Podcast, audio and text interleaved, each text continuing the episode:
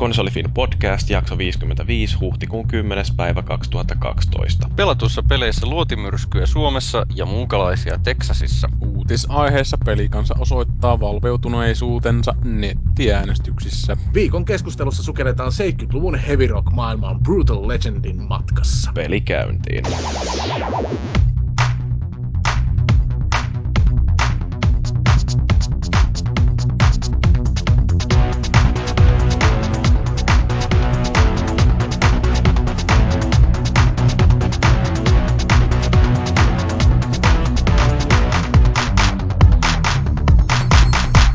Voidaan sitten puhua tuosta Brutal Legendistäkin jossain vaiheessa, mutta sitä ennen vedetään nämä normaaliosuudet. Joo, tervetuloa vaan kuuntelemaan tätä Konsolifin podcastia. Ja tota, meillä on tänään täällä tämmöinen melko tuttu nelikko. Minä tietysti, Jyri, on tämmöinen en niin kauhean kova heavy metal mies. Joskus nuorempana tuli kuunneltua Iron Maideniä ja sitten... Hausmyllyyn siirryt kuitenkin. No siitäkin. Nykyäänhän mulla tosiaan niin kuin kuuntelen melkein mitä vaan, että yhtä hyvin menee Keiti Melua tai Slayeri. Ja Robinit. Niin, ja sitten siellä on Felis Leo, joka on palannut pitkältä tauolta. Joo, päivää päivää. Eikä tässä nyt ihan hirveän pitkä tauko ollut, pari viikkoa varmaan. No, me ei olla oltu yhdessä podcastissa. Mähän sitä viime jakson lopussa totesinkin, että siitä on niin varmaan... Kuukausi. Varmaan ainakin niin paljon, joo. Niin, minä tota... kasvatin kaksi kertaa pitkän tukan peräti ja, ja tota, opettelin soittamaan sähkökitaraa alkaen kahdeksantoistavuotiaana, kun kuulin tuon Iron Maidenin Fear of the Dark-biisin. Ja sekin mulle kuuntelutettiin väkisin, mä muistan, mua ei olisi kiinnostanut muuta, mutta sitten se olikin niin hienoa, että sitä piti ruveta itse opettelemaan. Ja mulla on vieläkin vaatekaapissa ainakin Children of Bodomin bändipaita, sitten Iron Maidenin bändipaitoja, jokunen kappale. Amorfiksen teepaidan mä myin, ja muuten hyvällä hinnalla mä muistan, varmaan neljäkymmentä euroa tai jotain.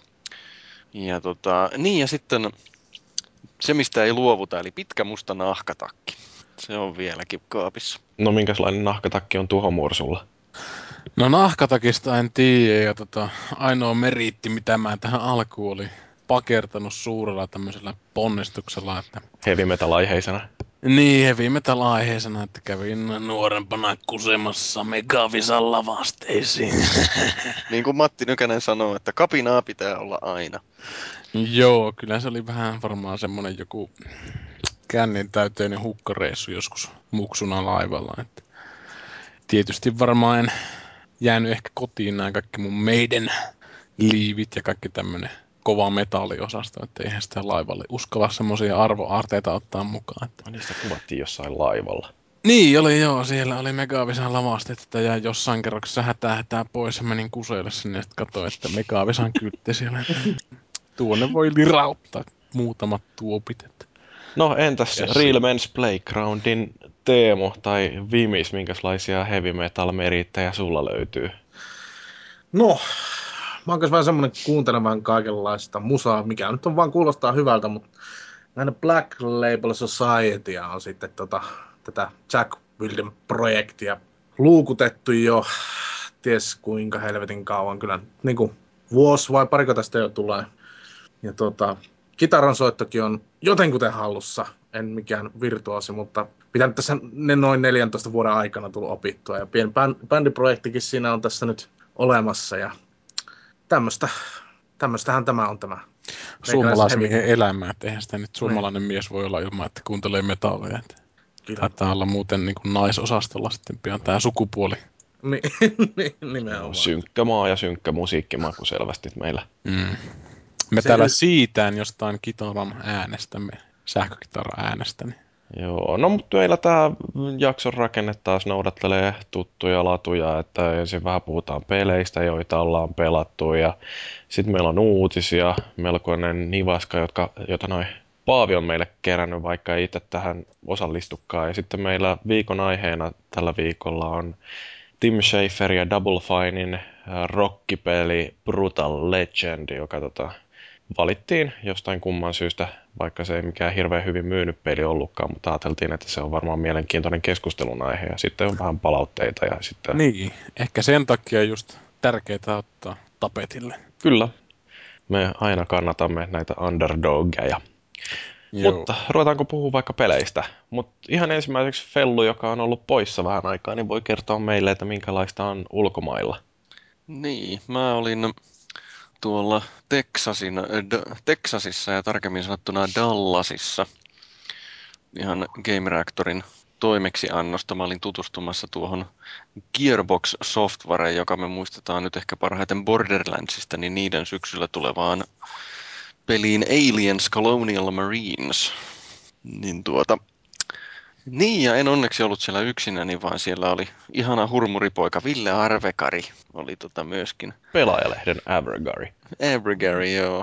Meillä oli oikein hauskaa siellä ja syötiin kilpaa, kilpaa tota grilliruokaa silloin. Ja iskettä naisia. No itse asiassa me ei keretty hirveästi iskeä naisia, kun oli niin tiukka se toimittajien ohjelma siellä, mutta tota... Kyllä nyt tietysti... Piti kerkes... maksaa. Ei, mutta valokuvia kerkesi kyllä ottaa nahkahousumisuista ja, ja tota, pihvipaikan tarjoilijoista ja tällaista näin, mutta valitettavasti siihen se jäi.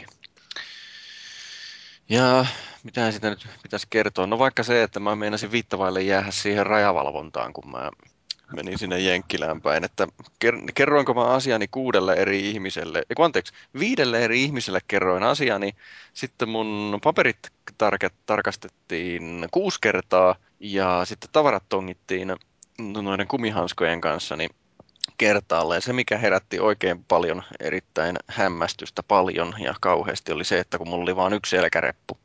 Ne ei mennä millään uskoa, että joku tulee valtameren takaa, niin pelkästään selkärepun kanssa. Hmm. Sä oot niin epäilyttävän näköinen hiippari muutenkin, että kyllähän mm. nyt Yhdysvaltain rajalla tollainen pysäytetään. Millä lentokentällä sä oikein kävit ton rajamuodollisuuksien läpi? Siis siellä Dallasin lentokentällä. Okei. Okay. Niin, ne ei siellä kauheasti varmaan näe noita ulkomaalaisia, kun yleensä kaikki lentää Amerikkaan J F K:n tai Chicagon kautta. Niin kai. No, tämmönen, tämmönen tuli mieleen siitä happeningistä, missä mä kävin siellä, niin, niin tota, se... Se oli kaksipäiväinen se esittelyhomma. Ensin oli, tutustuttiin, tutustuttiin siihen peliin itseensä, niin tuolla, mä itse asiassa en tiedä missä se tarkalleen oli, mutta semmoinen erillinen tila. Ja sitten toisena päivänä oli studiokierros. No se ensimmäisenä päivänä, niin silloin, siinä oli roudattu vaikka minkä näköistä kamaa se Aliens-teemalla. Ja siellä oli muun muassa se täyskokoinen Alien kuningatar, jota Oho. käytettiin siinä elokuvassa. Niin tota, se oli aika pelottavan näköinen. No, mä tietysti kuvasin sitä Alien kuningatarta eestä ja takaa joka suunnasta. No, sitten siellä purjehti semmoinen korkokengissä ja nahkahousuissa oleva näpsäkän näköinen mimmi siinä. Niin tota, mä sitten kysyin, että voisinko mä ottaa kuvan susta ton Alien Queenin edessä. No, mä jätin tietysti kertomatta, että mä olen kuvannut sen lavasteen äh, Alienin kyllä moneen kertaan. Niin mä otin sitten erittäin lähi- lähikuvan niistä sääristä ja silleen. Kai nyt kokeilit Alien Queenin tissejä. En kokeillut, ne oli aika pelottavan näköiset. Mut, mut siis noin niin kun... Hännän alta kävit kuitenkin kuvaamassa. Myönnän nyt. Tällaiset se, viettaudet. No sen, sen, minkä mä nyt ainakin myönnän, on se, että kun sanotaan, että amerikkalaiset on läskejä, niin kyllä ne on. Mä ihan hämmän, kun kävelin siellä kaupungin kaduilla justiinsa, niin oikein niin kuin katso kaksi kertaa, kun tuli joku hoikka ihminen, yleensä nainen vastaan siinä. Se oli niin, kuin niin harvinaista. Sinnehän meikäläinen sulautus niin kuin agentti massaan. Niin, no, Texasissa kaikki onkin vähän isompaa, mutta ihan eri asia, kun kulkee jossain Manhattanilla, niin siellä on kaikki naiset hoikkia ja niillä on korkeat korot ja ne on hyvin laittanut itsensä. Niin, eli venäläisiä. Vähän niin kuin joo. Niin, sitten viimeinen asia, minkä mä tuosta Texasista mainitsen, on se, että kun lehdistöllähän jaetaan aina kaikkea kivaa tauhkaa, niin siellä nyt muun muassa kaiken, oli Aliens-hupparia ja niin päin pois. Mutta siellä oli Blu-rayna tämä Alien-anthologi, eli nämä kaikki Alien-elokuvat ja ekstrat, niin yhdessä ja samassa Blu-ray-boksissa. Se oli Jenkkien aluekoodilla, tai ainakin se väitti olevansa Jenkkien aluekoodilla, mutta kun mä tulin kotio, mä pistin sen tuohon pleikkaan, niin se pyöri ihan ongelmitta, ja siinä oli vielä suomitekstitkin. Okei. Että tota, siinä oli niin kuin erittäin onnistunut lehdistön voiteleminen, sanotaanko näin, että ei niin kuin paremmin olisi enää voinut mennäkään. Niin, ainakin yksi tietty yleisö kosiskeltu silleen, että... Muistat vielä kuolin kirjoituksessa sitä, että kuka sen sulle antoi sen Blu-ray-paketin, missä suomitekstit. Siis oli siellä tietysti totta kai muitakin tekstejä, mutta mä olin niin kuin täysin varautunut siihen, että siinä ei ole ollenkaan tekstitystä tai, tai sitten se, että se ei toimi mm. ollenkaan edes. Niinhän ne yleensä se, on, että, mm. että niissä on vaan se English for Hearing Impaired ja sitten tulee, kun ammutaan elokuvassa aseella, niin kuuluu, tulkee teksti, että gun making bullets. Niin, eli tota, jos kiinnostaa lukea enemmän siitä mun reissusta, niin sieltä Game Reactorin sivulta löytyy mun blogi-aiheesta, jossa on erittäin nätti naisen kuva siellä alhaalla, käy, että jos kiinnostaa. Plus sitten se varsinainen ennakko siitä pelistä on myöskin sieltä. Kerron nyt vähän sitä pelistä siitä tässäkin. Siitä Aliens-pelistä. No, ai, siitäkö sä haluat tietää? No, se voisi olla ihan mielenkiintoista. Se oli tota... Ei mitään naisia. Siis se on periaatteessa... Se on F P S, noin pääsääntöisesti, ja se on hyvin tarinavetoinen... Ähm, tarinavetoinen, lineaarinen F P S, mutta tota, ne itse vertas sitä, että se on niin kuin first person uncharted, eli ne on, ja se studiojohtaja Randy Pitchford sanoi, että ne on yksi asioista, johon ne on kaikista eniten käyttänyt voimavaroja siinä pelissä, on juuri se tarina ja sitten ennen kaikkea se, että miten se tarina kerrotaan. Mä en nyt ole vielä niin hirveästi sitä nähnyt, näinkö mä varttitunnin vaan sitä tarinaa, että ei nyt ihan, ihan hirveästi näkynyt, miten se tarina on kerrottu, mutta tietysti se demopätkä näkyy toimiva ihan hyvin.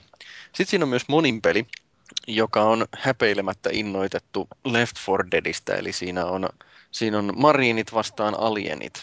Ja no marineilla nyt on tietysti aika suoraviivasta pelata, se on F P S-pelaamista, mutta alienit on sellaisia, että niitä ohjataan kolmannesta persoonasta.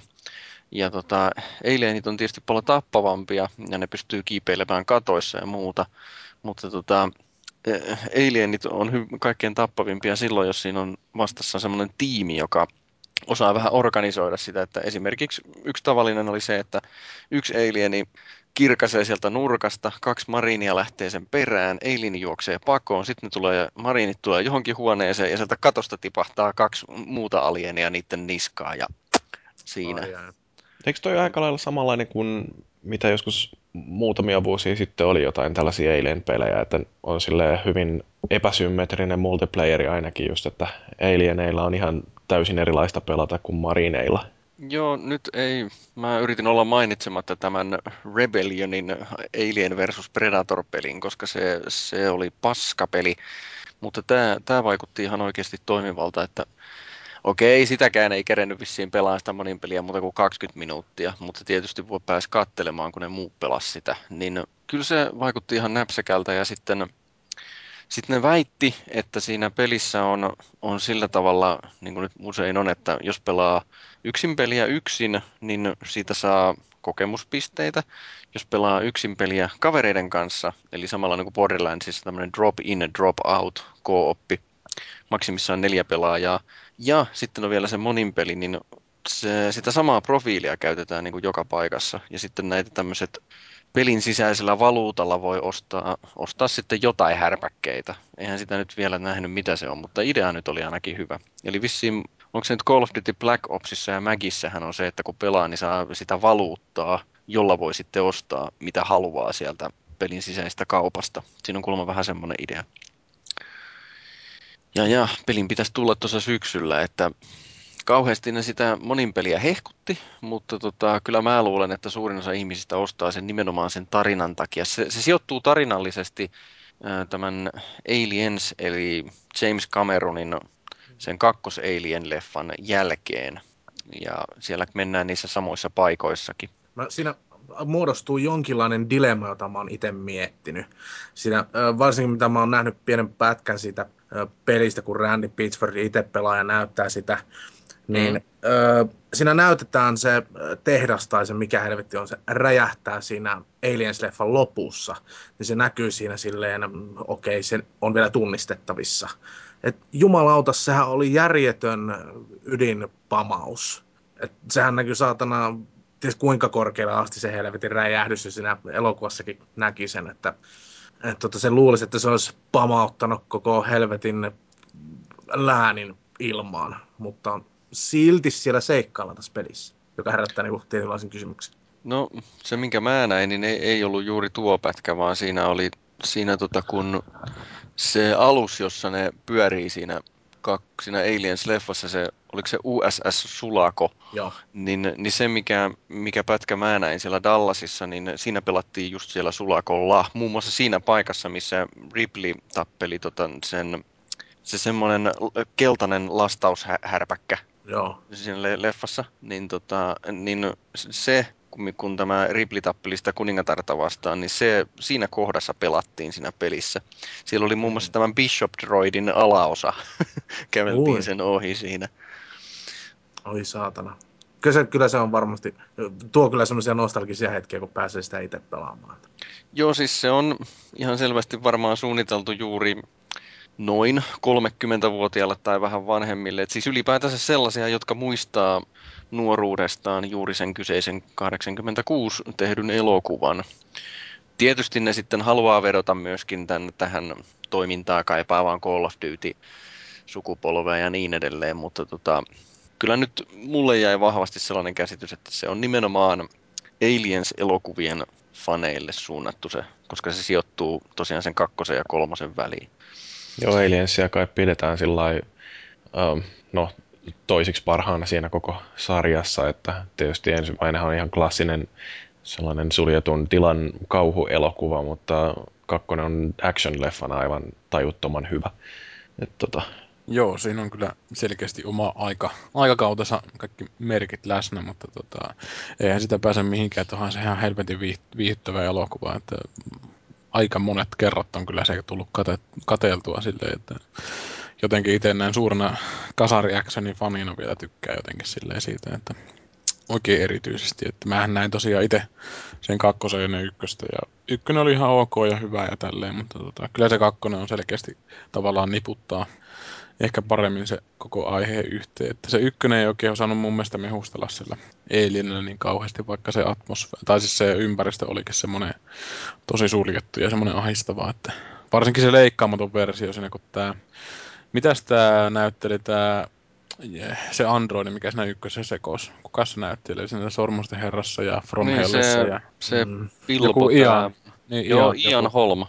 Joo. Joo, niin se oli jotenkin, siinä se leikat, sitähän leikattiin muistaakseni se kohtaus pois silloin sitä ensimmäistä versiosta, missä se tunkista jotain ihme paperilehti-pinoo sen Ripleyn suuhun. Sitä niinku piettiin niinku sellaisena vähän borderline-tapauksena, mutta se oli niinku kuitenkin jännä, että katso noita Gigerin noita, noita konseptitaiteita ja muita, niin jokaisessahan oli just se jotain hentai-lonkeroa tai muuta kullia tai tissiä, että sitten tommonen kohtaus jätettiin pois sitä elokuvasta. Että. Mutta, mutta, mitäs siinä? Hyviä leffoja. Joo, no me varmaan palataan tuohon Aliens-peliin joskus myöhemmin. Joo, ne oli tosi hyviä. Ne, kyllä ne P C:llä oli jokunen kymmenen viisitoista vuotta sitten tämmöisiä Aliens versus. Predator-pelejä, missä muistaakseni se Alienin osuus alkoi sillä, että sä olit niinku ihmisen sisällä ja sun piti nappia naputtamalla niinku syyä itsesi ulos sieltä. Se oli jotenkin siis ihan hyvä peli nekin, ei pelkästään ton aloitusjutun takia, mutta siis mahtavia. Joo. No sitten vähän hilpeämpää aihetta. Viimissä olet ollut tuolla pääsiäismaratonissa.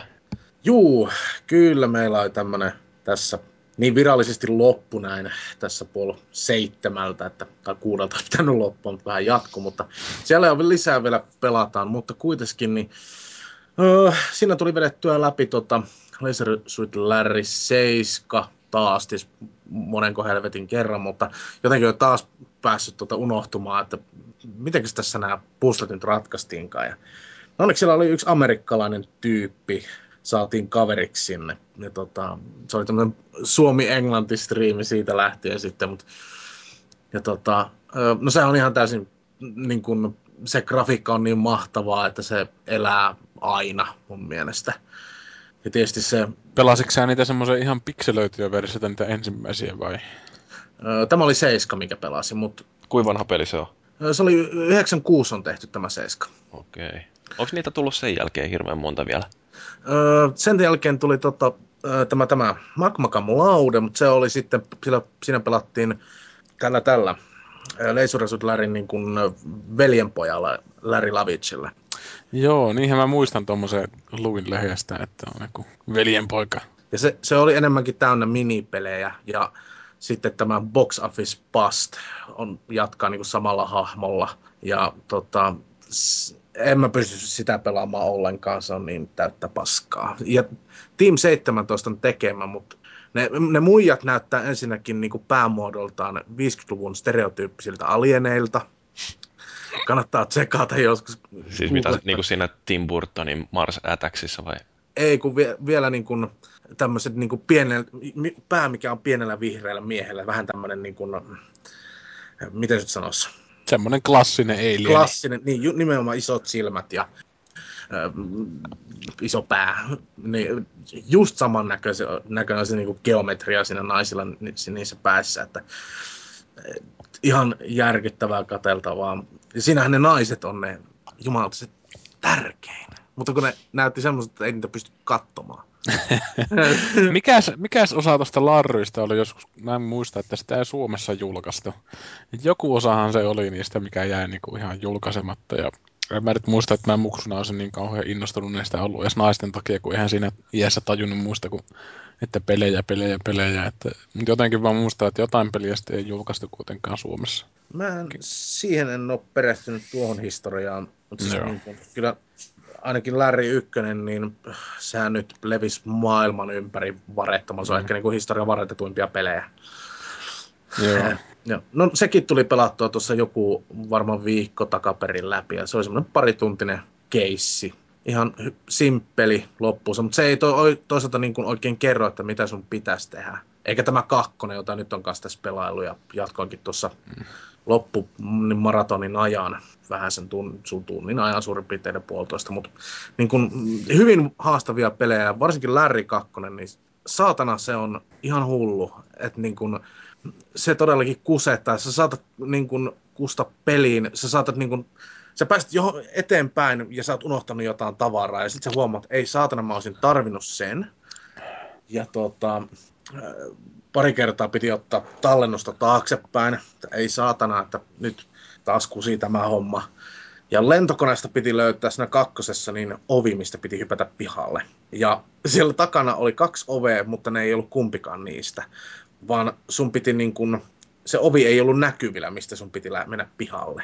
Niin peli on aika epäreilu. Et kyllä siinä niin tuskahikeä kerkesi tulla siinä. Mutta oliko se sitten semmoinen, että se oli vähän ala-arvoinen tuote vai pelkästään vaan yksinkertaisesti vaikea? Vaikea. Ehkä mm, vääristä syistä. En mä tiedä. Silleen niin kuin... Mutta siis sillä lailla huonoa pelisuunnittelua ja sen takia vaikea. Joo, semmoinen vähän niin kuin täysin epäreilu. Ei niin kuin sitä ovea ei niin kuin näe siinä lentokoneessa esimerkiksi. Ja jos me luettiin ohjeita jopa, että mene lentokoneen takaosaan, hyppää ovesta pihalle, niin me ei vittu löydetty sitä ovea. Piti katsoa YouTubesta jumalauta video. Että ei saatana, se oli tuossa piilossa. Si- Joo. Kyllähän se selkeästi kertoo siitä, että ei ehkä välttämättä ole niin kuin kovin mietitty ollut se. No mutta toi kuulostaa vähän sellaiselta just yhdeksänkymmentäluvun point and click -peliltä, jossa ähm, on niin millin tarkkaa se, että just oikeaan kohtaan osoittaa, että näkee jonkun sellaisen aktiivisen kohdan, että kyllähän nykyään aika paljon pelit on helpottunut just siinä mielessä, että ei tarvitse enää olla sitä älyä, kun kaikki aktiiviset esineet ja asiat on highlightattu niin selkeästi, että niitä ei voi olla huomaamatta, että se on sitten tietysti eri asia, että kumpi on parempi, että pitääkö sen olla liian helppo vai liian vaikea. Et siinä on kaksi mahdollisuutta, miksi se Larry kaksi on niin vaikea. Yksi on se, että ö, tämä L O tun, myöns, että tota, se on, että, niin kun, että mm, ne myi helvetisti Larry ykkösen näitä strategikaideja, läpipeluohjeita ja, ö, ja siitä ne huomasi, että se ykkönen on älyttömän piratisoitu. Että siinä on mahdollisesti ajateltu sitä, ja sitten kun Larry kakkossa kuolee, niin siinä lukee, että Order Guidebook. niin, kuin... niin, että se on vetänyt niin kuin George Lucakset. Oheistuote on itse tuotetta niin kuin kannattavampaa siinä. Jep, ja toinen voi olla se, että se peli, niin kuin pelin pituutta on lisätty sillä, että se on, se on lisätty vaikeutta. Vähän niin kuin kahdeksan bitti Nintendolla. Mutta on oikeasti aika mielenkiintoinen juttu justiin, että joku strategiaopas, että se on ollut niin kannattava bisnes, että on sitten pelejä kannattanut tehdä sillä lailla, että sitä strategiaopasta tosiaan tarvitsee.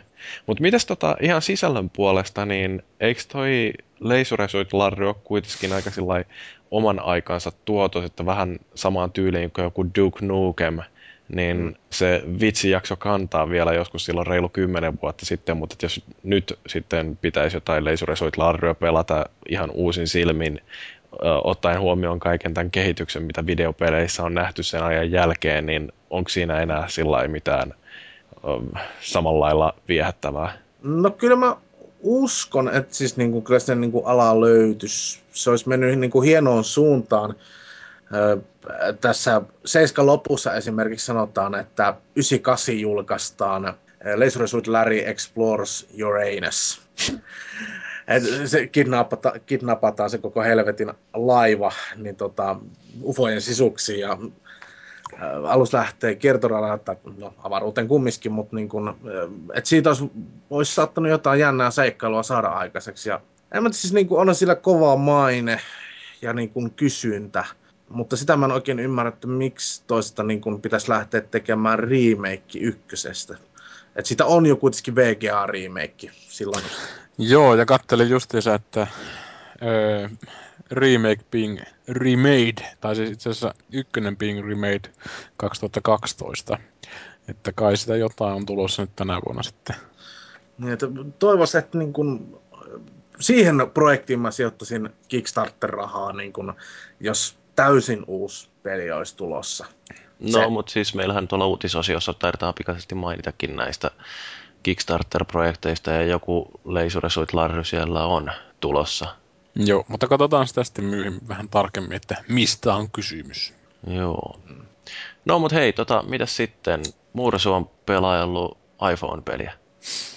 Joo, mä otin käsittelyyn ton Squaresoftin Chrono Triggerin taas, joka oikeastaan on se meikäläisen semmoinen the game, eli mitä niin kuin kaikkein eniten lämmöllä ehkä saattaa muistaa, ja sitten se oli niin kuin siihen aikaan semmoinen kun Final Fantasy kolmosta, tai siis kutosta jauhoja tälleen, että olihan se siis ihan fantastinen peli ja ihan ääretön saavutus, mutta jotenkin siis toi Chrono, kun se tuli, niin se teki kaikki asiat vaan oikeastaan niin kuin pelaajaystävällisemmin tavallaan, ja tota jotain kertoo ehkä sitä pelistä se, että mä muistan, kun pelasin sitä jonkun viisi kuusi tuntia putkeen ja kaveri katsoi niin kuin vieressä itse koskematta ohjaameen silleen, että jotenkin siis se, kun sinä seikkaillaan ja seikkaillaan ja mennään eteenpäin, että se vaan niin kuin yksinkertaisesti toimii.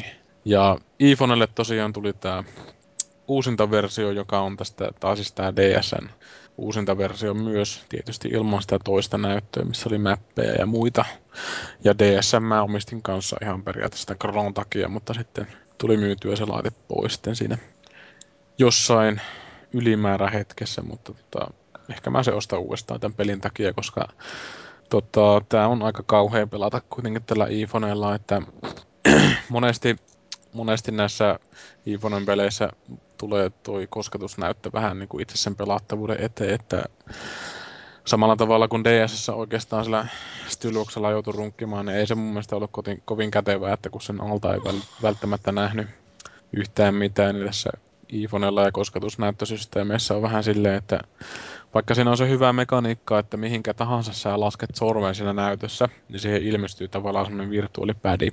Jos sä siitä pisteestä sitten, mihinkä sä oot laskenut sormen, viet sitä sormea johonkin suuntaan, niin se sitten niin kuin, tavallaan liikuttaa sitä hahmoa siihen suuntaan, mutta jotenkin se ei vaan sitten oikeastaan toiminnota ilman niin kuin fyysisiä, fyysisiä niin kuin nappeja ja ohjaimia. Että varsinkin tässä Chronossa, kun siinä on muutamia bosseja, mitkä yksinkertaisesti luottaa siihen, että, tai niin kuin oikein bait, baittaa pelaajaa, että attack now, attack now, ja saat munaruntua, jos hyökkäät, niin jos sinä erehtyy hyökkäämään, niin tietysti sinä saa, mutta siis siinä on semmoisiakin pomoja, mitkä niinku, niillä on semmoisia ädejä, eli apureita siinä matsissa, ja sitten jos niitä itse pomo lyö, kun ne apurit on matsissa, niin silloin se pomo vetää joku kostohyökkäyksen. Ja ongelmana on siinä se, että kun se targetin vaihtaminen on tehty niin tuskaisen vaikeaksi, ja siinä niin, niin lukemattomat kerrat menee niin tötöiltyä siihen, että hiilaa jotain väärää tyyppää omaa grupista, kun ei onnistu targettia vaihtaa, ja yrittää kuitenkin nopeasti siinä sen tehdä, ja tälle, että se ei mun mielestä kyllä oikein toimi pelinä, pelinä tällä iPhonella, mutta onhan se nyt tietysti ihan fantastinen peli, ketkä ne on sitä, tai ketkä ovatkaan sitä pelannut, että kestää mun mielestä niin saatanan hyvin nykypäivää, että voin suositella jokaiselle. Kerron nyt ihan lyhyesti, että mistä siinä pelissä on kyse. Mulle toi on aika vierastuttavuus. Joo, eli siis sehän on tota Squaren, Square Softin, silloisen Square Softin, nykyinen Square Enix, niin oikeastaan tämän nousukauden hedelmä tämmöinen, että se uudisti tätä roolipelaamista sillä menetelmällä, että siinä niin kuin viholliset näkyy ennen matsia, kun monesti on tämä tyhmä konventio, että vihollisia ei enää kartalla, että sitten tulee vaan tämmöinen hypätään taisteluruutuun ja sitten tulee jotain juttuja siinä, mutta tässä tosiaan näkyy vihollisetkin kartalla ja aika perinteinen tämmöinen roolipeli, missä pelataan semmoista Chrono-nimistä jätkää, joka sitten aikamatkailee siinä porukkansa kanssa. Ja se on vähän tietysti tämmöinen lapsekas tämä kerronta sitten siinä, että ilman mitään kyseenalaistuksia mennään vaan eteenpäin ja tehdään kaikkia juttuja ja joudutaan eri aikaa ja huomataan, että siellä on happeningiä käynnissä ja niihin sitten pitää puuttua ja tämmöistä. Että jotenkin se vaan uudisti sitä totuttua genreä silleen, että siinä, se toi niin kuin, siinähän on animaattorina hahmo, tai ehkä animaattorina ei, mutta hahmosuunnittelija tämä Dragon Ballin isä, eli Akira Toriyama, jonka hahmodesignista mä en koskaan oikeastaan välittänyt. Mutta tota, Chrono Triggerissä on ihan mielenkiintoisia persoonia silleen siinä mukana, että välillä se story menee aika hyvin tällaiseen niin kuin henkilöpohjaiseenkin systeemiin, että siinä en viitti kauheasti spoilata, mutta tota, niin sanotusti siinä ilman päähahmoakin seikkaillaan yhdessä välissä, koska päähahmolle käy vähän huonosti ja aikamatkailut otetaan, otetaan sitten käyttöön että, ja muut erilaiset menetelmät, mutta siis se on oikeastaan niin kuin tämmöisen S N E S-aikaisen roolipelin nousun tämmöinen kruunun jalokivi, että sitä ei, jos ei sitä ole pelannut, niin ei oikeastaan voi mun mielestä puhua näistä roolipeleistä nykyään, että jos jotain Final Fantasy tai muita suitsuttaa, niin on niinku tavallaan matto puuttuu kokonaan jalkojen alta, ettei siinä ole semmoista tietämystä, että mistä on ponnistettu. Mutta sitten tavallaan on tämä surullinen tilanne sitten kuitenkin, että eihän tuo japsiroolipeli kehityskaari oikeastaan kantanut mihinkään, että sitä samaahan ne nykyään oikeastaan on. Että taistelut on semmoisia vuoropohjaisia kypyylyitä ja onko toi kauhean pitkä peli sitten? Jotenkin, äh. jos on hirveän eeppinen äh, kuudenkymmenen tunnin seikkailu, niin iPhone ei no ei, siinä. ei, siinähän tota, siis, no iPhoneillahan on ensinnäkin se, että sinä pystyy tallettaa melkein missä vaan ja jatkaa siitä samasta pisteestä. Mutta tota, ei toi, toi on niinku paljon lapsiystävällisempi kuin joku Final Fantasy kuusi, mikä on niinku aika puuduttava moni, monilta osin, mutta tota, siis ei toi mun mielestä niin kuin kauhean pitkä peli jo siinä mielessä, että siinähän on niitä lopetuksia taitaa olla erilaisia jotain päälle kymmenen ja tämmöistä, että siinä niin kuin, esimerkiksi kun siinä taikamatkailla, taikamatkailla, aikamatkaillaan, niin päästään semmoiseen End of Time-nimiseen mestaan, josta tavallaan löytyy sitten nämä portaalit eri aikavyöhykkeille ja sitten siellä on sitten siinä aikavyöhykkeessä on semmoinen källi, niin sanotusti, että sä pystyt niin kuin ensimmäistä kertaa, kun sä menet sinne, niin pystyt menemään vaikka niin kuin bossitaisteluun niin kuin pääkkäriä vastaan. Että se on, tavallaan sitoo hyvin sen pelin niin kuin maailman yhteen, että siinä on sitten tämmöinen timekeeperi siellä End of Timeissa, joka varoittaa, että älä kurkista tuonne tynnyriin, että vaikka se sinne vilkkuukin, niin voi tulla vähän turparuntua sieltä. Että se on tota, semmoinen hyvin erikoinen peli silleen, että se mitä itse kovasti niin kuin mahdottomasti reagoi oikeastaan tässä Final Fantasy kuutossakin on se musiikki, että Yasunori Mitsuda, mikä on näitä Chrono Crosseja ja mitä muuta tehnyt, niin sehän tavallaan sitten tuon Uematsun kanssa teki tämän Chrono Triggerin äänimaailman ja siinä kun pääsee sinne kuusisataa, vuoteen kuusisataa, niin siinä alkaa semmoinen oikeastaan niin klassinen bi- biisi silleen, että mitkä vähänkään pelimusiikkia harrastaa, niin tietää varmasti sen biisi, vaikkei sitä tietä, mistä pelistä se olisi alun perin tullut. Mutta suosittelen kyllä ihan tsekkailemaan, ettei se hirveän monta euroa varmaan iPhonella maksanut. En tiedä, onko sitä Android-alustoille ollenkaan. Että tietysti jos on D S, niin sille tietysti kannattaa se ostaa. Että se D S-uusinta versio on semmoinen uusinta julkaisu, mikä on uudestaan vetty noin replat ja muut pätkät sitten siihen, että siinä on vähän enemmän semmoista tolkkua ja tämmöistä sitten mukana. Mm. Mutta semmonen kiva pieni pelattava. No sitten on vähän tommonen erilainen pelattava, on toi viime vuoden yksi huippuja, jonka näköjään ollaan hankittu samasta alennusmyynnistä. Joo, mä kanssa on sitten ihan odotellut tavallaan tätä, että Bulletstormi tulisi alennusmyyntiin, että se vähän vaikutti semmoiselta nopealta juoksulta, että siinä ei halunnut täyttä hintaa sitä maksaa, ja mitähän viisi euroa, kun mä sitä maksoin, vai mitä se, se oli? Se, se maksoi nyt, kun se oli tuolla Steam-alennuksessa se joku muutaman tunnin verran. Mä oon nyt kahdesta alennusmyynnistä ostanut sen yhteensä viisitoista euroa maksanut, että saanut sen pleikkarille ja PClle, ja nyt sitten innostuin sitä. Niin, siis kyllähän se nyt, mä yllätyin tavallaan sitten siitä, että, että kuinka hemmetin hyvää se sitten kuitenkin oli, että kyllähän mä sen tiesin, että se dialogi on semmoista paskaa, mutta siis oikeasti se oli aika hyvää se dialogi, silleen, ei sen niinku niiden munavitsien takia, mutta silleen, että se niinku, sen, että ne hahmot reagoi tavallaan niihin tapahtumiin jotenkin edes vähän järkevästi, että niiltä ei tullut semmoisia Star Wars-dialogeja niinku tyyliin, mitä se prinsessa Leija vetää siinä Tarkinin kuulustelutilanteessa, että öö, sinä olet, minä tiesin, että sinä olet Tarkin tämän takana, tunnistin sinut tuoksusta siitä jotain muuta, niinku ihan vammasta niinku dialogia. Se jotenkin tuossa vaan niinku huuetaan ja möykätään, joka sopii sitten siihen, siihen tapahtumiin, jotka on sitten aika massiivisia niin sanotusti, ja tietysti onhan se nyt aika paskaa se setti nyt, mitä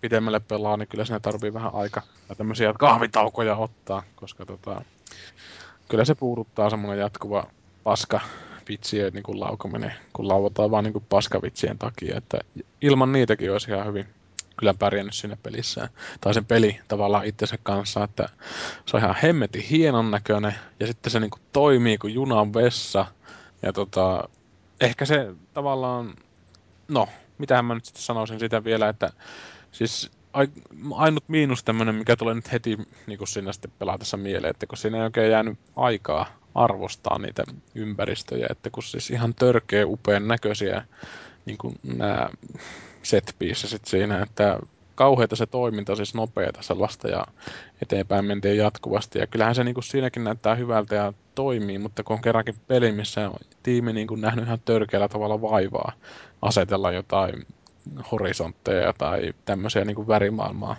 ihan törkeä hyvän näköiseksi, niin sitten monesti tekee sitten toiminnassa mieli aina vähän niin kuin pysähtyä paikalle ja katsoa, että mitä siinä takana onkaan ja tämmöistä. Että joo, musta se on ihan hauska, kun ö, ensimmäistä kertaa, kun mä kuulin Bulletstormista, niin kun siinä puhuttiin, että se on tällaista skillshottien metsästämistä, että yritetään jollain hassu hauskalla tavalla saada vihollisia hengiltä, niin mulle tuli mieleen tämä Segan uh, The Club, joka oli, siinä ei kai ollut yhtään mitään muuta tarinaa kuin se, että juostaan vaan kentästä toiseen ja yritetään ketjuttaa mahdollisimman paljon näitä tappoja ja yrittää saada kaiken maailman headshotteja ja mitä nyt kaikkea muuta tällaista, niin mä ajattelin, että okei, tämä on nyt sitten ihan samanlainen tällainen areenataistelujuttu.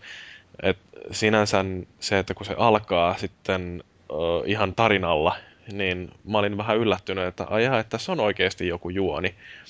Ja sitten kun sitä tarinaa kerrotaan ikään kuin kahdessa uh, eri aikakaudessa, niin se oli ihan sillai mielenkiintoista. Ne on jonkin verran jopa upottanut aikaa ja energiaa siihen, että on saanut sitten tehtyä siihen jonkunlaisen niin, käsikirjoituksen. Eikä se, eikä se nyt varsinaisesti kovin huono ollut mun mielestä niin skifinäkään se aloituskuvio siinä, että siinähän ihan alussa käy sitten tälleen, että tiimiläistä tulee tämmöinen robottikombinaatio ja tämä robotti sitten ottaa tämän henkilöstä välillä aina valtaa ja sitten sitä yritetään auttaa sinne. Se on niin kuin ihan alussa jo tulee periaatteessa, että se nyt ei mitään spoilata, mutta kuitenkin ihan niin kuin tämmöinen freesi freesisetti niin kuin insertoida tällaiseen muna, vodka, paskar, pieru, meininkiin, tämmöinen puolivakava niin kuin setti, että se toimii ihan mukavasti ainakin siinä. Muahan eritsi se, että kun ne tipahtaa sieltä avaruusaluksesta sinne planeetalle ja sitten ne lähtee tekemään sitä, mitä ne lähtee tekemään, ne ei saavuta sitä, kun se peli loppuu. Mua häiritsi se. Mä en taas ymmärtänyt, että mitä helvet, niin mua rupesi puuduttaa se villien tappaminen, niin kuin, että miksi näitä vastaan taistellaan? Mitä nämä on? Niin kuin joo, onhan se nyt tietyllä tavalla aika halpa peli, että eihän siinä oikeastaan pohjusteta mitään, että sä putoat planeetalle, missä on niinku semmoinen ilmeisesti joku villiheimo. Mä oon ihan niinku pari tuntia vaan itse pelannut sitä. Et eikä niinku mitään väliä, vaikka spoilaattekin meikäläiselle. En mä usko, että siinä mitään niinku maailman hekseleitä paukutellaan, mutta siis siinä on joku kulttuuri ollut sillä planeetalla ihan selkeästi. Ne sanoo siinä alussa, että minkä helvetin takia tänne on rakennettu tämmöinen pleissi näille tämmöisille villeille, että ehkä siinä on käynyt niin, että ne villit on tullut vasta sitten sen pleissin rakentamisen jälkeen. Että en mä tavallaan oota siltä oikeastaan mitään niin kuin ihmeitä sitten kuitenkaan sen totutun kaavan jälkeen, että jatkuvaa lasso heittämistä ja potkimista ja helvetin hienon näköistä, että varmaan se vähän niin kuin toistaa itse asiassa samalla tavalla kuin joku Batmanin Arkham Asylum. Mikä niin, oli kyllähän tuossa se tarkoitus nimenomaan just, että hyödynnetään sitä pelimekaniikkaa siinä, että yritetään saada niitä hienoja tappoja, että aina käydään katsomassa, että mitäs kaikkia skillitappoja multa nyt vielä puuttuu, ja sitten sen jälkeen ruvetaan mettästämään, että okei, yritänpäs tappaa seuraavan tyypin, sillä laitetaan mun sitä perseeseen tai jotain. Kyllähän siinä tavallaan siis välillä naurattaa toi meininki sitten, kun justiinsa ampuu perseessä jotain jätkää, mitä sitten ensin potkassa tai jotain muuta, mutta siis itse on vähän semmoinen pelaaja, että mä en niin sitä achievementista tykkää yhtään, koska mä en jaksa niitä tehdä. Ja niin, mutta kun tuossahan sillä on muutakin merkitystä sillä skillshoteilla, että sillä saadaan niitä pisteitä. Niin, millä ostaan panoksia ja niin. Uppeita aseita ja joo. Ja sitten siinä on ihan hauskoja ideoitakin, esimerkiksi tämä, että kun tulee niitä minibosseja, että semmoinen kauhea kaksisataa-kiloinen körmy, joka ampuu sillä minigunilla ja sitten sitä pitää ensin läväyttää jollain char- charge-shotilla sillä päähän, että se menee hetkeksi aikaa tunniksi ja sitten siihen, sille voi keksiä kaikenlaisia kivoja jekkuja. Et esimerkiksi tämä, mitä mä onnistuin tekemään tuolla P C-versiolla, että ensimmäisen kerran, kun se menee tunniksi, niin lassoaa siltä tuon kypärän pois päästä. Ja sitten seuraavan kerran, kun se saa tunniksi, niin sit siltä voi lassota pään irti. Ja se oli niinku aika hilpeä tollainen. Joo, mä just saan se itse kanssa siihen vaiheeseen, että vetäisin pari tuommoista möhköä ja sitten se, mikä se on se pyörä, mikä tulee se. Niin se, se ratas, joka jahtaa sitä junaa. Joo, siihen, sen mä taas pelasin tuossa noin, että ihan, ihan jees, että siis varsinkin jos on isompi näyttö, että testasin sitä boksilla sitä demoa ja se on niin kuin siihen, siitä asti ollut oikeastaan aina mielessä, että se oli boksilla ihan tosi näyttävän näköinen, että mitä miehellä mielessä? Niin, rattaita vaan kearsta. En mä tiedä, onko se nyt oikea termi, mutta niinku semmoista niinku, jos nyt voisi kuvata niinku tämmöistä niinku, se on vaan niinku toimintaa. Semmoista niinku huumoripitoista toimintaa ja aivan narikkaa ja vähän semmoinen, en mä tiedä, semmoinen tulee mieleen joku Grindhouse-meininki vähän. Niinku. No joo, kyllä semmo... joo, mutta mun mielestä tuossa on ongelmana vähän se, että se yrittää olla semmoinen liikaa semmoinen komedia olematta komedia. Että nämä kaikki niin. Tämmöiset resurssit ja tommoset pieteetet, millä nämä ympäristöt on tehty, niin ne kun sais niinku oikeasti johonkin oikeaan peliin, mikä on niinku oikeasti hyvä. Siis yrittää, ei nyt niinku... Mä tarkoitan oikeasti hyvää, että on niin kuin sisällöllisesti jotain muuta kuin kusta ja paskaa ja verisiä pieruja tai jotain muuta. Että olisi niin kuin jotenkin tämmöinen konsistenssi siinä ympäristössä. Se on vaan niin helvetin hyvän näköinen se peli. Että harmittaa, että ei ole niin kuin noissa niin sanotusti paremmissa peleissä tämmöistä porukkaa sitten tekemässä. Että se, niin. Se loppu jättää vielä semmoisen cliffhangerin, että sitä tulisi jatkossa, mutta ei vittu, sä ei pysty kantaa sitä. Sin, sen, niin. Niin kuin sinä asti, ellei se kehity jotenkin ratkaisevasti tarinallisesti. Niin, en tiedä sitä. Mä en ole itse tätä Arkham Cityä pelannut, että onko se sitten kuinka erilainen tavallaan pelinä kaikkien niiden tappomanövereiden ja tuommoisten kanssa kuin se Arkham Asylum. Mutta monesti ton, kenen kanssa nyt onkaan puhunut noista, mitä nyt on viimeksi ottanut pelaamaan ja pelasin se Arkham Asylumin läpi, niin jotenkin niin kuin ihmetyttää, että mistä tämmöinen tiimi tulee niin kuin puskien takaa ja tekee niin kuin tämmöisen peli. Että mä en tota Bulletstormin, öö, mikäs tiimi sen on tehnyt? People, People Can Fly. Fly, se on se joku puolalainen porukka, joka Epikki sitten osti pois kuleksimasta, kun ne totesi, että näähän osaa tehdä aika niin. Hyvää jälkeä tuolla Unreal Enginellä. No niinpä justiinsa, että mistä tämmöisiä tiimejä tulee, mitkä tekee niin kuin näin törkeä hyviä niin kuin pelimaailmoja. Että miksei nämä tämmöiset isot kustantajat oikeasti niin kuin osta niitä Epikin tyyliä, että tekee. Mutta tässäkin vähän Epicillä mun mielestä kummallinen veto, että kun tämä Gears ehkä teki mun mielestä paremmin sen, mitä tämä Bulletstormikin niin kuin yritti tehdä. Niin kuin Bulletstorm ehkä yritti vielä venyttää tätä Gearsin miehekkyyden ja munakoko niin sanotusti, mutta mun mielestä se vähän epäonnistui siinä, että ihan niin kuin periaatteessa jo Gearsin takia, että olisi niin kuin ollut tuommoista hardskiviä tai jotain muuta tuommoista settiä. Ja tämmöisellä tiimillä ne olisi ollut ihan fantastinen peli varmaan. Mutta mun mielestä Gearsissa niin siinä ei ole mitään sellaista hirveän kummosta, että ne hahmot ei ainakaan ole kauhean mieleen jääviä. Et jotenkin tässä Bulletstormissa niin nämä päähenkilöt, jotka siinä nyt rymyää pitkin sitä planeettaa, niin okei, ne vaikuttaa päällisin puolin hirveän geneerisiltä. Että siis ne on tällaisia lihaksikkaita ö, marineheppuja, jotka heittää paskaa läppää, mutta sitten toisaalta niillä on kuitenkin kummallakin jonkinnäköinen persoonallisuus ja mm. varsinkin se, että miten niinku tämä Grayson siinä niin, ö, on sellainen pikkasen alkoholisoitunut sen jälkeen, kun ne siinä alkutehtävässä niin toteaa, että me ollaan oltu koko ajan väärässä ja ja tota, meitä on kustu linssiin. Ja, niin, ja se, se ja... oli mun mielestä tosi perseistä se alku silleen siinä, että kun ne ei ollut aikaisemmin mukaan epäily, että ne tappaa niinku viattomia. No, yhtäkkiä tuntuu, että se... tuli semmoinen, öö, niinpäs onkin, mutta me tapetaan kaikkia vitu pikkuhilleveitä täällä. Että nyt no, mutta se Ishi vaikutti sellaiselta, joka siellä on nimenomaan se, joka on koko ajan ollut pikkasen paremmin ajan tasalla siitä, että se on epäily ja sen takia se justiin menee ja kurkkeita, mitä täällä yhden tyypin tietokoneella on, ja sieltä löytää niin sitten epäilyilleensä jonkinnäköistä vahvistusta. Mutta sitten, että tämä Grayson sitten pettyy jotenkin elämäänsä ja menee täysin rappiolle, ja sitten niitä ruvetaan jahtaamaan siellä pitkin galaksia, ja parin vuoden aikana mm. niistä tulee kauheita lainsuojattomia. Ja sitten lopulta tämä, mitä Gray tekee niin justiin tällaisella harkitsemattomalla toiminnallaan, aiheuttaa sen, että koko sen miehistö mm. lukuun ottamatta tätä Ishiä kuolee, eikä Ishikään ihan hirveän hyvässä kunnossa ole. Joo, se mitä mä tuossa koko ajan ajattelin oikeastaan alusta asti, että vitsi kun tää olisi Firefly-peli, siis se T V-sarja Firefly, missä tota, ootteko te jo kattonut sitä? Joo, joo, aivan loistava sarja. Joo, kyllä suosittelen, se on semmoinen helvetin kolmetoista sarja. kolmetoista jaksoa tehty siitä vaan, koska sitten Fox veti siitä. Joo, tulpat seinästä, mutta tota, siis jotenkin tuli oikein mieleen tämmöistä puoliskifistä, koska siis siinähän ei ole semmoista oikeasti niinku semmoista skifiotetta siinä alussa, että on pelkästään tämmöistä laser-meininkiä tai niin sanotusti, että siinähän on hirveän orgaanista se ympäristö, että samalla tapaa kuin toi Enslaved Odyssey, toi Vesti, että se tekee ihan fantastisesti, fantastisesti tämän ö, skifin ja tämmöisen orgaanisen ympäristön niin kuin yhteennaitoksen, että se niin kuin on uskottava mun mielestä, että Fireflyssa oli just se hyvä, että se oli niin kuin tavallaan se, mitä Star Wars yritti olla, tämä Used Universe, eli se oli niin kuin tämmöinen kulunut ja tällainen, että se niin kuin hengitti omaa elämäänsä tavallaan sitten siinä, että ihan mielenkiinnolla kyllä pelaa eteenpäin, että vaikka tässä nyt on kuullut näitä juttuja, mutta en mä nyt itse ainakaan voi kokea spoilaantua, niin koska pelithän on aina paskaa, mutta siis aina on varaa toiste... positiivisesti. Tois, toisten mielipiteet on aina toisten mielipiteitä.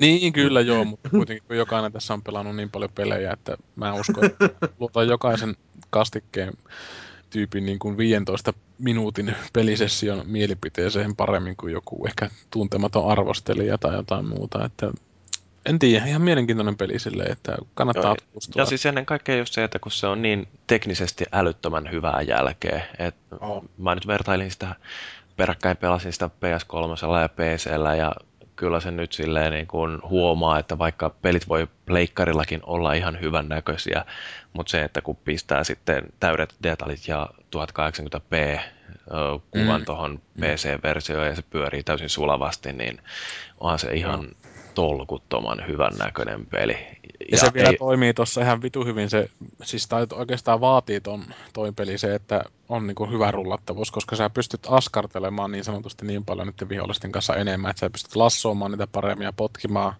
tavallaan paremmin, että Jyrihän taisi pelata padilla, itse pelasin sen niinku hiirellä ja tuolla näppäimistöllä.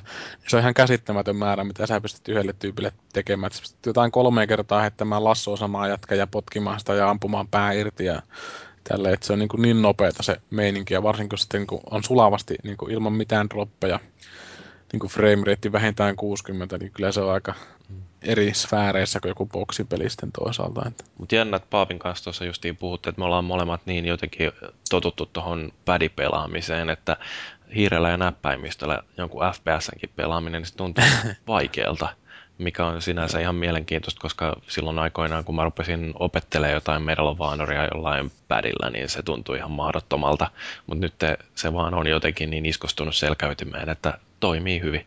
Niin, te olette varmaan pelannut silleen, että mä itse just ehkä kaivannut näppäimistä hiirikombinaation näistä F P S:istä, että multa se onnistuu tosi huonosti. Tai no ei nyt tosi huonosti toi pädittely, että pelattiin just tuossa kaverin kanssa toi Gearsin kolmonen kamppis läpi niin yhdeltä istumalta melkein, että kyllä se nyt aika helppoa touhua nykyään, mutta itse on ihan ehdottomasti kyllä niin F P S:ien suhteen ton P C ja näpistösysteemin pelaajat, se on niin kuin jotenkin vaan niin luotevampi tähtäminen ja tommoinen. Mm. Joo. No, mutta mitäs tota Fellu? Sulla on tuolla listalla muutamakin peli, mitä oot hakkaillut. Joo, mutta tässä nyt tosiaan puhuttu sen verran paljon, niin tota, mulla on kolme peliä, mutta tota... Mä mainitsen nyt... lyhyesti. No, mä pelasin tämän Warhammer neljäkymmentätuhatta Space Marinein, niin tota... Siitä on puhuttu aikaisemmin, muun muassa Jyri taisi puhua siitä, niin se on oikeasti ihan jees peli. Siis se on kaikin puolin oikein toimiva, se mitä se tekee, niin se tekee sen hyvin ja kaikki on kunnossa. Joo, hyvä. Mua ei kiinnostanut se tarina pätkääkään. Eli tota, musta tuntui koko ajan semmoiselta siinä, että mun olisi pitänyt tuntea sitä maailmaa enemmän, jotta se olisi mua kiinnostanut. Mut ei se... sinä oikeastaan vaadita sitäkään, että itsellä on historiaa pitkästi tuon Warhammerin kanssa ja sitten puhunut, että se oli tosi paska se juoni niin kuin ihan suomeksi sanottuna. Aha, okei. Okay. No sitten. Mutta siis joka tapauksessa sillä, että sitä oli ihan kiva pelata. Mä pelasin sen alusta loppuun saakka ihan, ihan mielelläni, mutta mua ei niinku missään vaiheessa kiinnostanut, mitä siinä tapahtui. Että mä mm. jauhoin, ja, jauhoin soopaa Xboxin chatissa samaan aikaan, kun mä pelasin sitä. Joo, se onkin tätä, mistä mä aina kommentoinut, että se on hemmetin hyvä pelata silleen, että vaan niinku toimi se peli. Mm. Siinä ei pahemmin tarvinnut kiinnittää huomiota se ympäristö. Sehän perustuu tavallaan sitten siihen, tai se ydinhän on siinä, että kun Warhammerin universumissa kaikkein pahinta on kaos ja sen vaikutus. Eli siinä kun sitten alettiin vähän niin kuin kyseenalaistamaan sitä, minkälaisella mentaliteetillä nämä hyvä, hyvät soturit menee, että jos on liian hyvä soturi ja on liian niin kuin intuitiivinen ja omaperäinen näissä, niin sitten voi alkaa kyseenalaista, että vaikuttaakohan kaos tähän jätkään, että parempi tappaa, että tämä menee oma hyvä soturi, jos siihen vaikka kaos vaikuttaakin. Että se oli tavallaan tässä pointtina sitten, että siinä lopussahan se oli se, että se vietiin sinne kuulusteluihin, kun inkvisittorit tuli. Joo, se, mä muistan sen kaoshärdelin siinä kanssa, mutta... So, ei mua Joo, se oli siinä pohjalla silleen, mutta mentiin vaan eteenpäin. Että se oli oikeastaan samalla tavalla niin kuin sotureiden arkeen kuin tämä mm. Star Wars Republic Commando, että mentiin, mentiin, sulla oli tehtävä, mentiin eteenpäin, tuohon mentiin vituille, että Princess is in the Outer Castle. Ja, ja sitten mennään sit. sinne, kyllä. Joo. Joo. Mutta sika hienot oli... grafiikat ja hyvät musiikit ja ihan älyttömän loistava oh, toi...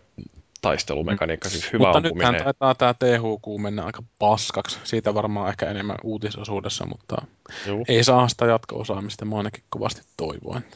Okei, puhutaan siitä kohta. Mä oon huomannut, että mä tarvin kolme peliä. Yksi peli, jota mä pelaan niin kuin yksin peliä, sitä tarinaa eteenpäin. Sitten sellainen peli, jota pelaa netissä monin pelinä kavereiden kanssa, ja sitten semmoinen, jota, jonka kanssa rentoudutaan sitten sen jälkeen, kun, kun se monin peli on polttanut päreet. Niin mä olen huomannut, että, tai mulla on ollut jo monta vuotta se sama peli, tota, eli Tiger Woods Golf on sitten se, jolla sitten rentoudutaan. Että kun on mennyt Kersopork kolmoset persuuksiin, niin sitten tota, pannaan Tiger Woodsia. Ja... Niin, Tiger Woods on vähän se niin kuin sun salasuhde, niin kuin Tiger Kyllä, Woodsin joo. omat salasuhteet, että kovan suorituksen jälkeen pitää mennä vähän rentoutumaan. Oletko pelannut sitä Kinectin kanssa? En ole pelannut Kinectin kanssa, enkä haluakaan. Jos huutas hole in one, niin tulisiko aina hole in one siinä? Niin, että pädi kouraa ja makoilee oikein löysästi ja vuorotellen kattelee ruutua ja vuorotellen kattelee tyttökalentereitaan seinällä ja vuorotellen taas ruutua ja rentoutuminen on, eikö se just, tämähän on tämä ihan, oli joku jenkkiläinen tutkimuskin, että naisten maitorauhasten katseleminen edistää mm. miehen terveyttä. Niin tota... Joo, elää pitempään. Kannattaa tissejä katsoa, että pornon katsominen on hyvästi. Mä en tiedä, onko se toteutunut mulla, mutta... Joo. Sä katsotaan jostain apina.bitchistä tai muista fortsaneista niitä kakkapornoja, mitkä tissien välissä aina laskee. Jokainen kakkakuva, kun sä katsot, niin laskee kymmenen vuotta edi, edikaaresta, että ei kannata sinne mennä. Niin, no niin, ihme, kun lääkäri sanoo, että sä elät vaan nelikymppiseksi. Niin. Joo, se näki niin kuin silmissä pyöri semmoiset ulostekuvia. No niin, sitten tämä kolmas peli, jota mä oon tässä eniten pelannut, niin mä vuodesta kaksituhattakahdeksan saakka olen odottanut Ninja Gaiden kolmosta, ja nythän se tuli tossa joku aika sitten, niin mä kävin... Mulla oli syntymäpäivä, niin mä palkitsin itseni ja kävin ostamassa Collectors Editionin, tommosen helvetin ison boksin. Ja tota, Oliko Rui Hasabujan munasuojat vai mitä sinne tulee? Siis tuossa on tommonen, tommonen tilannefiguuri, että tää pelin pääpahis ja Ryu Hayabusa niin iskevät toisiaan miekalla siinä yhtä aikaa. Ja sitten siinä on taidekirjaa ja soundtrackia. Ai jaa. Siinä yleensä taidekirjojen takia itse ostelen tuommoisia erikoisuuksia. Joo, se on siinä mielessä mielenkiintoinen se taidekirja, että siinä puhutaan, että siinä on se jonkun hahmon kuva ja sitten siinä tämä taiteellisesta ilmeestä vastannut heppu, niin se niin kuin lyhyesti kertoo siinä, että mikä sillä oli taustalla, kun se suunnitteli sen hahmon. Se on mielenkiintoinen lisäpointti siihen. Mutta itse peli. Totta helvetissä mun piti korkata se hardilla heti, koska se oli se vaikein, mikä sieltä sai otettua. Niin mä väänsin kolme tuntia yhtenä iltana sitä, ja mä sain vissiin tapettua siinä niitä hemmoja, kun siinä tilastot juokseni viisisataa. Ja, ja tota, sitten kontinuita taisin painaa kuusikymmentä kertaa, ja kun katsoo sitä, siinä on semmoinen kuin Ninja Cinema, joka näyttää sen, että miten se peli on mennyt, niin seitsemän minuuttia olin päässyt sitten niinä pelissä eteenpäin sen kolmen tunnin aikana. Niin, tota... Ai jaa, se on sitten ilmeisesti aika haastava.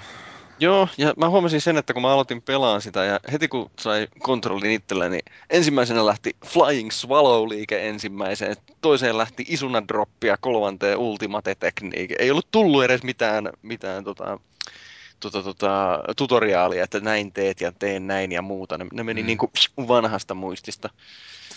Joo, mä oon itse kanssa suurena tämmöisen matkintäpeliystävänä seurannut sitä, mutta jotenkin tämä Metacritic viisikymmentäkahdeksan kautta sata vaikka. Aika paska, suoraan sanotusti, että täytyy ilmeisesti alelaarasta ostaa se, jos suosittelet sitä. No siis, se on ihan erilainen toi Ninjakaiden kolmonen kuin mitä ne aikaisemmat, ja se mikä siinä är... siis se ei ole huono peli, mutta sitä on muutettu paikoista, jotka ei tarvinnut muokkaamista. Siis sitä taistelujärjestelmää on typerillä paikoilla muokattu. Siinä on tasan yksi ase koko pelissä, eli se Dragon Sword, se katana. Kun niissä aikaisemmissa peleissä oli vaikka kuinka helvatisti niitä aseita, mitä pystyy valitteen. Ja sitten näissä aikaisemmissa oli se, että siellä oli tämmöinen Muramasa-sensei, semmoinen vanha pappa, joka myi kaiken näköisiä, kaiken näköisiä tarvikkeita sitten, eli siis jotakin pom- noita, noita terveysjuomia ja ynnä muita tällaisia. Eessä. Terveyssiteitä. Ja... Joo, ja siis, siis niin kuin päivityksiä, millä niitä aseita pystyi päivittämään, että siinä tuntui siltä, että se kehittyy tehokkaammaksi se hemmo siinä. Niin mitään tämmöistä ei ole siinä, siinä tässä uudessa. Sitten oli niitä tämmöisiä ninja-taikoja, niitä ninpo-taikoja näissä aikaisemmissa. Niin joo, tässäkin on tasan yksi. Onko sä kuinka pitkälle pelannut sitä? Seitsemän minuuttia. Kyllä mä nyt oon päässyt jo pitemmälle. Tosin nyt täytyy myöntää, että mulla palo päreet sen... Siinä yhdessä vaiheessa, kun siinä tuli yksi tämmöinen pomotaistelu, kun mä pelasin hardilla, niin se, mä en päässyt siitä millään, että välillä se tappoi mut kahdessa sekunnissa ja välillä mä tappelin sen kanssa, no, ee, no sanotaanko viisi minuuttia, enkä päässyt vieläkään. Että niin kun, mulla ei ollut semmoista tunnetta, että mä jotenkin opin koko ajan sitä, vaan se tuntui ihan randomilta. Niin mä mm. alensin sen vaikeustason sitten normaaliin ja oon sillä pelannut. Onko siinä ollut sama niin kuin ongelma, että ruudu tai kamera ulkopuolelta tulee niitä hyökkäyksiä paljon? Että... No ei ihan hirveästi, mutta kyllä niitäkin näkyy siinä. Ja, mm. ja aina se ärsyttää yhtä paljon. Niinhän ja... se on. Kun en Tämä... oikein mitään voi, että muuta kuin pelaamalla ja oppimalla, että tässä kohti tulee joku sinko jatketulta oikealta ja pitää sitten väistellä ihan hulluna. Että... Mm. Tämä asia siitä taistelujärjestelmästä, joka mua ärsyttää. Okei, mun, mun pitäisi tarkistaa, onko mulla toi aika kullannut muistoja, mutta mä muistan aina, että mä olen pitänyt enemmän Ninja Gaidenin taistelusysteemistä kuin God of Warien. Ja mä muistan, että molemmissa oli, oli sellainen, että, että tota, jonkun iskukombinaation pystyy keskeyttämään koska tahansa. Että jos kesken sen liikkeen näkee, että sieltä sivusta tulee joku vihu, niin ei muuta kuin loikkaa sivuun siitä paikasta ja hyvä. No, tässäkö ei pysty keskeyttämään? No siis mulla käy joka kerta sillä tavalla, kun mä pelaan sitä, että se lähtee tekemään jotakin iskukombinaatiota. No. Mä näen, että sieltä tulee joku vihu, joka kohta mua lyö. Mä painan hyppynappia kerran, toisen, kolmannen, neljännen, viidennen pff, ja sit se osuu sillä iskulla. Joo, toi on kyllä vittumasta, että täytyy kyllä suosilla jättää pois. Että kyllä siis kaikkein kuningasperiaate peleissä on se, että pelaajalla on aina oltava kontrolli sinne hahmoon. Että jos se niin kuin, tavallaan lukittautuu johonkin iskusarjaan sen takia, että se olisi jotenkin hienoa. Mä muistan missä kastikkeessa mä sitä puhuin, että Oliko se itse asiassa meidän ryyppyilassa joskus tuolla jossain persissä, mutta se joka tapauksessa mä puhuin siitä, että ei noita tappoanimaatiot ole ollenkaan hienoa, jos ne niin kuin sitoo hahmon siihen, niin kuin, että se kuolee sen takia, että se ei pysty väistämään. Et joo, okei, onhan se nyt niin kuin tietysti loogista ajatella sitä siltä, että jos sä niin kuin itse olisit siellä kentällä mättämässä tyyppejä ja sä et jotain tappoliikettä, niin sä et todellakaan väistä jätkää, mitä sä et näe. Mutta sä oot kuitenkin pelaaja ja sä näet, että sitä takavasemmalta tulee joku anust, anustappi timanttinen kärki edellä, että kyllä sitä niin kuin pitää väistää, jos se jotenkin pelaajana huomaa, että ei niin kuin tavallaan lukki, lukittaudu siihen tilanteeseen. Joo. Tota, jos nyt jotenkin summaa tätä Ninja Gaiden kolmosta, mikä mulla tällä hetkellä on kokemus siinä, mä oon ehkä vähän yli puolen välin siinä tarinassa, niin joo, sit siinä on myöskin tämmöisiä, siinä on moninpeliä ja tämmöisiä bonustehtäviä, niin ne bonustehtävät tuntuu, tuntuu oikein mukavalta lisältä, mutta tuo ei ole se peli, jota mä odotin neljä vuotta. Se on ihan ok peli, mutta mä en käsitä, miksi sitä on pitänyt muokata sieltä, joka toimi parhaiten niissä aikaisemmissa peleissä, eli sitä taistelujärjestelmää ja niitä aseiden määrää ja laatua ja muuta. Siis mm, ihan, ihan toi... käsittämätöntä, miksi sitä on peukaloitu. Aika katkerasti, katkerasti ihmiset kyllä kirjoitelleet, että itsekin oottelin sitä ihan mielenkiinnolla, että Bajonetan paikkaa ei vie mikään muuta kuin Bajonetta kaksi, mutta tota, oottelin kyllä ja sitten kun katselin niitä kommentteja, niin olin kyllä oikeasti aika aidosti pettynyt siitä, että shit! No, nyt olette saaneet avautua tarpeeksi näistä. Kyllä. Hyvä. Tauon jälkeen kuullaan taas uusia D L C-uutisia ja tutustutaan Peter Molineun kunniaksi järjestettyyn pelijammailu-tapahtumaa näistä lisää välisoiton jälkeen.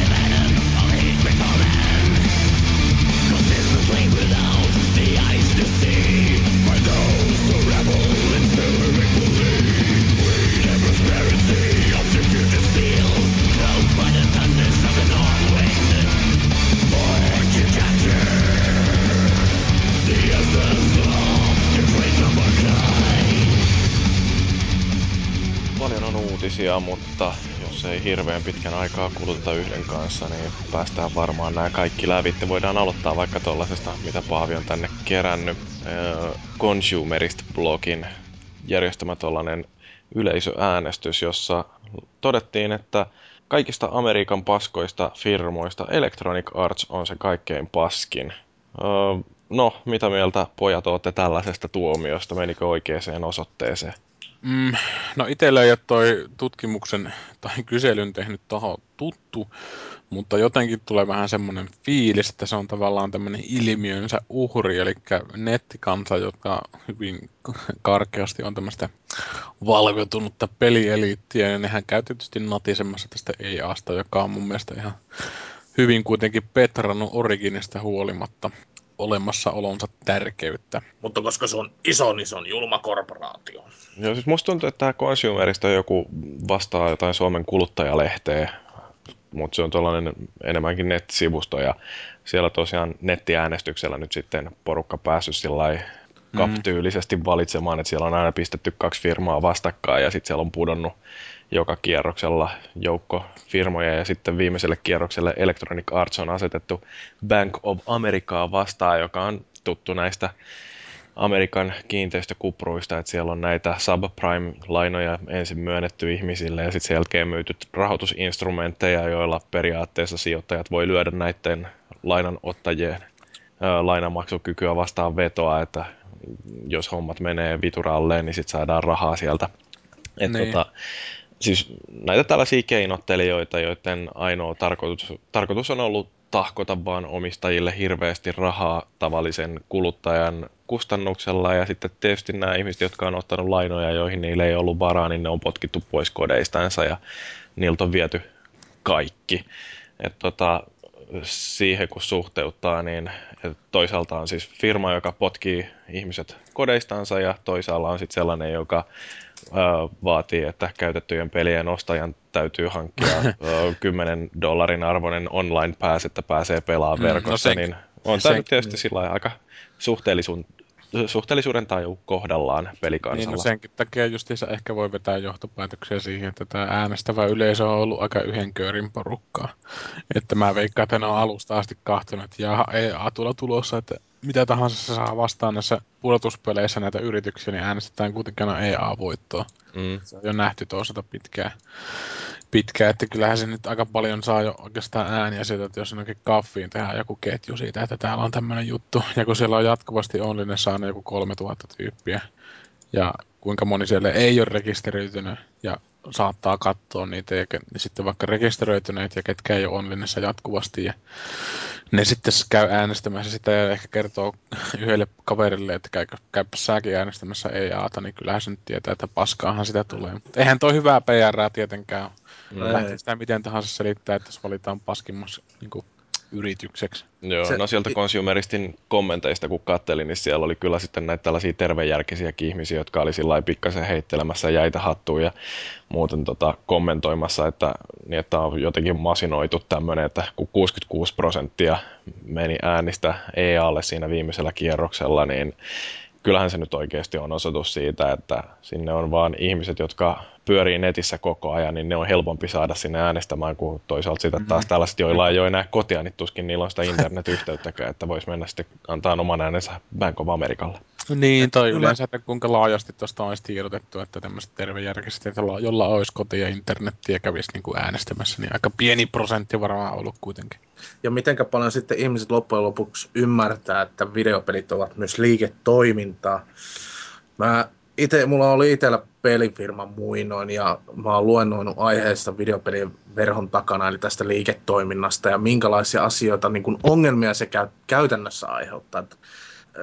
Eli niin sanottua, että no sanotaan, että koska tämmöinen rahajärjestelmä, niin kun ihminen on luonut sen ja tota, se on voittoa tavoitteleva ja se vähän niin kuin, se tavallaan pakottaa myös semmoisen ahneuteen ja niin kuin katsomaan sitä, että firman pitää tehdä liikevoittoa aina enemmän ja enemmän, mutta se niin kuin pärjää, mutta se tekee tappiota. Ja tota, siis niin kuin, siis siinä sitten ruvetaan ajattelemaan just tämmöisiä asioita, että okei, että öö, meidänkin pitäisi saada käytetystä pelistä rahaa jotenkin, se on meiltä pois. Ja mitenkä tämmöisiä keinoja, niin kuin, siis, eikä näitä mä sanon niin sanotuksi niin kuin ongelmaksi, niin kuin kuluttajapuolella. Että niin kuin, tulee se, niin kuin, se väärä asenne sitä firmaa kohtaan, mutta siis, niin kuin, se on vaan niin kuin, niin sanotusti, kun ajatellaan tätä rahajärjestelmää, rahan, niin kuin järjestelmä, missä raha pyörii, niin kuin ajattelee sen kannalta, se on hyvin järkevää, se on loogista. Ja tavallaan se puuttuu varmasti monelta niin kuin ihmisiltä ymmärryksestä. Näin uskoisin. Hmm. Joo, ja sitten toisaalta, että kyllähän tuolla nyt on ö, varmasti puuttunut tuolta sellaisia firmoja, jotka ihan luonteeltansakin on aika paljon ö, ärhäkämpiä, että joku Blackwater tai millä nimellä tämä palkka-armeija nykyään pyöriikään, jota nyt ei varmaan tuollaiseen äänestykseen voi ottaakaan, nyt ei sillä kuluttajalle kauheasti näykään, mutta kuitenkin, jotka siis lähettää sotilaita jonnekin Irakiin tai Afganistaniin ja sitten siellä on periaatteessa tekemässä Yhdysvaltain armeijahommia, mutta käytännössä mm. niillä ei ole minkäännäköistä vastuuta kenellekään. Niin tota, onko se nyt sitten sellainen firma, joka kannattaisi pistää E A:ta vastaan? Tai sitten kaikki Philip niin. Morrisit ja muut tupakkayhtiöt, jotka käyttää kymmeniä miljoonia dollareita lobbaamiseen, että saadaan myytyä myrkyllisiä. Et löytyyhän noita pienemmältäkin tasolta, että menee vaikka johonkin minkä suomalaisen kaupungin keskustaan, niin näin kovasti stereotypisoiden näitä maahanmuuttajien pizzerioita ja muita. Että kun Tampereella on ollut näitä oman pizzerian tuhopolttajia ja muita, niin kyllä siinäkin on niinku yritysmentaliteetti aika paska. Mm. Tämä E A nyt ei varmaan ketään tappanut kuitenkaan, vaikka se onkin muutaman työ joltakin mä... ihmiseltä ottanut pois. Että... Enkä mä sitä niinku puolusta yhtään, ei se on niinku, mä oon niinku koko tätä rahajärjestelmää niinku vastaan, se, se on väärin kuitenkin, että niinku, et se raha menee ihmisen edelle. Et niinku, tot, sitten se aiheuttaa just tämmöistä, niinku, että kuusikymmentä prosenttia on E A:ta vastaan, tai mitä se nyt olikaan se prosentti, mutta helvetin iso. Mm. Että niinku, se jo kertoo jotain kuitenkin. Mutta tässä on jotenkin mun mielestä hypätty kyllä sen yli, että E A:lta on muun muassa tullut tämä meidän podcastimme aihe, eli Brutal Legend ja Sitten on Dead Spaceit ja hyvin siellä on mun mielestä ainakin petrattu, että, on, on. Että maine on ollut kyllä paska niin kuin taannoin, mutta hyviä pelejä siellä on mun mielestä tuotettu. Niin, että... Miettii toista suurta saatanaa Activisionia, jonka ansiosta toi Brutal Legend oli jo hetken aikaa limbossa ja mm, mm. meinasi jäädä kokonaan julkaisematta, että E A tuli siinä ja pelasti tilanteen. Niin, kyllähän siellä on sitten nämä Crysikset vai mitä muita hienoja sitten löytää, Simsityt ja Simsit nyt tällaiset, että en mä itse kyllä näe tätä E A:ta. Ihmiset vähän nyt äänestää sitä sen mainetta tässä, että mm.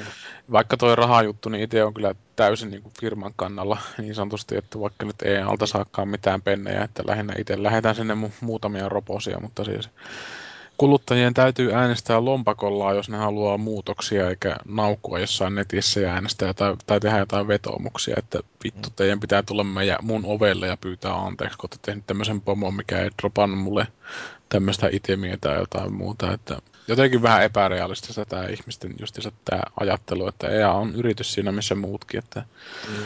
pakko sen on yrittää niin kuin tehdä sitä bisnestä silleen, että...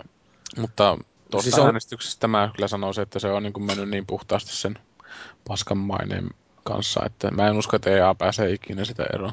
Joo, siis niin kuin E A on tehnyt pahoja virheitä menneisyydessä, että Bullfrog ja tota, se, miten si- sille kävi, niin...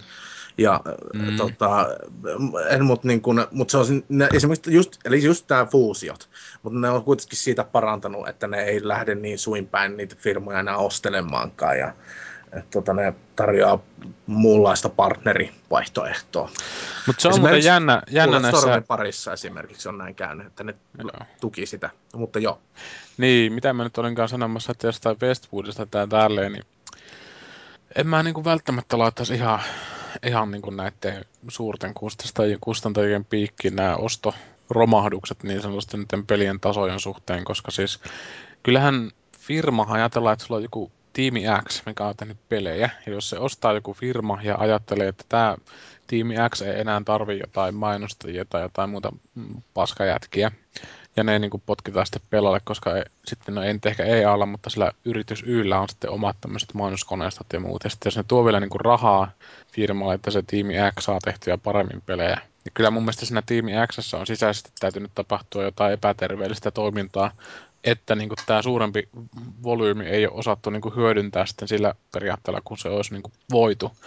Että suoraan niin tämmöisten isojen firmojen haukkuminen mun mielestä vähän kummallista, kun ei kuitenkaan välttämättä aina ole sitä taustatarinaa siinä, siinä läsnä. Että esimerkiksi tämä ruotsalainen porukka, mikähän se nyt oli tämä... Ää... Starbreeze. Joo, oliko se just se, että kun siinä tapahtui tämä ostotilanne, niin siinä oli semmoinen koodajatyyppi, mikä oli kuulemma aika lahjakas, mutta se ei vaan yksinkertaisesti osannut toimia osana tämmöistä isoa konsernia, jolla oli, niin kuin, oltiin enemmän tulosvastuullisia. Ja se niin kuin, aiheutti suurelta osin tämän firman kaatumisen, koska siinä oli niin paljon kiteytettynä tämän niin kuin, tietotaitoa yhden tyypin taakse, eikä sitä oltu hajatettu niin kuin, pitemmälle. Et se ei ollut niin kauhean sosiaalinen ihminen ja se ei saanut sitten vielä tämmöisessä tulosvastuullisessa tilanteessa toimia, jolloin se sitten aiheutetaan tiimin niin kuin rappeutumisen sisältä päin. Ja siinä on sitten mun mielestä vaan turha niin kuin osoitella sormella tätä ostavaa tahoa. Et siinä on niin paljon taustalla kuitenkin ollut. Mm. Kyllähän no Team Bond ei niin kuin sekään nyt kovin hyvin, hyvä firma ole, että että tota, sielläkin on sisällä tapahtunut paljon paskaa. Että ruvetaan niin kuin ajattelemaan, että mikä firma se on nyt paskin. Että niin kuin... Mutta se, ehkä se nyt E A on vaan silmätikkuna kuitenkin, ja Activision on hyvin isoja firmoja. Ja... Mm. Että mm. kyllä ne mokia tekee siinä, missä muutkin, kaikki muutkin firmat. Että... Mutta se on sitten kuitenkin sellainen tilanne, että kun peliteollisuutta ei kuitenkaan vielä oteta tosissaan niin paljon, että pelintekijöiden oikeuksista välittäisiin. Mutta samahan se on niin kuin Applella, kun nämä Kiinan Tokio, mitkä hemmetin tehtaat siellä, missä... Foxconni. Niin, Foxconnissa, niin tota, eihän sitä niin kuin... Siis sehän on ihan hullua, mitä sitä kuulee. Mutta sitten kun nytkään, niin kuin, jokainen uutinen päättyy siihen, että Apple on laittanut tämmöisen selvityksen tapahtumista ja... Tippitii, tippitii. Ei sitä niin kukaan jaksa edes niin kuin selvittää tuommoista tilannetta, että vähän kummallisella mentaliteetillä ajellaan. Ja sitten samalla tänään Brendan McNamaran... Team Bondin keulimiset, että mm. kyllähän sitä taidettu niin kommentoida sitä tuota Rockstarin suunnasta, että ei halua enää ikinä käyttää tätä pelitaloa vai miten se oli siinä Mikä se lause oli? Muistaako kukaan? Että nyt ei tule. Sieltä oltiin kommentoitu, että ei kyllä niin kuin tälle tiimille enää teetetä mitään täällä. Että on niin paljon työntekijöitä lähteneet siellä. Että...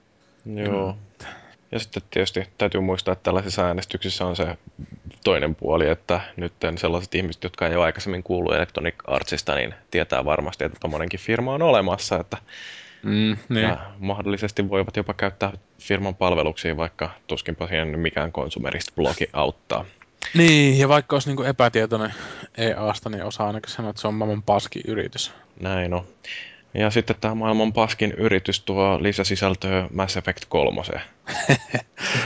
Niin, näin. Mä, siis fanit saa mitä tilaa. Onko se ilmasta se lisäsisältö? No siis joo, eli Mass näin. Effect kolme loppuun tehdään nyt sitten tällaista jotain ö, lisää videota ja jotain tarinan pätkiä, jotka kertoo vähän, että mitä siinä lopussa oikeasti tapahtuu. Ja kyllä tämä on huhtikuuhun kaksituhattaneljätoista asti ilmanen. No, ei, se al- ei, ei ainakaan pelintekijöille, ei ole ilmainen. No ei, sitä se ei varmasti ole, mutta ei se varmaan maksa.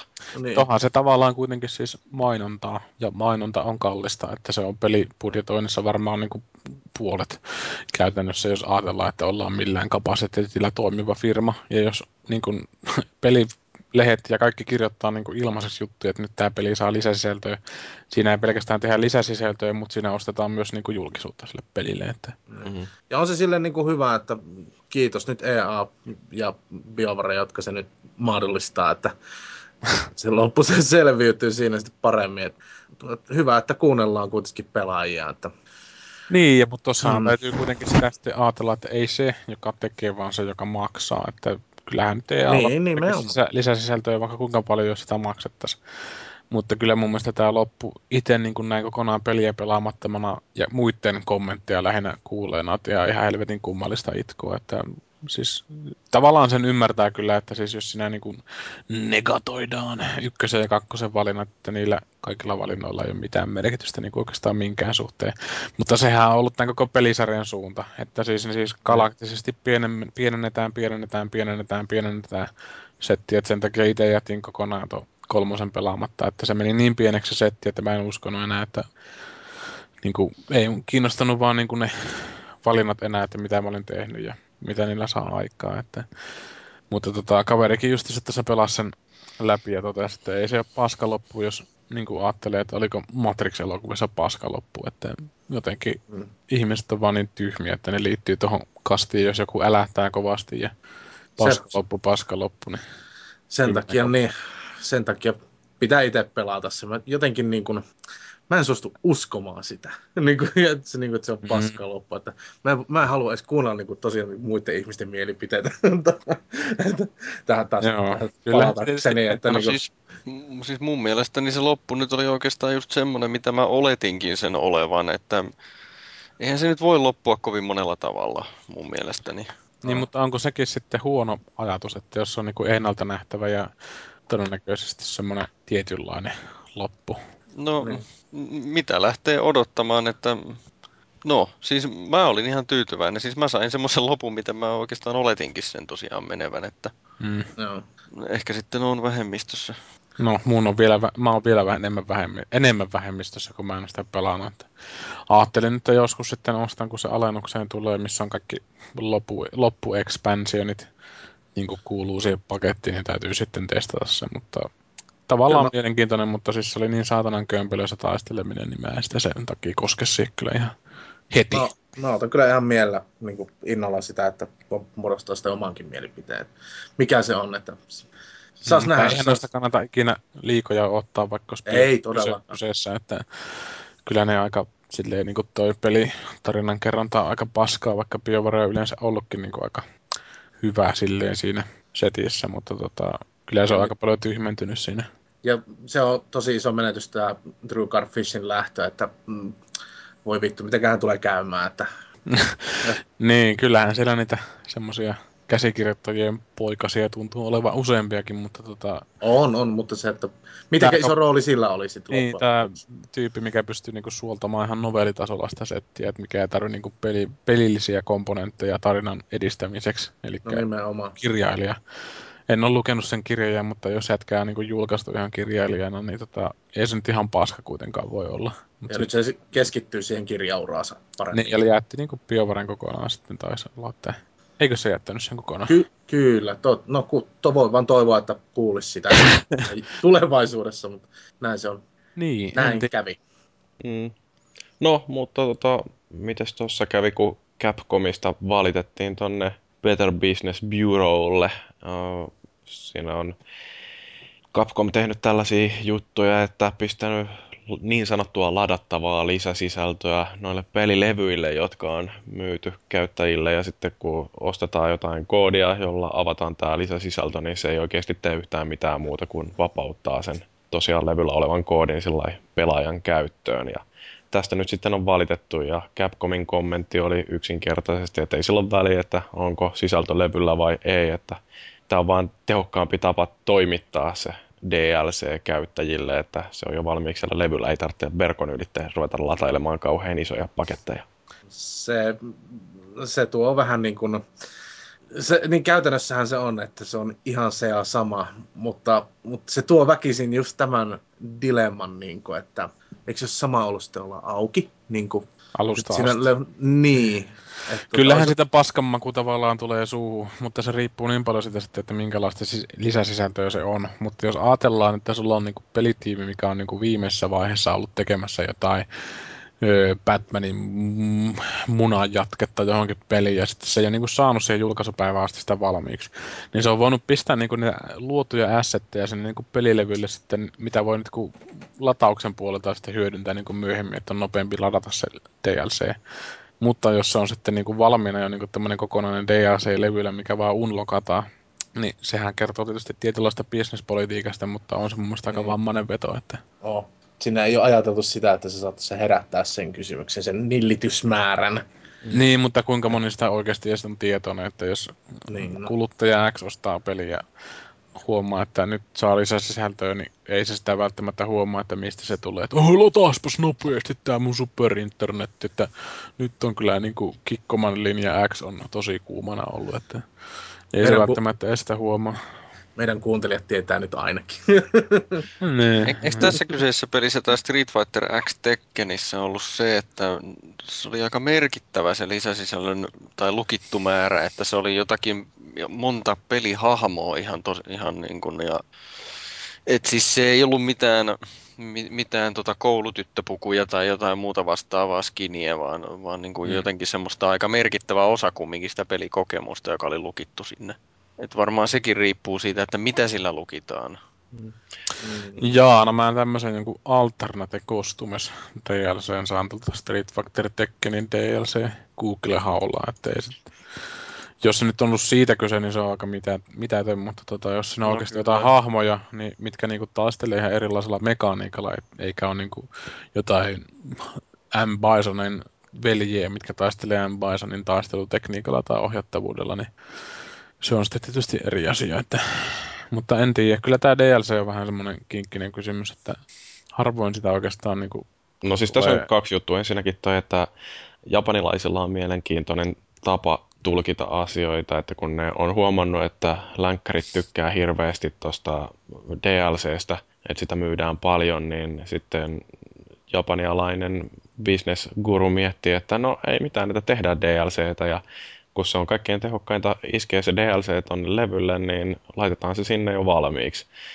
Uh, ja tämän sitten pitäisi olla sellainen asia, mikä ilahduttaa kuluttajaa. Mutta tota, sitten toinen puoli tässä on se, että uh, kun tuollainen peliprojekti käynnistetään, niin sillä tietysti määritellään budjetti ja sitten sille määritellään jonkinlainen tuotto-odotus tai ainakin myyntiodotus. Ja sitten katsotaan, että miten paljon me pystytään tekemään sisältöä tähän sillä, että me todennäköisesti päästään vielä omillemme ja mahdollisesti tehdään jopa jonkin verran voittoa. Ja tälle D L C:lle tehdään ihan samalla lailla, että sille lasketaan, että paljonko me joudutaan pistämään tähän efforttiin, paljonko me saadaan tällä rahaa. Ja jos Capcom nyt sitten tekee tällaista ynnäilyä ja toteaa, että me voidaan tehdä tämä peli summalla X ja sitten me voidaan tehdä D L C:tä jollain summalla Y, niin sitten meidän täytyy saada rahaa jotain yksi pilkku kolme kertaa X plus Y, että meidän, meidän kannattaa tehdä tämä koko paska. Ja jos ne ajattelee, että me ei saada myytyä tätä D L C-tä tai ainakaan me ei saada siitä rahaa, niin sitten se Y jää tekemättä. Että vaihtoehtona on tosiaan se, että otetaan se peli sellaisena, mitä se toimitetaan siinä levyllä, ilman niitä lisäsisältöjä, tai sitten saadaan sitä lisäsisältöä, josta maksetaan jonkin verran. Että vaihtoehto ei ole se, että Capcom vaan tekee enemmän ja ottaa siitä vähemmän rahaa, koska ne tekee kuitenkin bisnestä ja ne um, grafiikkasuunnittelijat ja muusikot ja koodarit, jotka siellä tätä työtä tekee, niin niitä tarvitsee elättää perheensä.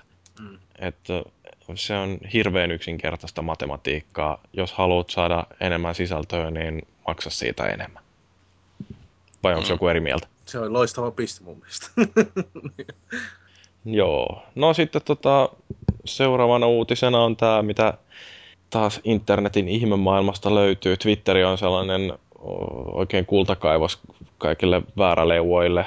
Ja siellä on Peter Molyneuxsta tehty tällainen äh, jonkinnäköinen parodiaversio äh, Molydoo. Ja siellä on kysymys, että what would Molydoo?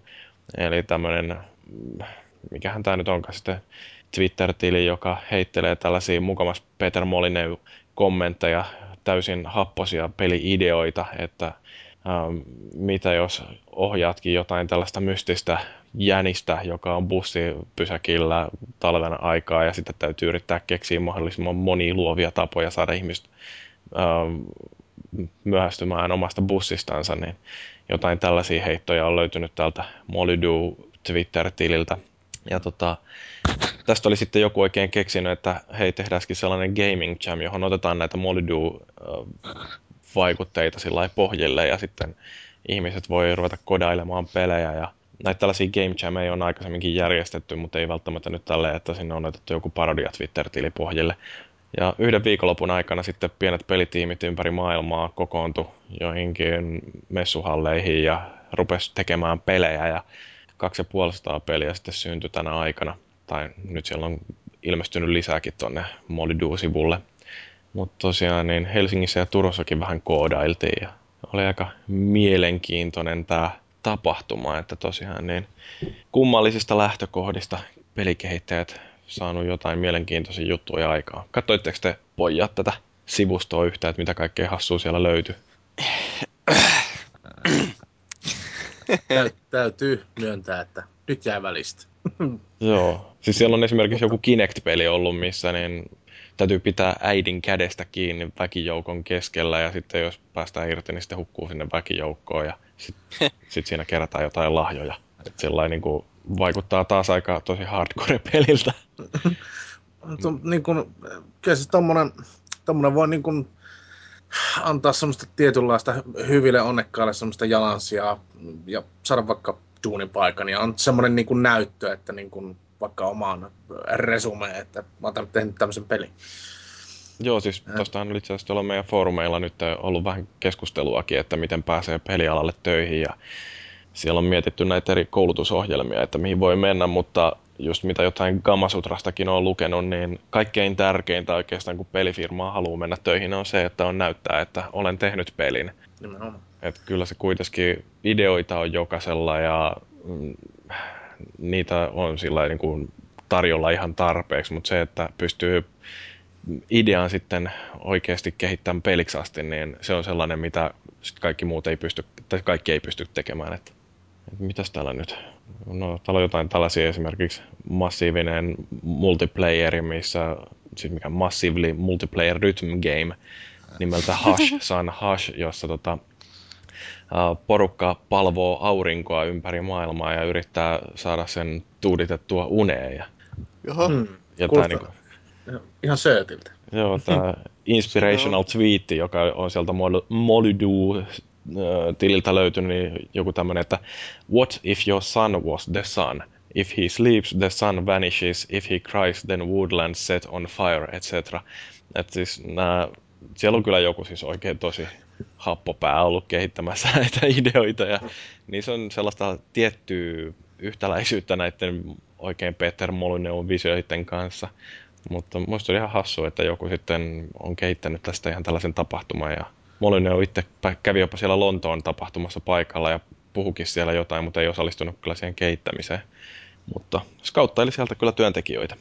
Totta kai, aina kannattaa skautata. Joo, täytyy varmaan laittaa tuonne Molyneux-sivulle toi linkki, koska siellä on ihan villejä ideoita ollut.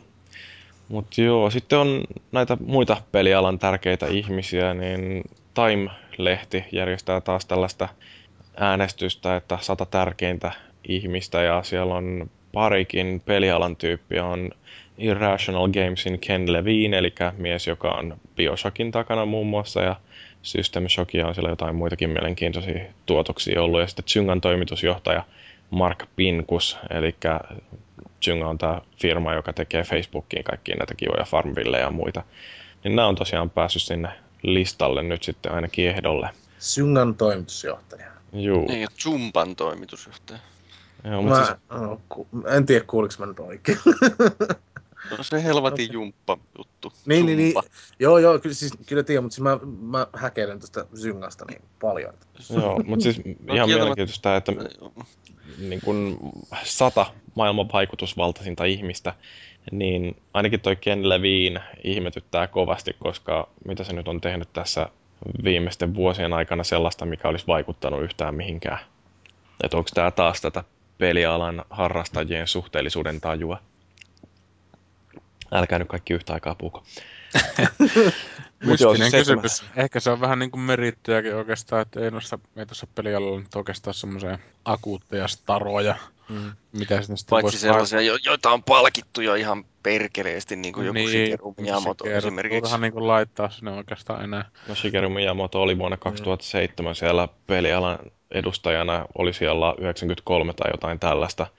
Mm. Uh, Mutta siis Miyamoto nyt on tietysti sillai oikeasti pelialalla merkittävä tyyppi ja siitä huolimatta päässyt tuollaisessa listassa niin vaan sinne jonnekin aika häntä päähän, että, että tosiaan niin kuin Ken Levine. Ehkä Zynga nyt siinä mielessä on firmana ihan merkittävä, että ne kuitenkin on saanut esiteltyä videopelaamisen sellaisille ihmisille, jotka muuten ei välttämättä pelaisi. Kyllähän Farmvillellä on paljon harrastajia. Oh, no niin, silleen ajatellen tosiaan, että nyt tuossa vähän näin kelaili alkujärkitystä, mutta niin kuin, että, että tota, tosiaan siis niin kuin onhan sillä va- valtava pelaajakunta.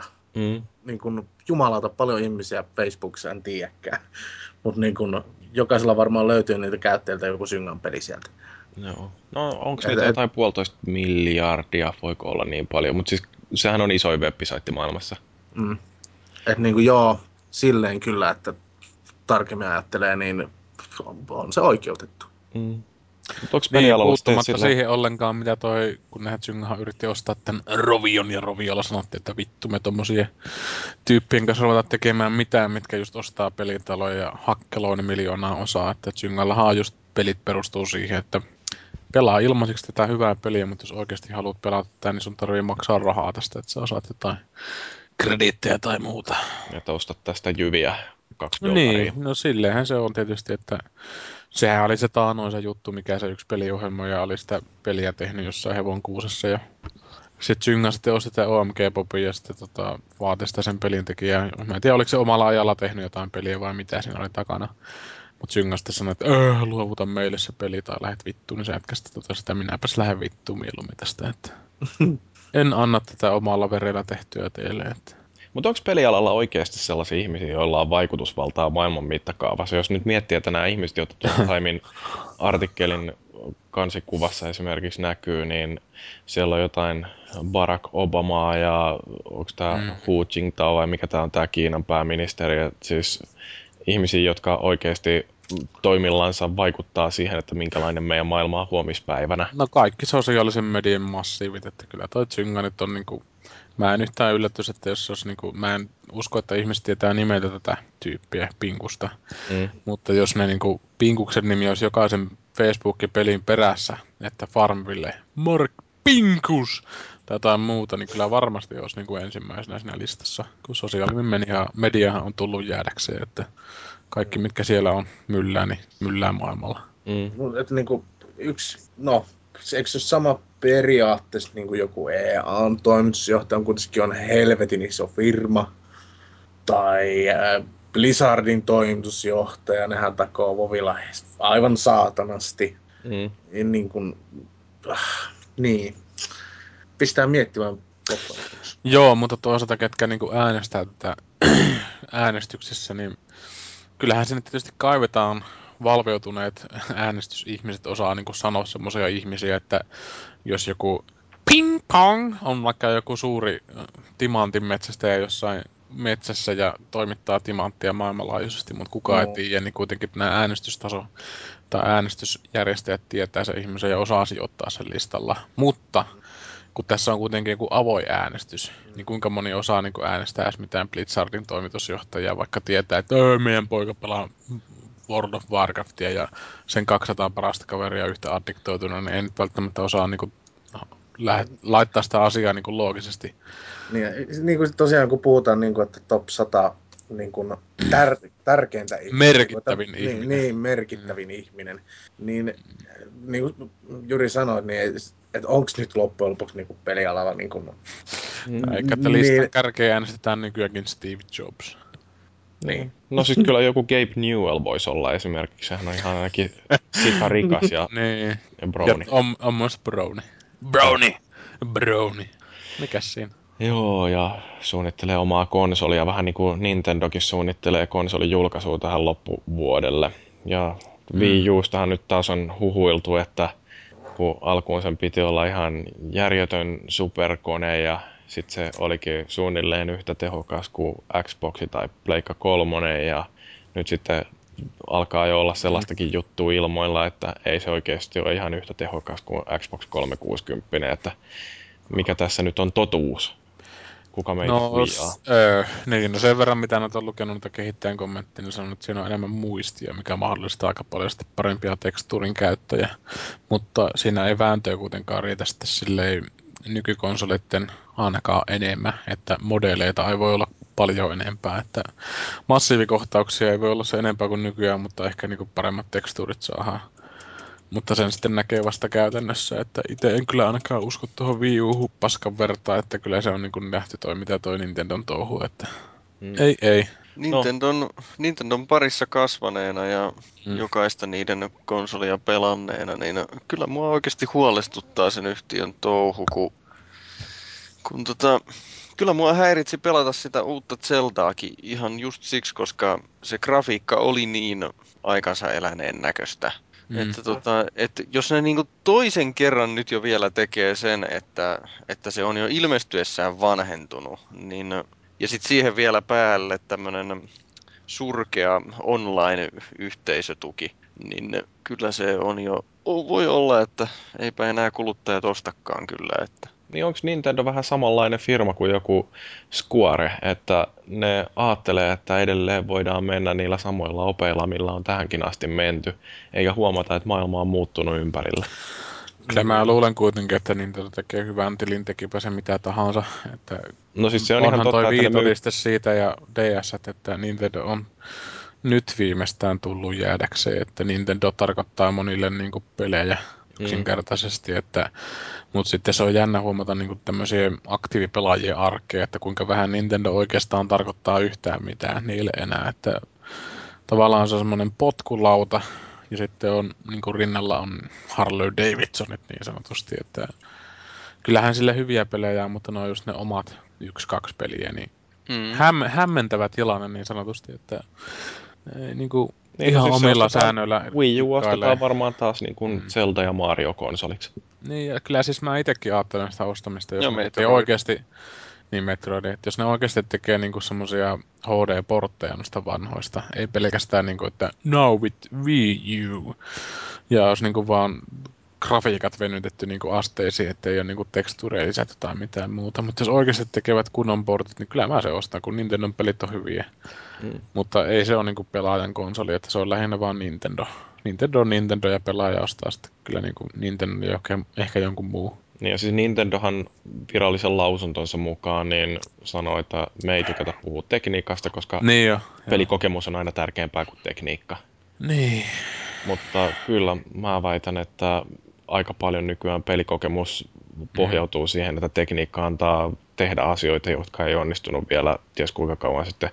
Et siis esimerkiksi toi muistin määrä on aika olennaista ja varsinkin se, että on tallennustilaa, mihin voidaan tallentaa pelitilanne, niin se mahdollistaa sen, että voidaan pyörittää jotain Skyrimejä tai, tai Falloutteja. Niin, en mä tiedä. Jotenkin vähän vaan niin kuin tuntuu, että toi peliala kuolee, kuolee silleen, että on niin kuin tämmöisiä liian... liian niinku muotteihin valittuja pelejä, että jotkut Gearsta ja tuommoista, ne on niinku semmosia, ne ei niinku jätä minkäänlaista liikkumavaraa sen pelaamisen suhteen, että tässä, tähän mun ihanaan Dark Soulsia niinku voi päästä, niin jotenkin siinä, mä just joku artikkelin luin, missä oli niinku arvostelija ja semmoinen just oikein, että se niinku tavallaan antaa kaikki avaimet sille pelaajalle, että se on niin, kuin niin kädestä pitämistä tai sitten se on niin kuin tämmöistä aliarviointia, että tehdään joku semmoinen pierun kuoren pomputuspeli, että ei niin kuin ole mitään järkeä siinä, että on niin kuin tavallaan vaan joku pieni mekaniikka, millä kikkaillaan. Ja mä niin kuin kaikki sitä aina sanoo, että peliala kuolee, mutta se on niin kuin bullshittiä. Joo, koska kyllähän. Niin, koska koska niin kuin pelialahan niin kuin se, niin kuin se evoluutioituu kumminkin, että niin kuin tämä on, nyt on tämä vaihe ja mitä se on mm. sitten. Niin, siis kyllähän se kasvaa pelkästään se peliala, että nythän on niinku, vaikka sitä on sanottu, että Suomi on teknologiamaa ja blä blä blä, vaikka Nokiat on menossa alas, niin pelifirmoja tulee niinku kuin sieniä sateella. Mm. Mutta se sitten katsotaan, täytyy taas katsoa, että suomalaisia pelifirmoja, jotka tekee niitä triple A -pelejä, niitä ei tule kuin sieniä sateella. Että ne on tämmöisiä pienempiä taloja, mitkä... No siis meillä ei ole yhtään triple A pelifirmaa. Niin, mutta siis tota, no onhan Remedy kuitenkin jokinlainen triple A. No, no, siitäkin voi olla vähän kahta mieltä, että onko Alan Wake oikeasti triple A -peli. Niin, no ehkä se niinku tuotos on, mutta se niinku rahoitus on kuitenkin, että se on saanut myllätä sitä peliä, niin kyllä se niinku niissä isoissa rahoissa liikkuu, mutta siis mä just hain takaa sitä, että on tämmöisiä pienen rahoja pelitaloja, mitkä tekee jonkun öö, mobiili, mobiilialustalla sitten lähinnä näitä pelejä, että niitä tulee sitten enemmän ja enemmän. Ja kaikki tietysti toivoo olevansa se Rovio, ja mäkin toivon sitä, että Rovio ymmärtäisi vähän laajentaa sitä repertuaaria, että... No kyllä, ainakin kun ne osti sen, ei. Mikä se nyt oli kattonut? Öö, Future, ei kun ton... Futuremark. Niin, Futuremarkin kun ne osti. Joo, niin kyllähän se nyt ainakin antaa jotain osviittaa siitä, että ne varmaan meinaa laajentaa vähän. Niin, mutta olihan se Futurimarkki selkeästi tekniikkatalo, ettei se välttämättä ollut semmoinen niin kuin triple A, mitä vaatii, niin kuin vaatii yleensä, on niin kuin tarinankerronnallinen osuus. Niin jotenkin vähän, mä en toivoisi, että ne sille areenalle astuisi vähän rohkeammin, että tekisi jonkun semmoisen... Jotain dark, muutakin kuin kolme D Angry Birds. Niin, Dark Souls vitosen vaikka tekisi tämmöisellä pohjalaisella mentaliteetillä. Että... No kun sä nyt tuosta Dark Soulsista pääsit taas puhumaan, niin haluatko sä lukea tämän seuraavan uutisaiheen?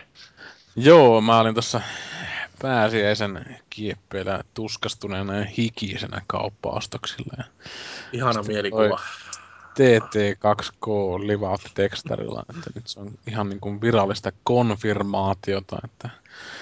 Dark Souls tulee P C:lle ja kyllähän mä sinä sitten askel nousi kivasti siellä kaupassa vähän enemmän. Että, että tota, se on semmoinen peli, että se niinku täytyy kokea, että no one can be told what the Matrix is, että se täytyy itse oikeastaan pelailla ajan kanssa. Ja se on tosiaan P C:lle nyt tulossa ja kyseessä on sitten ihan tämmöinen suora porttaus kaikessa hirveydessään, että ei ole mitään graafista pimppausta. Että ei ole Steve, mikä Carmack, mikä se Carmackki oli? John Carmack. Niin, ei ole Carmackia, Johnia pistetty niinku palkattu koodaamaan vähän P C-alustalle sitä systeemiä. Että se on varmaan tosi karkea se portti, mutta tota, uusia pomoja. Ja Namcolla on tää Ridge Racer Unbound Down Down Down, niin se on tuolta Steamista saatavilla, niin ehkä nyt voisi niinku toivoa, että minimoidakseen tämmöisiä logistiikkakuluja, niin Dark Souls ilmestyisi tuonne Steamin jumaluuten ympärille, ja sitten kaikki P C-pelaajat pääsisivät nauttimaan oikeasta pelistä, että mielenkiinnolla oottelen, onko tässä kukaan muu sitä pelannut muuta kuin tämmönen epäpyhä kaksi kautta viisi. Vielä en edelleenkään pidä sitä pelistä, että... Sä oot jotenkin epäonnistunut ihmisenä nyt kanssa, että kannattaa ottaa uudestaan haltuun nämä tämmöiset aakkoset siellä. Eikö kuitenkin Dark Soulsista puhutaan, kun kuitenkin äh, sukutaan aika vaike- perkeleen vaikea peli? Mm, ei se, jos se oikeastaan siitä kiinni, että millä mentaliteetillä nykyään, että ihmisiä on niin paljon pietty käestä kiinni, että nyt kun tulee tuommoinen niin peli, oikeasti tiputetaan vaan keskelle ja sulla niin ei ole edes välillä miekkaa kädessä, että meepäs tonne, niin cool. Sitten kun alkaa miettimään, että mitä vittua mun pitää tehdä oikeasti, niin se antaa niin semmoisen avoimuuden siihen lähestymiseen, että sun täytyy kiertää johonkin muualle ja käy kokeilemassa, että jos et pärjää, niin juokset karkuun. Karkuja tämmöistä, että tota, itse on kovasti mieltynyt siihen.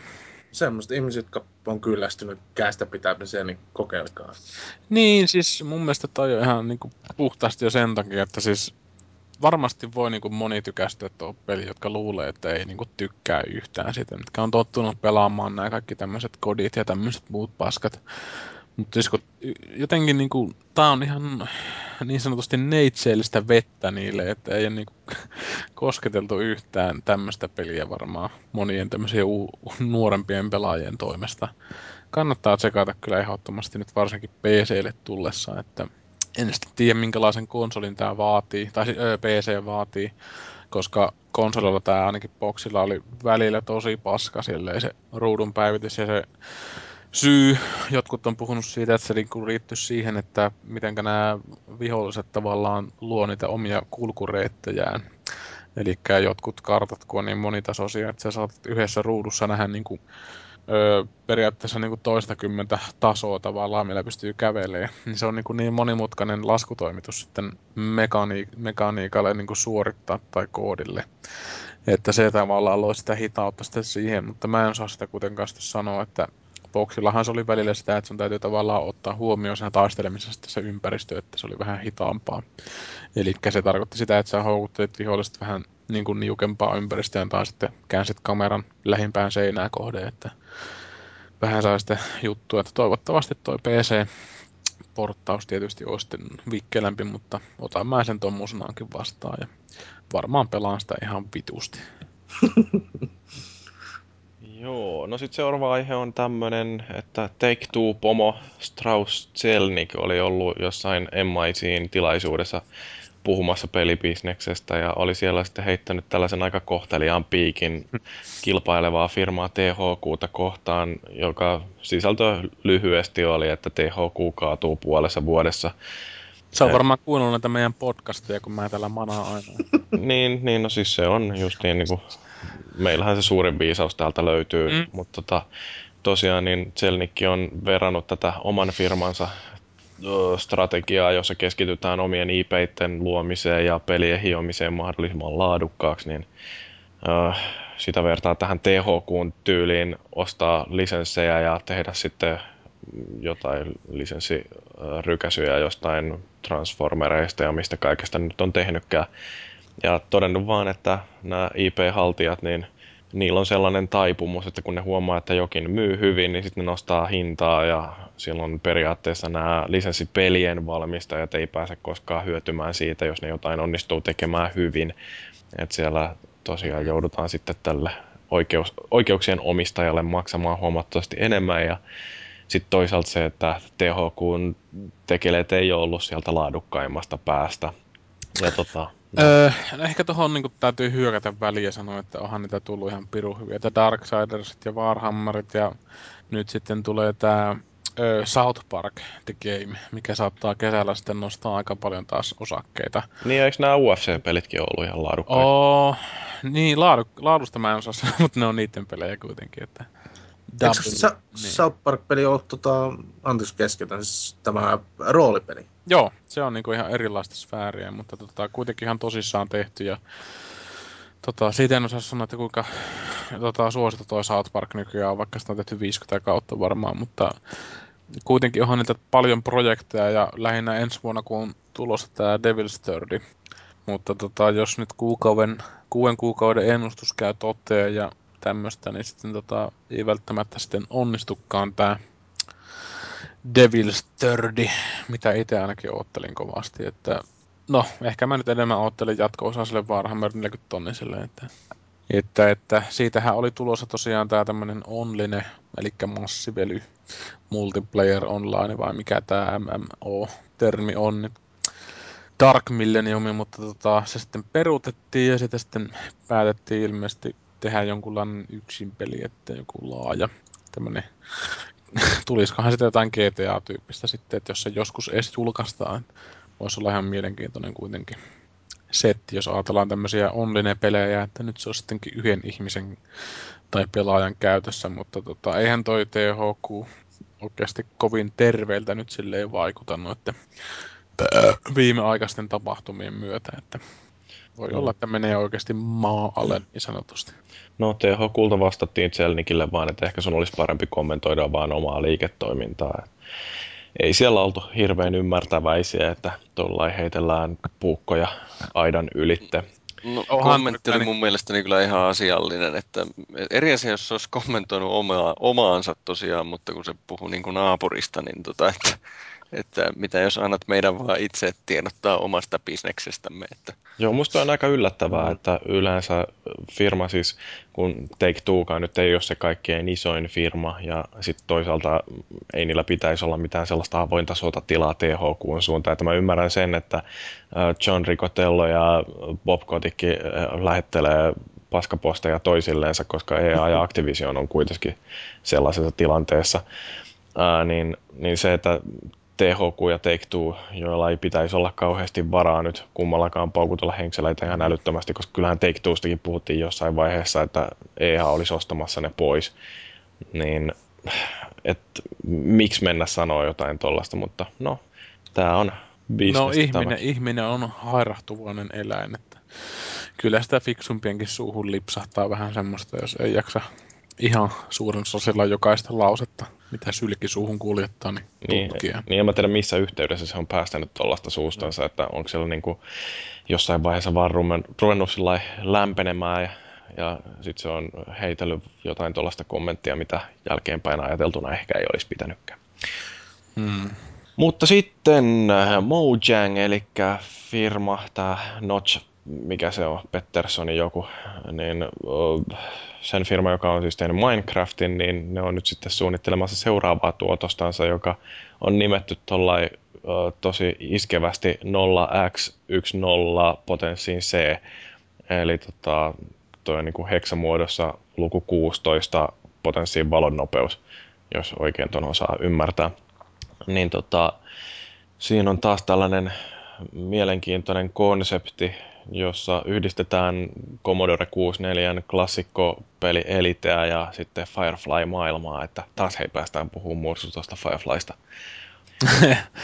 Joo, mutta ehkä se kuitenkin tarvii huomioida se, että se visuaalinen ante ei ole semmoista rikasta, vaan todennäköisesti jotain elitetyylistä tuksuttelua. Että. Joo, siis tässä on niin kuin kuusitoista-bittinen Um, estetiikka jo siellä jotenkin taustalla mm. ja sitten peliin kuuluu muun muassa se, että ohjelmoidaan oman aluksen tietokonetta, että miten se sitten tapahtuu, tehdäänkö sinne joku sellainen kevyt ohjelmointikieli.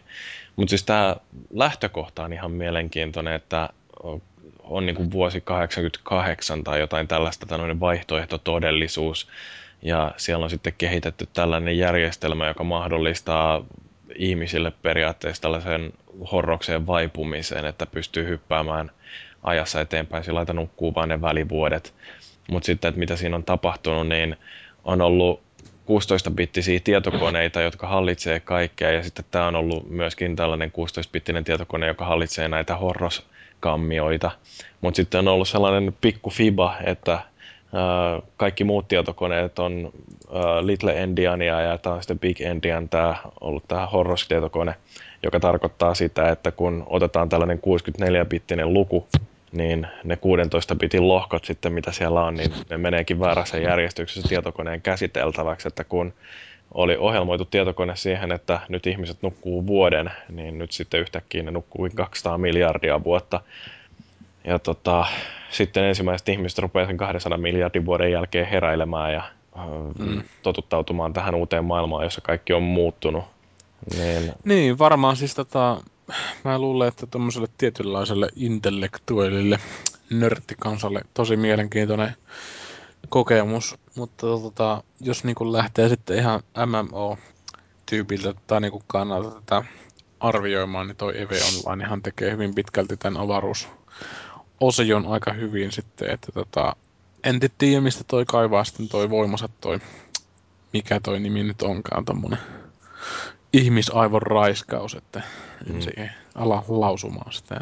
Kyseessä on varmaan nyt sama peli, mistä oli tota, minkä pelin kotisivuilla oli aprilipilana, että tämän pelin nimeksi tulisi Mars Effect. Joo, en tiedä. Se on ihan hyvä juttu. Sitten kun aprilipäivä meni ohi, niin sanottiin, että okei, tämä pelin nimi oli vaan aprilipila, mutta peli on tulossa. Mm. Niin, okei, no niin, kuuli tästäkin, ja tämä kuulostaa niin aika mielenkiintoiselta. Niin, varmaan toi Notsi taas tekee sillä pikkusen tiliä, että kyllähän tota Minecraftiakin on myyty mitä. Paljon se on sillä tehnyt, viisikymmentä miljoonaa vai mitä se oli se? Aika pik- pirusti joka tapauksessa. Mm. Kyllä, jos tuossa vielä on kuukausimaksu, kuten tuossa uutissa lukee, että, mm.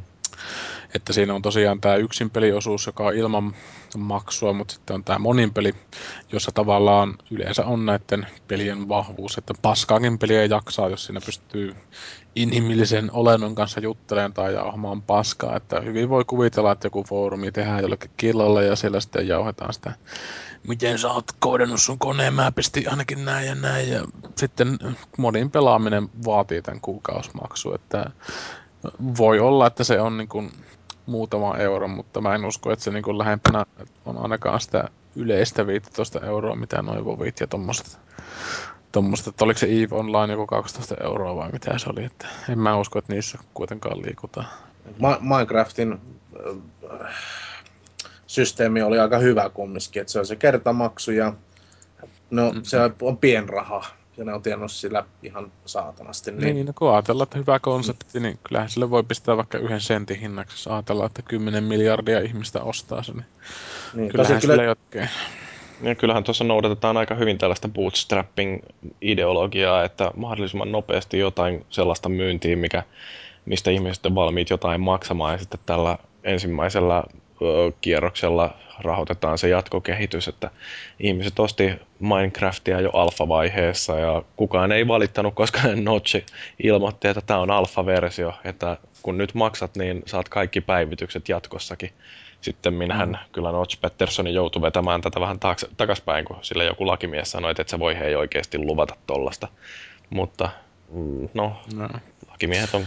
Mutta ehkä tuo Notchikin elää niin kuin noiden tuommoisen legendan perusteella, että se on tuommoinen vähän niin kuin power persona. Että kaikki mm. mitä se tekee, niin on parasta, että paskakin maistuu lakritsilta, että jos niin kuin ihan syömisetäisyydelle joku fani pääsisi, että... Alkaa silleen niin kuin jotenkin vähän hämärtymään sitten tämä, että nousee niin kuin nykyään tässä tämmöisessä Kickstarttia ja muiden vanavedessä vähän niin kuin tämmöisiä superpersoonia tai henkilökultteja, mikä on mun mielestä taas niin kuin vähän huono kehityssuunta, että ei välttämättä ole semmoista ihan, ihan niin kuin sellaista suuntaa, mitä itse halusi nähdä. Että... No, kun Kickstartereista puhuttiin, niin niitä on tullut nyt tosiaan kuin sieniä sateella. Että siellä on mm. tämä aiemmin mainittu Leisure Suit Larry Kickstarterikin muun muassa. Kyllä. Niin, tämä keskeeräinen projekti. Mikä siinä sitten on alla? Että se ei kuitenkaan sitten ole tota ihan uusi peli. Että olisiko se just tämä ensimmäisen pelin uusinta versio? Ainakin mitä itse on videota nähnyt, niin kyseessä on just tämä ykkösen uusinta versio. Allo esittelee sitä siinä. Ja, et tota, siis näytti ihan helvetin hienolta, mutta... Okei, kyllä se varmaan hommaankin, mutta niin kuin en tiedä tarviiko sitä, koska on, niin kuin, on just tämä V G A-versiokin siitä, joka on sukkot samannäköinen kuin vitonen, niin, niin kuin, mä halusin uutta peliä, en uudelleen lämmittelyä. Koska nuo kaksi viimeisintä, jotka on Vivendin johtamaa, johtamia niin projekteja, ne on ihan täyttä paskaa. Joo, mutta ehkä siinä on kuitenkin helpompi tehdä niin kuin myyty tuote, kun tehdään niin kuin uusi larry. Eli jos sä ajatellat niin kuin pitkällä tähtäimellä niin kuin kustantajan näkökulmasta, että sä teet niin kuin sen kaikkein suosituimman pelin uusiksi, ihmiset on tyytyväisiä, tyytyväisiä kun ne ostaa sen, ihmiset saa niin kuin muistoja ja sitten ne saa niin kuin sen pelin tavallaan uutena pelinä itselleen. Ja sitten on sen jälkeen helppo tehdä niin kuin uusi peli, mikä on niin kuin ihan uusi peli. Mutta jos sä niin kuin tekisit suoraan joku larry kymmenen ja tämmöisen pelin, niin se on niin kuin ehkä vaikeampi sellainen tota, kuvio sitten niin kuin myydä sitten jatkon kannalta. Että Kickstarterin kanssa mä olisin ainakin hirveän varovainen, että sitä mä sanoin jo sinne ton, ton, ton Double Fine aikaa, että niiden kanssa kannattaa olla aika varovainen, että jos taso laskee ja ihmiset silti antaa rahaa, niin sitten niin kuin ei niin kuin tämmöiset arvokkaat projektit tuu saamaan sitä Kickstarter-rahoitusta, koska jotkut on pilannut tavallaan tämmöisen niin kuin helpolla rahalla sitten tämän Kickstarterin maineen. Mutta jos tähän, niin. Mutta jos tähän niin kuin lähtee mukaan ihmiset, niin se tarkoittaa sitä tosiaan, että niin kuin vanhoilla lärillä on kysyntää ja ne saa rahaa ja saattaa tulla jumalauta se Laser Suit Larry Explores Your Anus. Tota.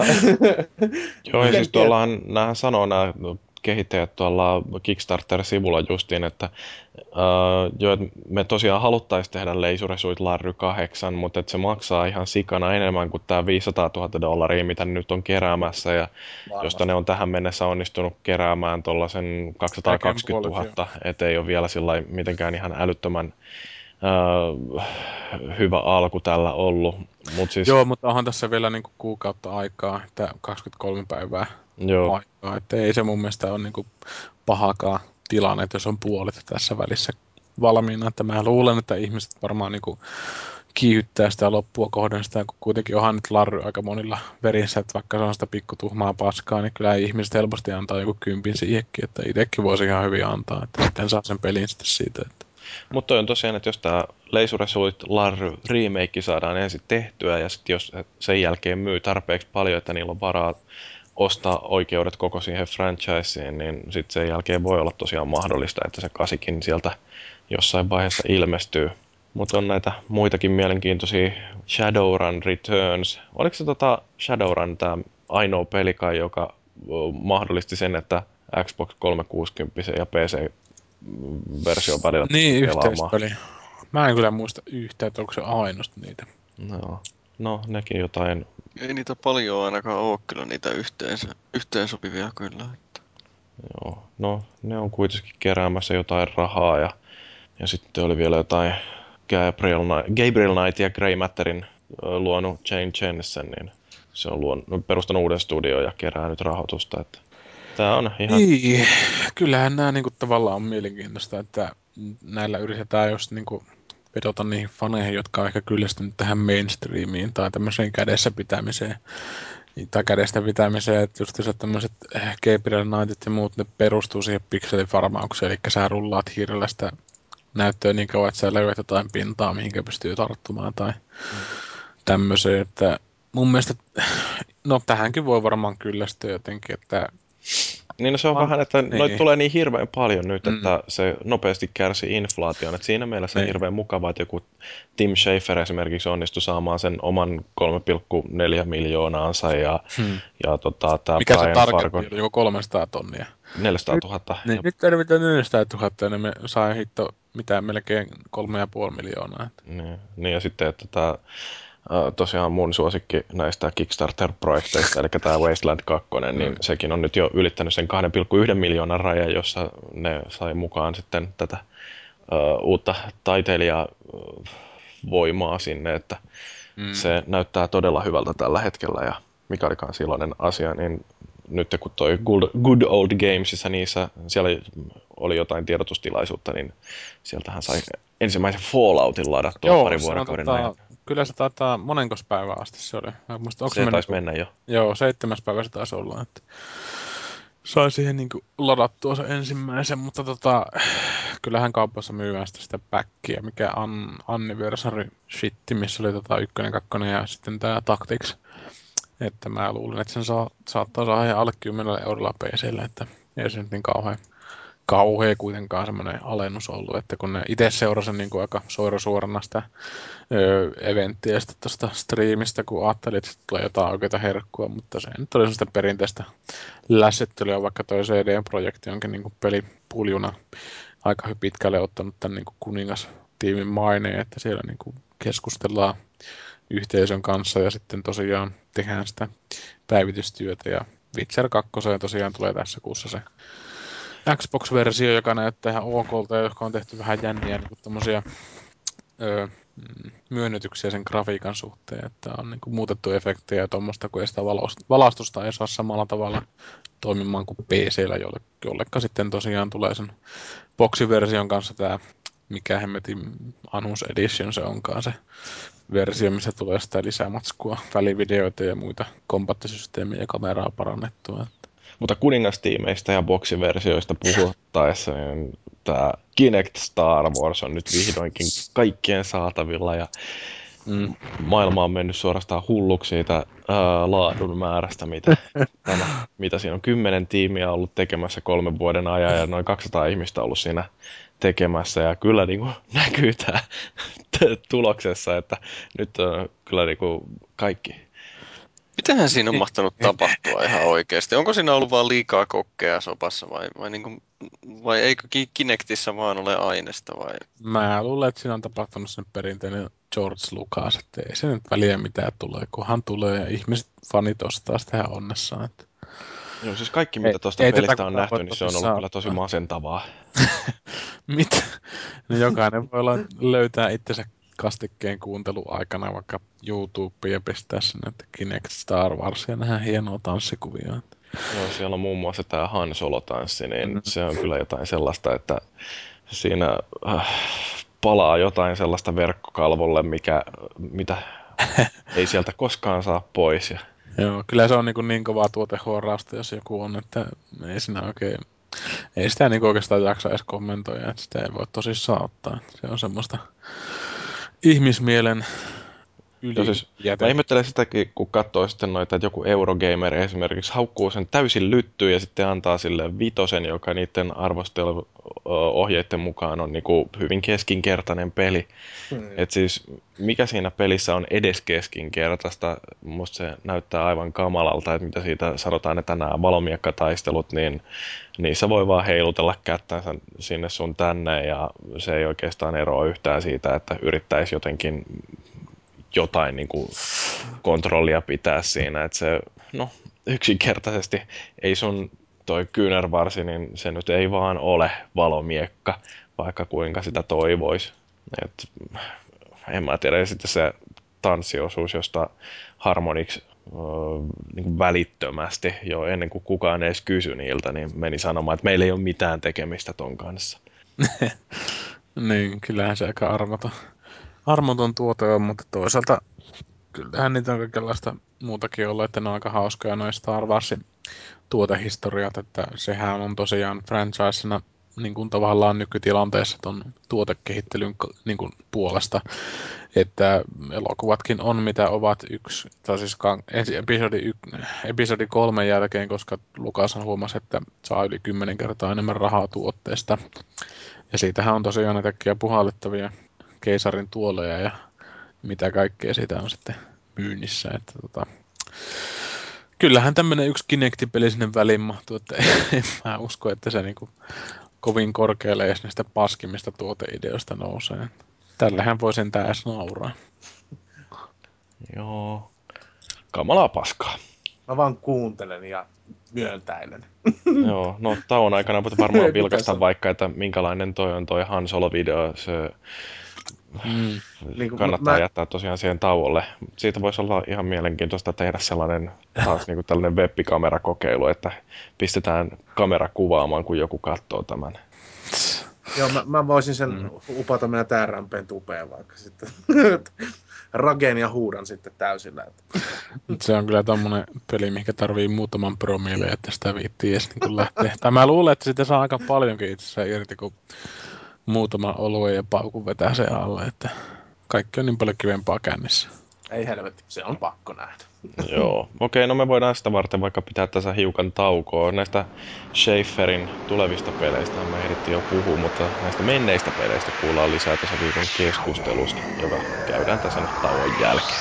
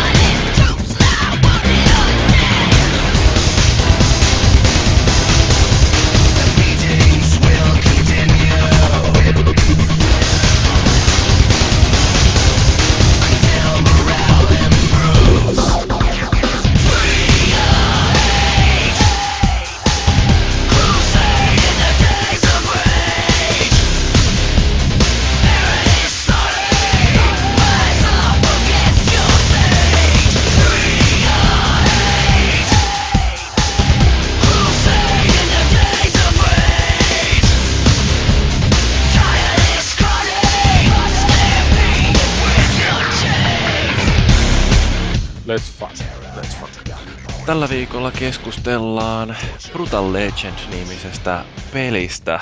Tim Schaferin mielenkiintoinen rockvisio.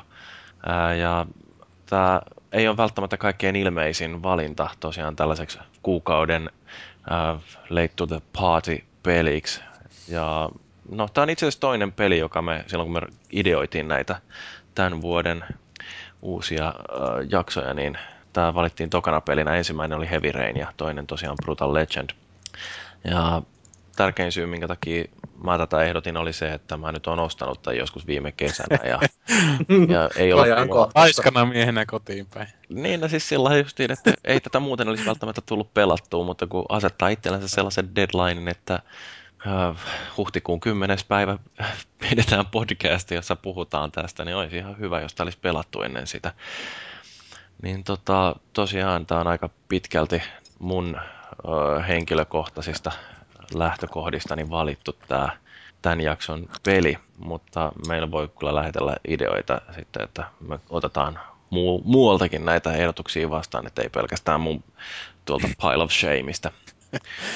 Joo, kyllähän Heavy Rainista pääsee heavy, heavy, heavy metalliin, että itse kanssa on pitkä aikaa niin kuin halunnut tykätä tästä pelistä, että hyvä tekosyys niin kuin sitten kokeilla uudestaan tätä peliä. Että no, sulla oli tämä jäänyt joskus kesken aikaisemmin vai? Öö, no samasta syystä, minkä takia se nytkin jäi kesken.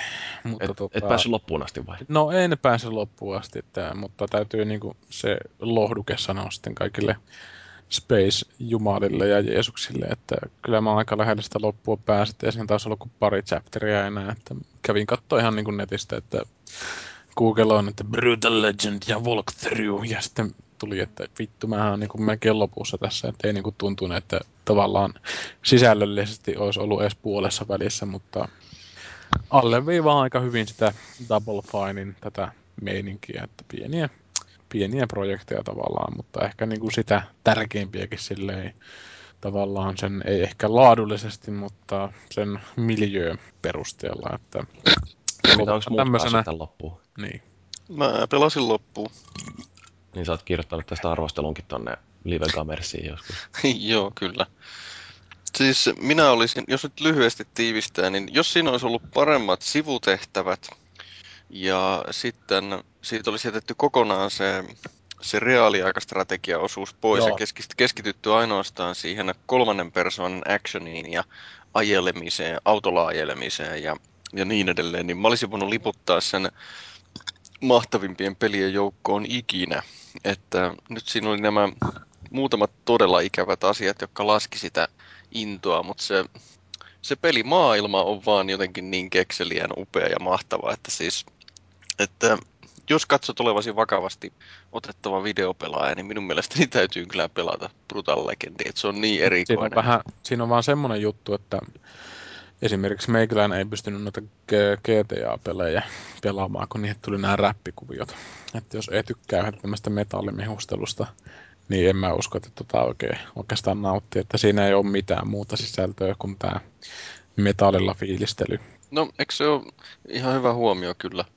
Mutta eikö se ole hyvä huomio, että tämmöistä räppipa- räppikurapaskaa on nyt kuultu, kuultu niin helvatin niin monessa pelissä ja ympäristössä, että se on niinku coolia olla tämmönen gangsta ja niin edelleen. Yeah, joo, nikös on motherfuckers, yeah, joo, yeah, joo. Sitäkin sitä, on tehty sitä, ihan kaksi peliä. Sitä se peli alkukin oli niinku, että siinä on joku paska new metal bändi vai mikä helvetti. Että niinku, joo, siinä tavallaan on se semmoinen mielenosoituskin, että niin, eli alussahan tosiaan tässä on, on tämän, tai pelihahmo on, mitä pelataan, tämmöinen roadari. Eli tämmöinen metallin, metallimusiikin kanssaeläjä, niin kuin loinen, joka tota, on sitten joutunut tässä omassa työn sarassaan. Ja roudari. Niin. Roudari, niin roudaroimaan tota, tämmöistä nu metal poppoota, joka tota, ei mun mielestä ehkä ole ehkä nu metalliakaan, että se taitaa olla jotain pomppuheviä, eli scratchää paskaa. paskaa. Ja tota, niin, tavallaan tämä juttu on ehkä niinku, mitä vittua, tippuko tää internet? Tuolla huuetaan ihan vitusti. Nyt näkyy vaan Teemu ja Jyri tässä. No niin. No, joka tapauksessa. Okay. Tota, Fellu putas. Niin, niin tota, siis onhan tää niinku tämmönen kunniaosoitus sitten tällaiselle metallikaudelle. Ja täytyy sanoa, että tämmöisenä tota, farkkutakkipappatuna Iron Maiden Metallica Megadettimiehenä, niin iski niin kuin ihan vitusti. Mutta tota, kuten tässä aikaisemmin jo ehtikin sanomaan, niin peli oli aika surkea. No mitäs Vimis, ootko sä pelannut tämän loppuun? Joo, mä pelasin loppupomolle asti ja sit mulla katkesi käämi. Mä niin kun, se oli niin kun, se oli tosi hyvä, tota, se oli viihdyttävä ja hauska ja siinä tosiaan näki näitä osit ja äh, tota, lemmyt ja muut. Et niin kun osoitti niille kunniaa hienosti ja niin kun, se oli tosiaan ihan helvetin hyvä semmonen niin kun mätkintä. Hack and slash, mut niin kun, mut sitten mä näin sen, tuli ensimmäinen strategiakohtaus, niin kun pitää tehdä omaa lavaa ja sitten on niitä headbangersia, näitä joukkoja niin kun, ja faneja ja näitä niin kun, ns. Ne oli niin kun ne sotilaat ja se muuttui semmoisessa sakkipeliksi. Ja mä ensimmäisen kerran mä ajattelin, että okei, okay, no menee, joo, ja toisen kerran, mut sitten rupes tajumaan, että joka vitun pomotaistelu on vastaava ja Se, sitä ei niinku jaksanut ja loppupäkkäri oli ihan sitä samaa. Joo, kyllähän se selkeästi tota, kärsii sitä sen massiivistrategiataistelun muodosta. Että vaikka se niinku tämmönen Bayonetta, Ninja Gaiden tyyppinen personal combat ei niinku kauhean korkealentoista sekään ollut, mutta se oli niinku ihan suhteellisen miellyttävää jopa verrattuna oli niihin taktisiin osuuksiin, mutta siis tota, ennen kuin nämä taktiset osuudet alkoi niinku varsinaisesti, että sä olit niinku komentajana taistelukentällä, niin tota, siinähän oli tämmöinen intros, introsektio tavallaan, missä niinku oli yksi niinku tämmöinen joukkue sun mukana, mikä niinku teki tiettyä juttua, ja se niinku johdatettiin, eli oli nämä niinku mossaajat, nämä Ironheadit, millä oli ihan helvetin isot niskalihakset, joka tavallaan alleviivaa hyvin sen niin kuin tämän huumorin, että millä sinä mentiin, että ne oli ihan törkeä hyvän näköisiä silleen oivalluksia. Että.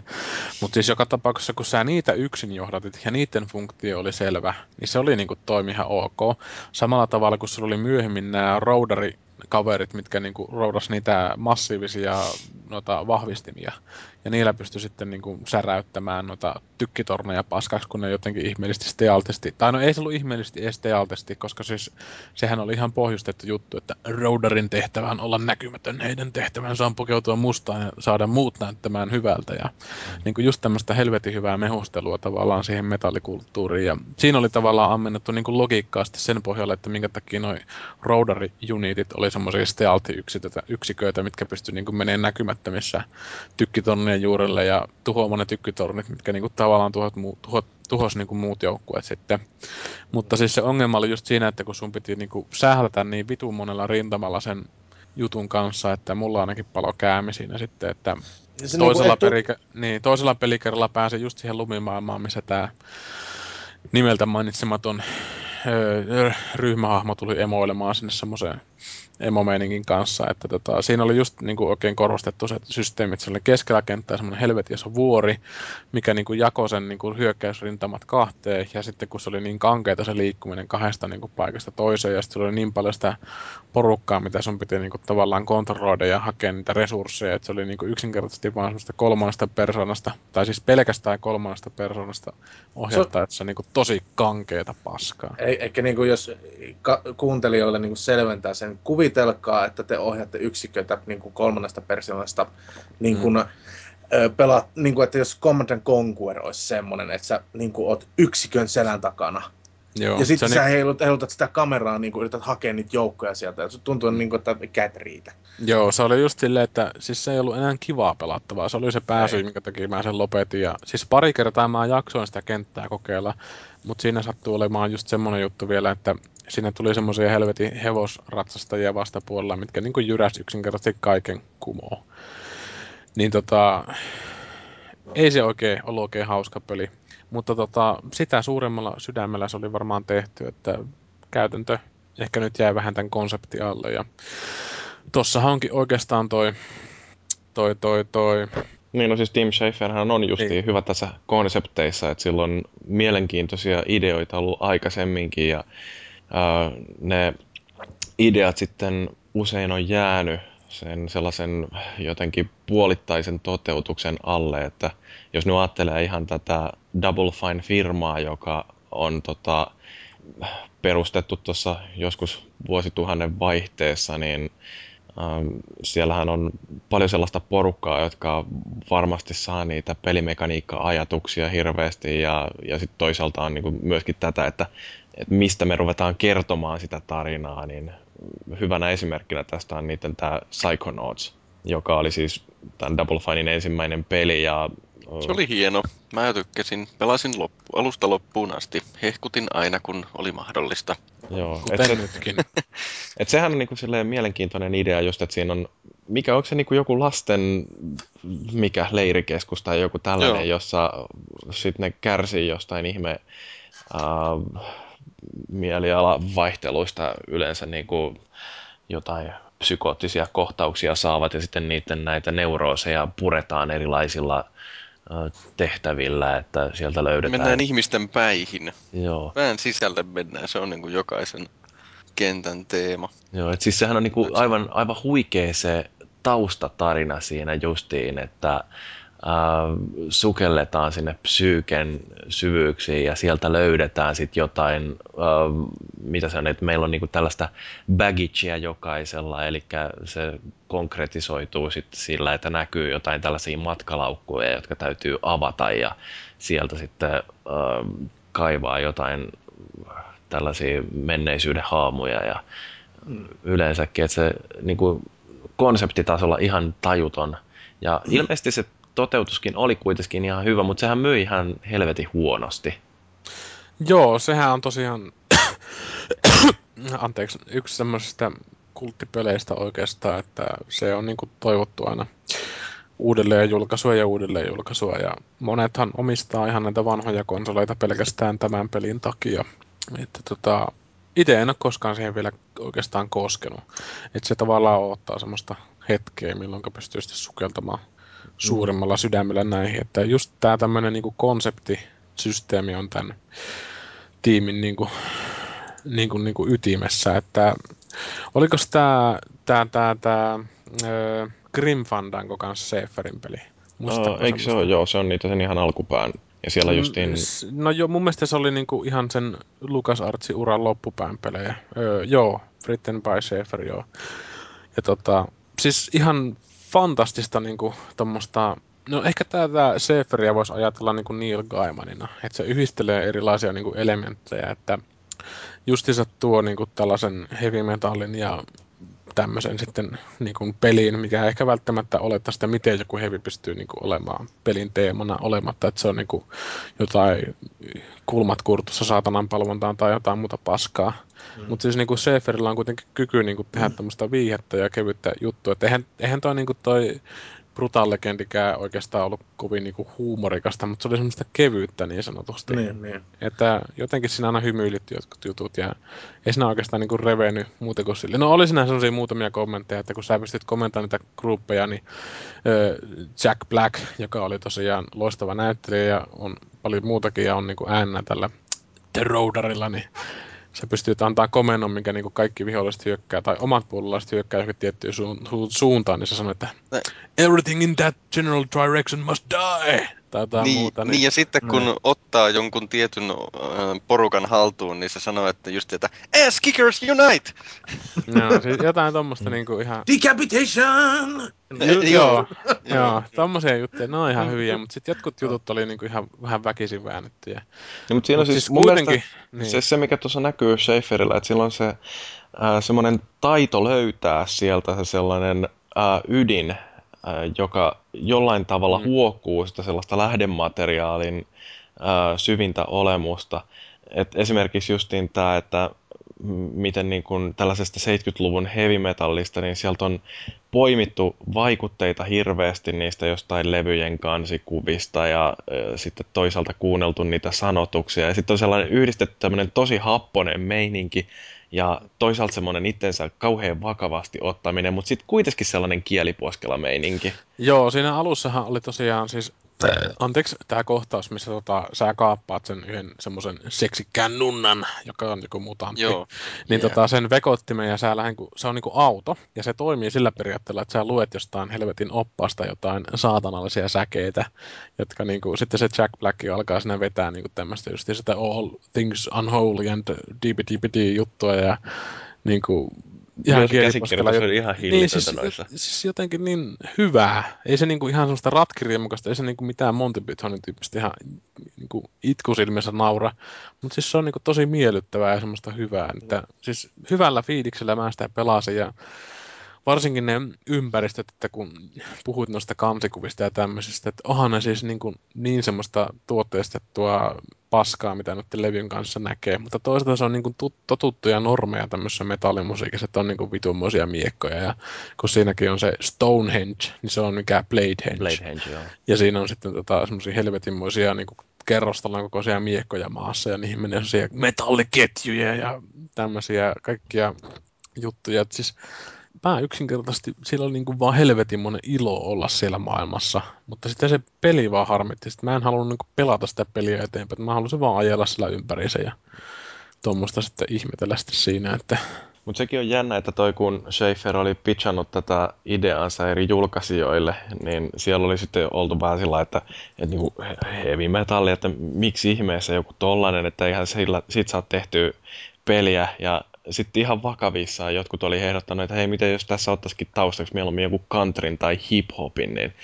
Mutta onneksi sitten tosiaan tämä Vivendi Universal, mikä se on, niin, niin oli nähnyt, että hei, tässähän on ihan oikeasti ideaa, ja oli sitten lähtenyt rahoittamaan, mutta se tämä taival sitten Vivendin kanssa ei ollutkaan niin ruusunen loppuun asti, että siinähän tuli sitten tämä yhdistyminen, kun äh, Activision ja Vivendi fuusioitu, ja sitten siitä tuli tämä Activision Blizzard, joka me nykyään tunnetaan, jota kaikki suuresti rakastaa.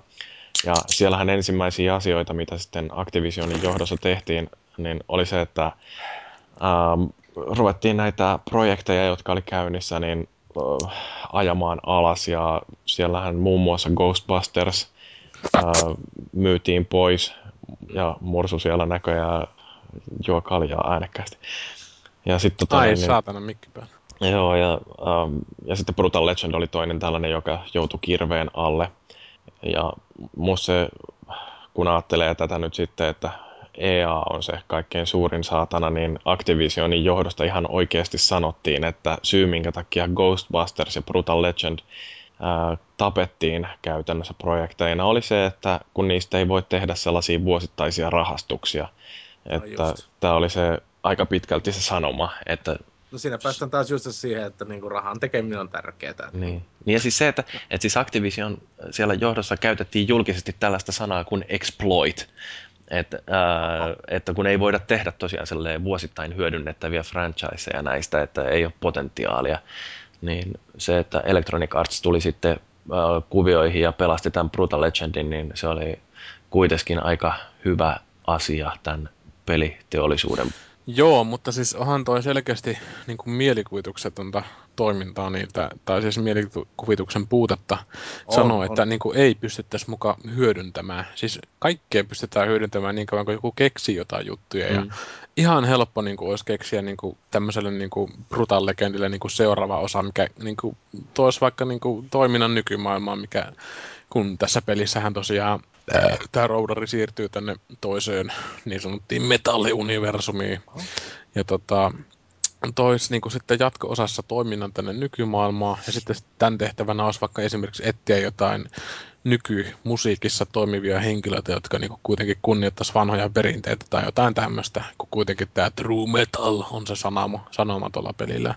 Mm. Niin ei se, on, niin kuin, ei se ole saatana edes niin kuin viittimisestä kiinni, että oikeastaan niin kuin niiden omasta näkökun, näkökannasta, että tota, jos, jos tota toi tuottajat niin sanoo, että ei tässä ole mitään exploittaamista, niin silloin ne on jotain räppipaskoja tai teknoneekereitä, että ei niin kuin jaksa oikeasti edes yrittää ajatella tätä juttua. Että jos se on niin kuin Schaeferin ideaan niin kuin kypsy, niin tota, Mut se niin, kyllä kun... kertoo enemmän niistä ihmisistä itsestään kuin toista tuosta aiheesta. Sitähän kun mä putosin, niin olin sanomassa, niin että Tim Schaferilla, niin, siis, niin sillähän riittää mielikuvitusta. Mm. Et varmasti, niin kuin, että, ja onhan sillä tiimiä takana kyllä ihan. No on, että jos, jos niin kuin, tämä tuotantoyhtiö sanoo, että haluaa jatko-osaan, niin kyllä ne varmaan sen niin kuin pystyisi tekemäänkin. Että tarpeeksi kaikki on rahasta sovittavissa. Mm. Niin, ja tuossa oikeastaan tuo raha näkyy tuossa Brutal Legendissa sillä tavalla, että sitä ei oikeastaan ollut. Että siinä oli semmoinen pienen pelin fiilis kuitenkin, vaikka niin. Siis mun mielestä toi peli oli välillä ihan helvetin hyvän näköinen. Oli, että todella. Se alun alttarikohtaus ja sitten se, kun sä tipuit sieltä tai tulit sitä vuorelta alas ja siis ihan helvetin hienon näköisiä ne kaikki niin kuin... No siis ne maisemathan siellä on niin, välillä aivan tolkuttoman upeita. Aivan fantastisen näköisiä. Ja sitten kun sä met sillä suolla ja siinä on niitä semmoisia sinisiä kohtauksia, niin ne niin kuin näytti ihan perkeleen upeilta. Että siis siinä on niin kuin tavallaan niin mahtavasti luotu se miljöö siinä. Ja sitten kun siinä soi vielä Ossin toi Diary of Madmanin se alkukitarointi siinä, niin... Siis, siis siinä on just niin kuin onnistuttu niin monessa kohtauksessa niin kuin lavastamaan tavallaan se tilanne pelaajalle, että esimerkiksi tämä justi se viimeinen tehtävä, mihinkä mä jäin sinne jääpaikkaa, niin siinä taas toidaan niin kuin filttiä, Gredloff-filttiä siinä, niin kuin, ja niillä on niin kuin itse suurena fanina, niin niillä on niin paljon semmoista matskua, mikä tota, alkaa tosi niin kuin semmoisena mystisenä ja tällaisena, ja sitten niin kuin sopii niin mahtavasti siihen tilanteeseen, vaan niin, niin kuin monessa kohtauksessa oli semmoinen niin kuin kylmiä väreitä kulkivaa perseestä johonkin sielun kainaloon tai johonkin muualle, että tosi hyvin niin kuin hoksattu tavallaan, mikä vetoo tähän ö, porukkaan, mikä todennäköisesti ostaa tämän pelin. Ja mulla oli, mulla oli se, että niin kuin mä pidin suuresti siitä niin kuin kasvoanimaatiosta ja näistä, niin kuin, että tuli niin kuin, se elekieli oli hauska ja niin ilmeet. Että, niin kuin, se on hyvin ja eläväistä. Että, niin kuin, to, ja mä toivoisin, että luojat, vo, voi kun tämä tulisi elokuvateattereihin animaationa. Helvettiin ne ap, apit ja uus, uudet Ice Ageit ja muut, please, tulisi tämä elokuvateattereihin. Joo, kyllähän se siis tota, tosiaan oli tommonen karikatyyri just, että hahmot oli semmoisia dynaamisia, mutta siis siinä just se, että rahanvähyys tuli siinä mielessä esiin, että se animaatio oli monessa, monessa suhteessa aika alkukantaista, mutta sitten sen päätarkoitus oli tavallaan vaan ilmentää niin kun just se, se pointti, eikä tavallaan niitä välivaiheita, että se animaation niin kun johdonnaiset oli niin kun ihan niin kun yhtä tyhjän kanssa, kun kuitenkin se pointti oli ne ilmeet tai tavallaan just ehkä se Jack Blackin dialogi. Niin. Ja mä luulen, että se dialogi on niin kun äänitetty etukäteen. Ja se mm. animaatio on sovitettu siihen, niin kuin nuo animaatioelokuvat tehdään. Et siinä on tavallaan just lähdetty siltä kannalta, että ei ole niin kuin Schafer ollut tiiminsä kanssa eilen, että ne on antanut niin kuin ääninäyttelijöille sitä valtaa siinä, ja Jack Black tosiaan oikeastaan kantaa sen koko systeemi siitä. Ja, ja, kun, ja kun ajattelee, niin kuin, että se on, Jack Black on vähän niin kuin, se on ilmekäs näyttelijä vähän niin kuin Jim Carrey, niin se on, se on hienoa, että, niin kuin, että se pelihahmokin on se mm. yhtä ilmeikäs kuin se oikea Jack Black myös. Joo, siinä oli just tämmöisiä, niinku, joo, että siinä oli just tämmöisiä ilmeitä, niinku, mitkä niinku sopii tosi hyvin näihin Jack Blackin nopeisiin heittoihin, kun se on just niinku tunnettu siitä puhetyylistä, että se niinku vetää niinku dialogia, ja sitten tulee tämmöinen pieni niinku jatkolause. Ja mm. siihen niinku jatkolauseeseen kiteytyy paljon enemmän oikeastaan välillä kuin siihen pointtiin. Että esimerkiksi just tää, kun siinä alussa tulee tää hemmetin seksikäs nunna, minkä kasvoja ei näytetä, niin mm. sitten se niinku Jack Black sanoi, että I know you're thinking that, mitä se sanoi sinne, että luulette, että mi, tai minun pitäisi ajatella, että sä oot joku hirveän seksikäs pimatsu, mutta oikeasti sulla on joku demoninaama. Ja sitten kun se kääntyy ja sitten niinku näyttää se demoninaama, niin se Jack Black ottaa, aha, I knew it, demon face, tai jotain muuta tämmöistä paskaa sinne, että se niinku kiteytyy paljon paremmin tämmöisiin pieniin heittoihin se koko Jack Blackin olemus, että mm. No, et silleen musta, vangittu mä... tosi hyvin. Hmm.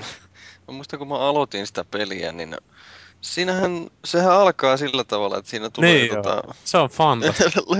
Live action-pätkä. Toi joo. Jack, Jack Black kävelee jossain kaupungilla ja menee, menee paikalliseen divariin justiin, se ottaa L P-levy siellä, joka joo. on Brutal Legend justiin. Niin. Ihan, ihan helvetin loistava. Ja huomasitteko, mikä sen levyn hinta oli? kuusi kuusi kuusi oli vaan mitä se oli. Mitä se oli niin? Oliko se jotain kuusi kuusi kuusi? Mutta toi mikä täytyy vielä niin. sanoa tuosta, niinku, että minkä takia siinä varmaan näkyy pelin tämmönen pieni viive, viimeistelemättömyys, niin ää, toi Double Finein tilannehan oli tosi huono silloin, kun mm. tää, näin, tää Activision ja Vivendin fuusio tapahtui, että siellä vedettiin rahoitukset tosiaan ihan nolliin, että Double Fine ei saanut uutta rahaa siihen kehitykseen. Ja sitten vielä senkin jälkeen, kun Electronic Arts poimi pallon, niin äh, sittenhän siinä meni hetken aikaa, kun Activision haastoi sitten Double Fine ja E A:n oikeuteen siitä, että tätä peliä ei saisikaan julkaista ollenkaan, mikä oli taas sellainen oikein tosi ystävällinen mm. tempasu. Et siinä toisaalta jouduttiin tosiaan sen olemattomien rahavarojen kanssa tappelemaan, ja sitten se, että studion johto joutui olemaan koko ajan tämän oikeusjutun kanssa tekemisissä, niin kyllä sen uskoo, että siinä aika lailla on motivaatio ja innovaatio nollissa.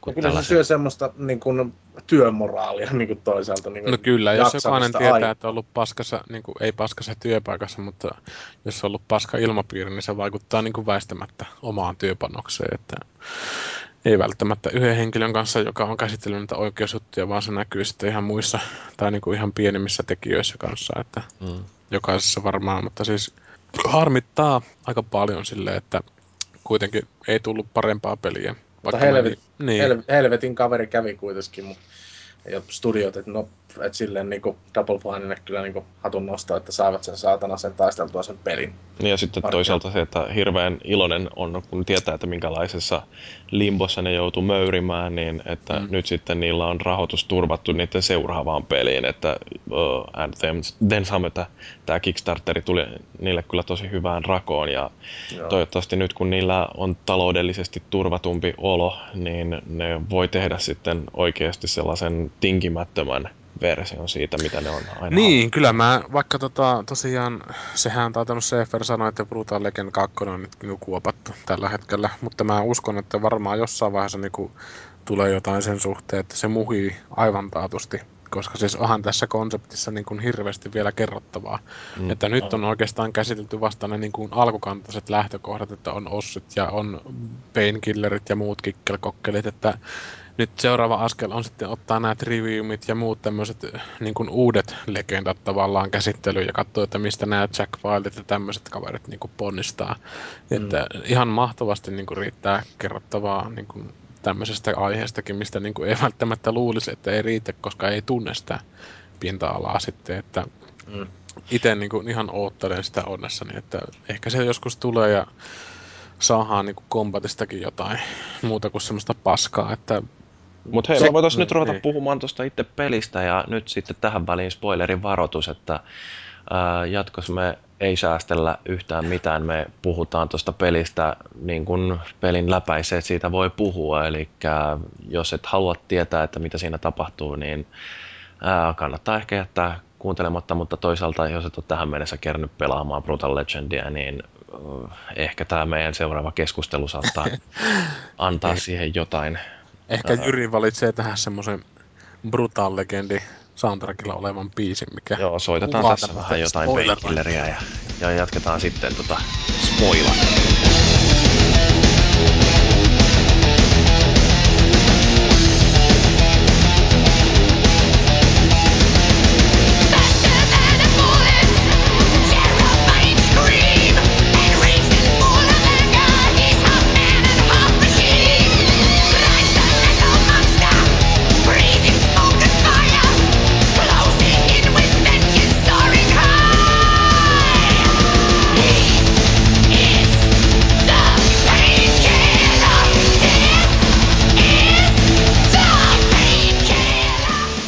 Legend, the peli, niin sehän alkaa sillä, että ensin on tää lyhyt videopätkä, missä Jack Black kävelee tosiaan kadulla ja astuu sinne divariin ja etsii sieltä jotain levyä ja hetken aikaa on ihan sillä niin kuin, että hei, minne se levy on mennyt, että onko joku ostanut joku sen, että justiin meinasin ostaa sen itse. Ja sitten sen jälkeen tota, näytetään levyn kantta siinä pöydällä ja äh, sitten se hyppääkin siitä vähän brutaalisuutta. Mutta vaikutuksen muuhun se alkukin siinä, että kun siis ne alkuvalikot, niin siinähän näkyy koko ajan Jack Blackin kädet. Että se osoittelee sormilla niitä kaikkia niin kuin valintoja. Että sitten kun sä valitset tätä optionsia, niin se niin kuin löytyy sitä, L, se on L P-levy, minkä ne avaa. Mm, niin, että se sekin vielä, että se ei ole mitään C D. Sitten, että se niin kuin löytyy sitä sisäpuolelta niin kuin joku niin kuin continue. Ja sitten kun sä haluat tehdä optionsia, niin se ottaa niin kuin se C D-levy ulos, tai L P-levy ulos, missä on sitten tää sukka ylhäällä. Siis, eli tää, siis tää paperisuojus, mm. niin se ottaa senkin välillä pois, ja niin kuin, mitä syvemmälle sä menet niitä valikoita, niin se tekee enemmän tämmöisiä kääntöliikkeitä. Et mä tykkäsin ihan pirusti siitäkin, että se oli, se oli... aspekti siinä alussa, että nivouti tava, nivoutui tavallaan se konsepti siihen, että nyt ollaan niin kuin, tavallaan musiikin palvonnan äärilähteillä, ja itselle niin kuin omakohtaisesti tämä oli hirveä osuvaa, koska mä olen tuohon L P-suuntaan menossa hirveän vahvasti ja kärännyt näitä kaikkien klassisimpia tai tärkeimpiä levyjä itselleni L P-nä. Niin tota... No se on hauska, että ensimmäinen kerta kun mä kuulin Brutal Legendista, niin mä näin sellaisen videopätkän, missä joku peli blokkaa ja näytti, että tällainen mulle tuli, oli tullut sellainen Activisionilta paketti, jossa oli U S B-levysoitin, ihan siis tällainen vinyylikiaputin ja sitten tota Brutal Legend musiikkia, että sinne oli valittu jotain sitten aiheeseen liittyvää soundtrackia ja ö, tällä sitten mainostettiin Brutal Legend-pelejä ja se oli vähän sellainen niin kuin mainosteenpauksena jo niin mielenkiintoinen, että siinä rupesi heti odottamaan, että mitä tässä on tulossa ja kyllähän siitä sitten paljon oli tarinaa ennen kuin peli julkaistiin. Toi on aika jännä kyllä toi, että toi L P on muutamassa suhteessa niin kuin nykyäänkin ollut aika akuutti promoväline, että tää Öö, Iifone-ilmiö, tämä Sword and Sorcery-peli, niin sehän on saanut myös niinku ihan L P-soundtrackin itselleen, että fanit on sitä toivonut. Ja... Joo, ja Bioshock kaksi. Joo. Ei kun siis, on... anteeksi, siis se Bioshock kaksi, what the fuck se nyt oli, toi Special Edition, Collector's Edition, niin siinä oli L P-nä toi, oliko se ykkös Bioshockin soundtrack vai mikä siinä oli niin L P-nä? Eikö se ole kakkosesta? Okei, en, en nyt jaksa tarkistaa. Tuossa se on mulla siitä oli semmoinen hemmetin iso boksi, ja mä muistan, että se oli savvi piste comissa joskus kympillä myynnissä. No. Hehehe. Joo. Mutta joo, tosiaan, Brutal Legend. Siinä alkupätkän jälkeen tosiaan siirrytään tähän introon, missä alleviivataan nykyään tämmöistä vanhan thrashin ja tämmöisen speed metalin parissa kasvaneen epätoivoa, kun nykyinen bändi, mitä tää tota toi... Minkä se meni se hahmo siinä pelissä? Eddie Riggs. Niin, Eddie Riggs, niin tota, roudarina on siinä, että siinä on sitten tota, tämmöistä nyky-räppipaskametallia. Ja, ja musta on hieno se tarinankierronnallinen sellainen rakenne, mikä siinä on, että se alkaa tosiaan tällä, että kuinka Eddie Riggs Joo. on sellainen ammatistaan ylpeä roudari, joka tehtävänä on nimenomaan se, että se on näkymätön, tekee muut hyvännäköisiksi. Aina silloin tällöin, jos sen on pakko astua lavalle, niin se menee sinne vaan korjatakseen jonkin ongelman, ja jos kaikki käy hyvin, niin kukaan ei edes tiedä, että roudari kävi siellä. Se niin kuin tekee omalla kustannuksella, että tästä pääsee siihen meidän toisjaksoon hyvin, että se on niin kuin tosi äijä. Mm. Että se tekee tämmöisiä juttuja niin kuin just omilla kustannuksella, että se niin kuin ymmärtää semmoisen metallin syvän villin olemuksen, että sitä ei ja voi se... valjastaa mihinkään. Se, että, miten, että vaikka Eddie Riggs onkin tämä päähenkilö tässä pelaajan näkökulmasta, niin kuitenkin, että miten se hahmo jatkuvasti pyrkii siihen, että jää itse sinne taustalle ja nostaa mm-hmm. nämä muut framille. Joo, ja se ei siis ole pelkästään niinku tämmöistä muutaman lauseen viittausta, että sehän on niinku jatkuvasti sitä, että mm.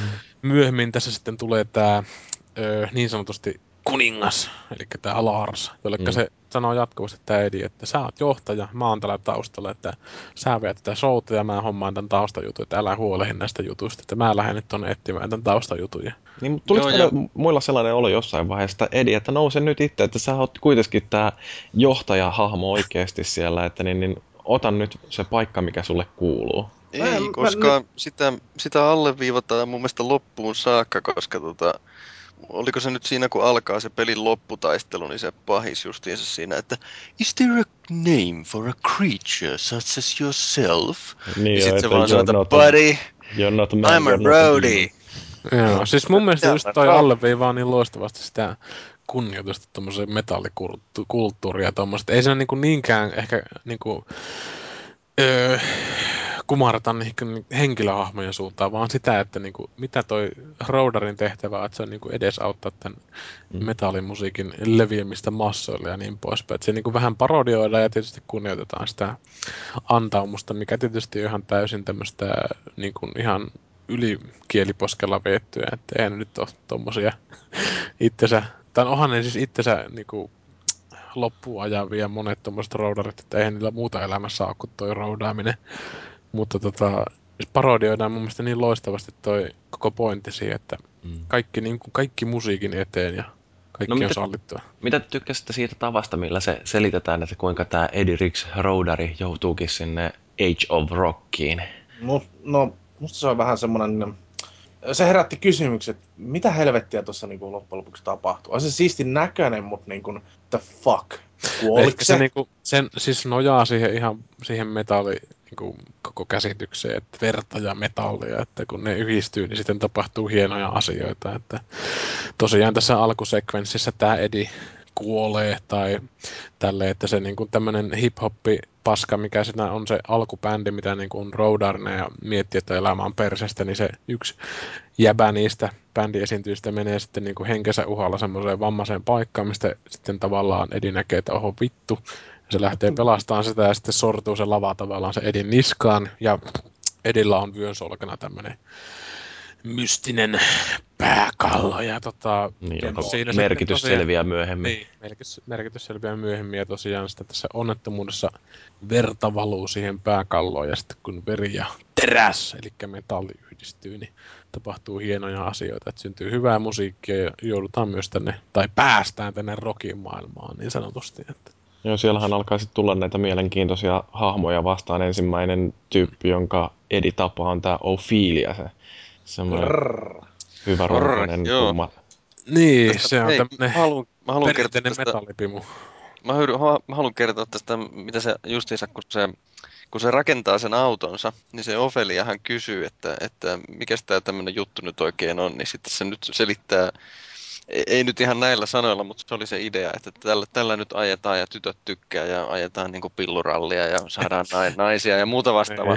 Siis siinä, siinä kun se puhuu sitä, niin se Ofelia niin tota, pudottaa sen nunnankaappunsa ja silloin, silloin ju, justiin nämä vartalomyötäiset kuteet siellä alla, niin sillä jää lause kesken sillä Eddie Ricksillä, että uhuhuhu, hello, looks like we're working already. Kireet mustat farkut ja bändipaita. Uh. Oh, yeah. Niitä on näkö niin kuin kaikilla. Niin. Joo. Joo, no sitten tulee nämä Lars ja Lita siellä seuraavaksi. Mikä se Larsin sukunimi oli? Siis kun se on Lars Ulrik ja sitten sukunimi oli jostain muualta. Uh, hetkinen, nyt ei muista. O- oliko se Lars Mustein tai jotain, jotakin tämmöistä? Siis se on ainakin muistaakseni Dave Musteinin näköinen se äijä siinä. Joo, niin on. Mm, siis eikö se ole tää Lars Halfordi vai mikä tää on? Joo, okei, okay, se se muuten taisi olla. Eli Rob Halfordi ja sitten Lars Ulrich, niin... ja sit se näyttää vielä Dave Musteinilta. Jeps. Ei näytä. Mika Häkkinen näyttää Dave Musteinilta. Että... Voitte, voitte pistää tonne jokainen kuuntelija Googleen, että Dave Mustainen ja Mika Häkkinen. Että... Se on niin, kuin niin oikeasti ihan... älyttömän kovasti yhteen näköjä. Mutta joo, tosiaan siinä on Lita Halfordia. Eiku toi Lita, mikä tää oli tää. Joo, ja tota noin, niin tulevat sitten siinä seuraavina hahmoina. Ja mä en oikein koskaan päässyt niihin käsiksi. Jotenkin ne vaan niinku kohkas siinä sitä settiä, mutta ehkä sitä tavallaan eli niin kovasti se Edin kannalta, ettei sitä oikein tajunnutkaan. Että...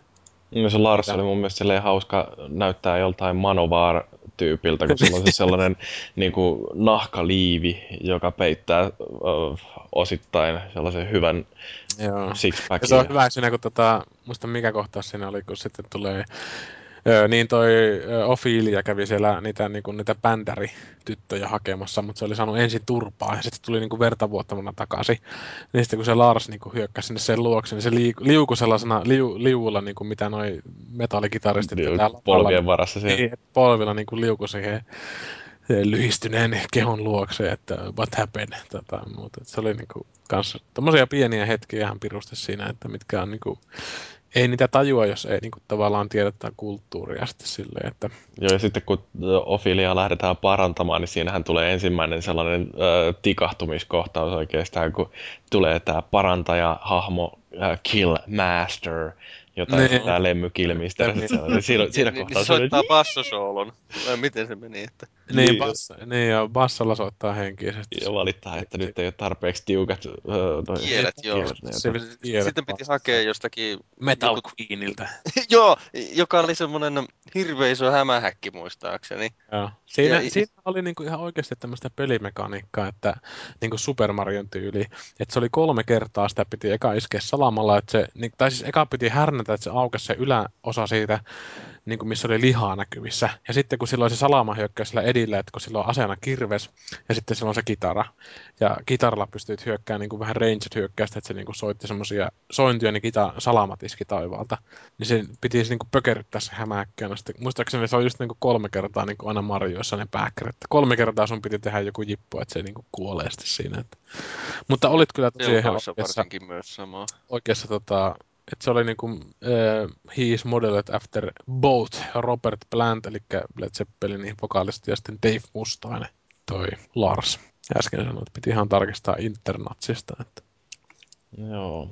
Mut joo, siis tää Kill Master oli hauska, ja sitten seuraavaksi, joka tuli sieltä, niin tää Guardian of Metal, joka on sitten taas Ozzy Osbourne siellä.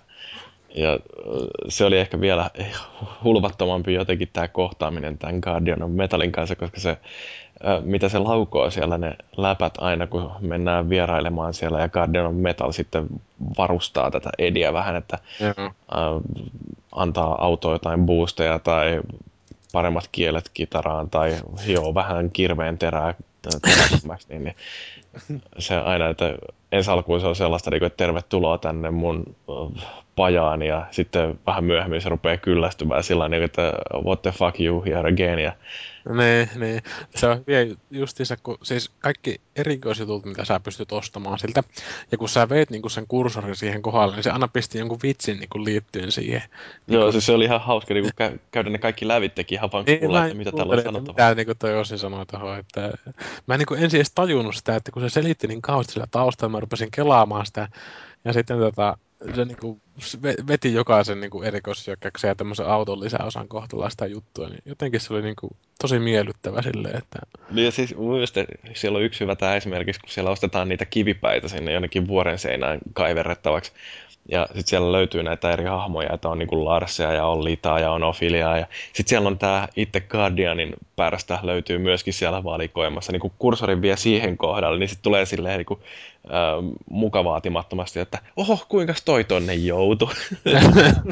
Joo, siellä on kyllä ihan hyviä tämmöisiä niin kuin pain comes in many flavors tai jotain muuta.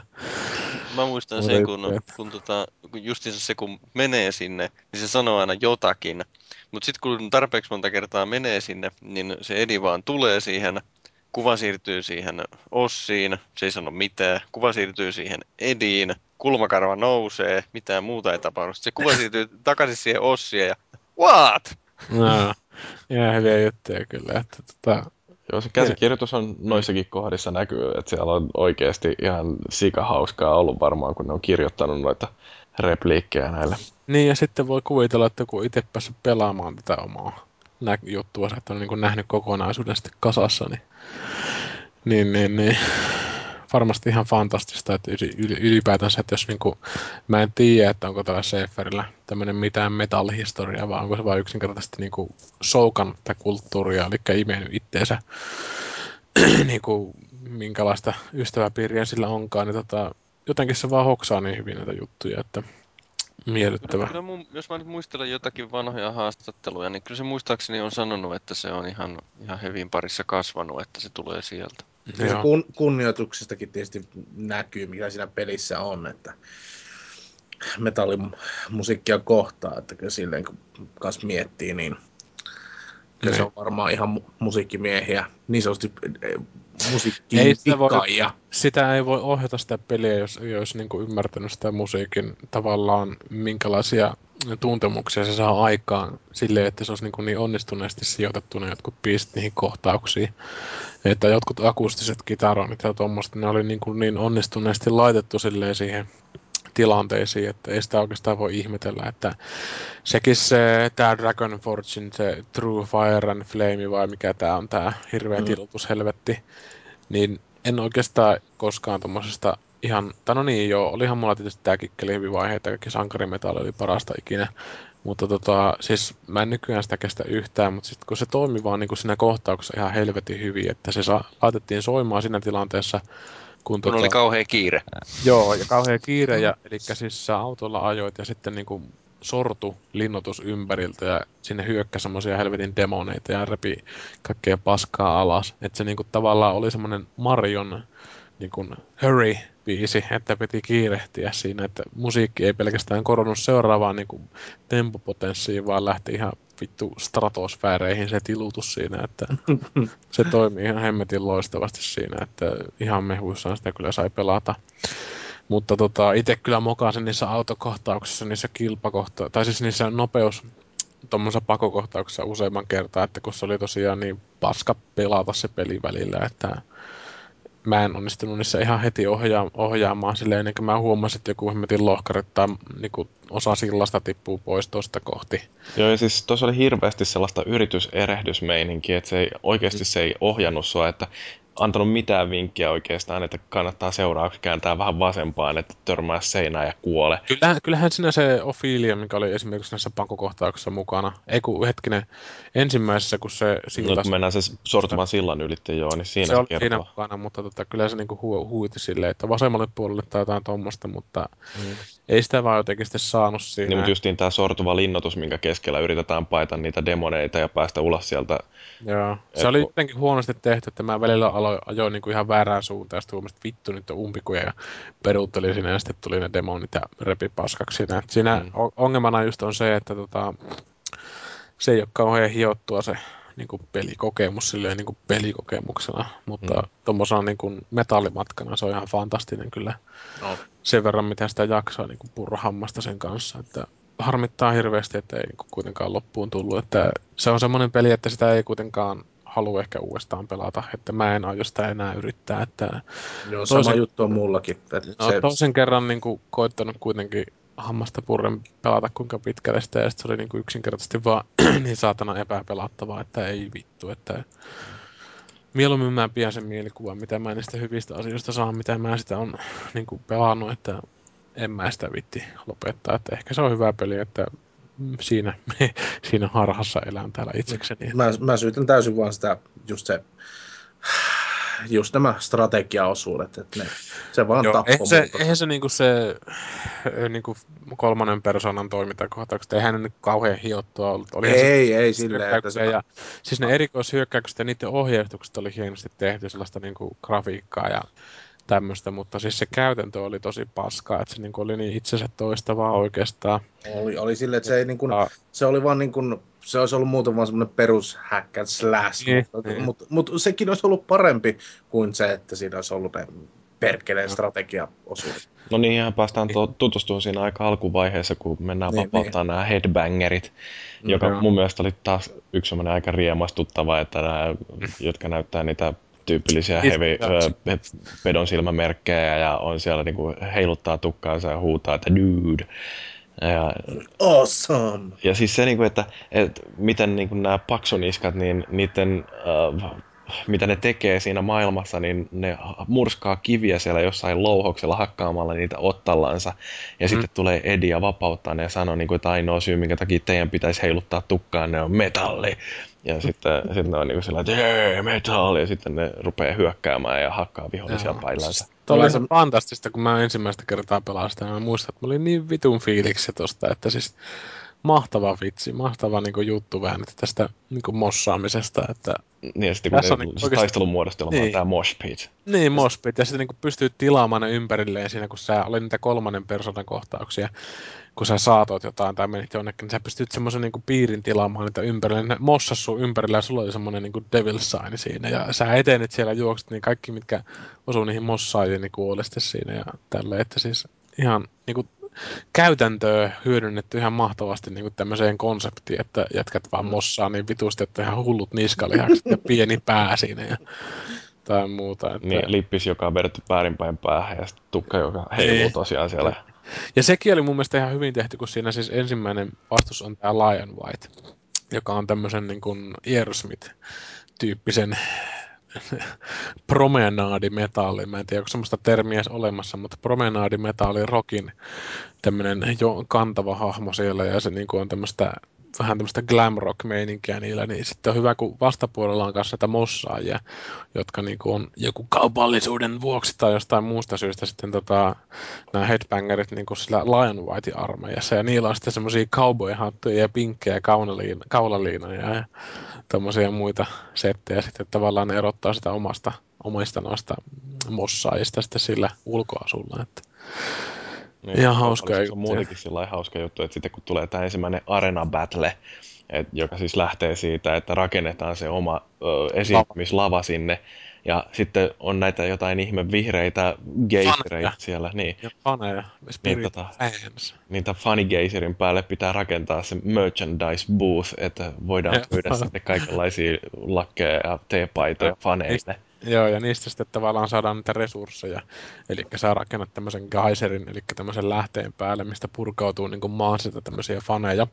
Sä rakennat sen päälle semmoisen myyntikoju, mistä sitten jo, jo, tavallaan fanit niin kuin johdattuu sun niin kuin stageille, eli lavalle, ja sitten sä saat niin kuin resursseja niistä faneista, jolla sä pystyt sitten tilaamaan tavallaan roudareita tai headbangereita tai mitä ne, mitä ne naiset oli, mitkä on mulla aseilla ja kaikenlaista tämmöistä muuta. Että käytännössä niitä ne fanit taisi olla sieluja.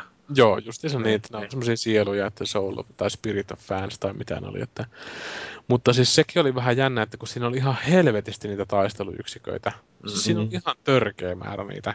Ja sitten niin kuin taistelussa oli muutenkin kiire, niin ei sitä niin kuin pystynyt muistamaan, että mitä tyyppejä sulla oli jo ja mitä ei. Että kun esimerkiksi nämä Lemmyn johtamat nämä öö, jätkät, niin nehän hiilasi sun porukkaa, eli paranti niitä tyyppejä. Niitä piti olla aina muutama siellä, että niin kuin paranti niitä sun taistelijoita. Ja välistä sä olit ihan pihalla, että mitkä joukot on paskana ei, ja mitkä taas ei. Mitkä, että mitkä on niin kuin omia edes niistä, kun välillä ei edes ymmärtänyt niitä, että mitkä on niin kuin omia niistä, ja sitten se oli hirveä, se oli niinku hirveätä semmoista kaaosta, semmoista sekautta silleen, että no se just, että se oli, siis siinä ei ollut mitään keinoa oikeastaan seurata sitä kokonaisuutta, että okei sitten jossain vaiheessa, kun Edi saa siivet, ja se pystyy ilmasta käsin katselemaan sitä, niin ei se sit paljon, paljon auta mun mielestä. Niin, ja, ja sitten siinä oli se, että kun on siellä ilmassa, niin liian helposti ajautuu niin kauas niistä omista joukoista, että niille ei joo pysty enää antaa komentoja. Ne komennot tosiaan oli äänen kantavuuden perusteella, että jos ne ääni ei jonkun pelin määrittämän keinon tavalla kantanut niihin tiettyihin tyyppiin, niin ne ei kuulu, mitä sä käskit, käskytit niitä. Mm. Se oli tosi, tosi ongelmallista, mutta oli se aika nopeilla siivillä, se myönnettäköön. Mutta joskus ne taistelutilanteet oli vaan niin helvetin niin kuin hankalia, että ja sitten siinähän oli mahdollista teoriassa sekin, että antaa jollekin tietylle yksikkötyypille niitä komentoja. Mä en koskaan no. onnistunut siinä, ja mä en oikein nähnyt siinä yhtään järkeä. Se oli helvetin vaikeaa, koska sun piti niin kuin jotenkin, sulla on iso armeija tyyppejä, ja sun piti niin kuin jotenkin sitten tietyllä napilla, kun sä panot pohjaan, niin se niin kuin highlighttaa tietyt tyypit, eli valitsee tietyt tyypit, kenet sä niin kuin tavallaan katot. Mm. Mutta samalla piti katsoa sinne, mitä sä haluat niille komentaa, eli jos sä niin kuin halusit komentaa, että tietyt tyypit menee niin kuin johonkin tykkitornille ja tuhoaa se, mm. niin sun piti tavallaan asen, asemoitua sillä tavalla, että ne tietyt tyypit, mitä sä haluat komentaa, on niin kuin sinun ja tykkitornin niin kuin välissä. Että sun kamera oli tavallaan sellainen, että sä näet kummatkin niin kuin ne jutut, mitä sä yrität tehdä, että sen komentavan y- yksikö ja sitten sen tykkitorni. Ja se oli niin kuin välillä ihan saatanan tuskasta. Että no se just niin, että kun oikea peukalo on jo käytetty siihen, että se niin pitää sitä nappia pohjassa, niin se ei pysty kääntämään kameraa sitten samaan aikaan. Mutta se oli just sitten, kun siis ne tyypit oli välillä ihan eli as- asemissa, ja se ei niin kuin nähnyt niiden satana maisemien takia sitä kohetta, ja sitten piti johdattaa, että follow me!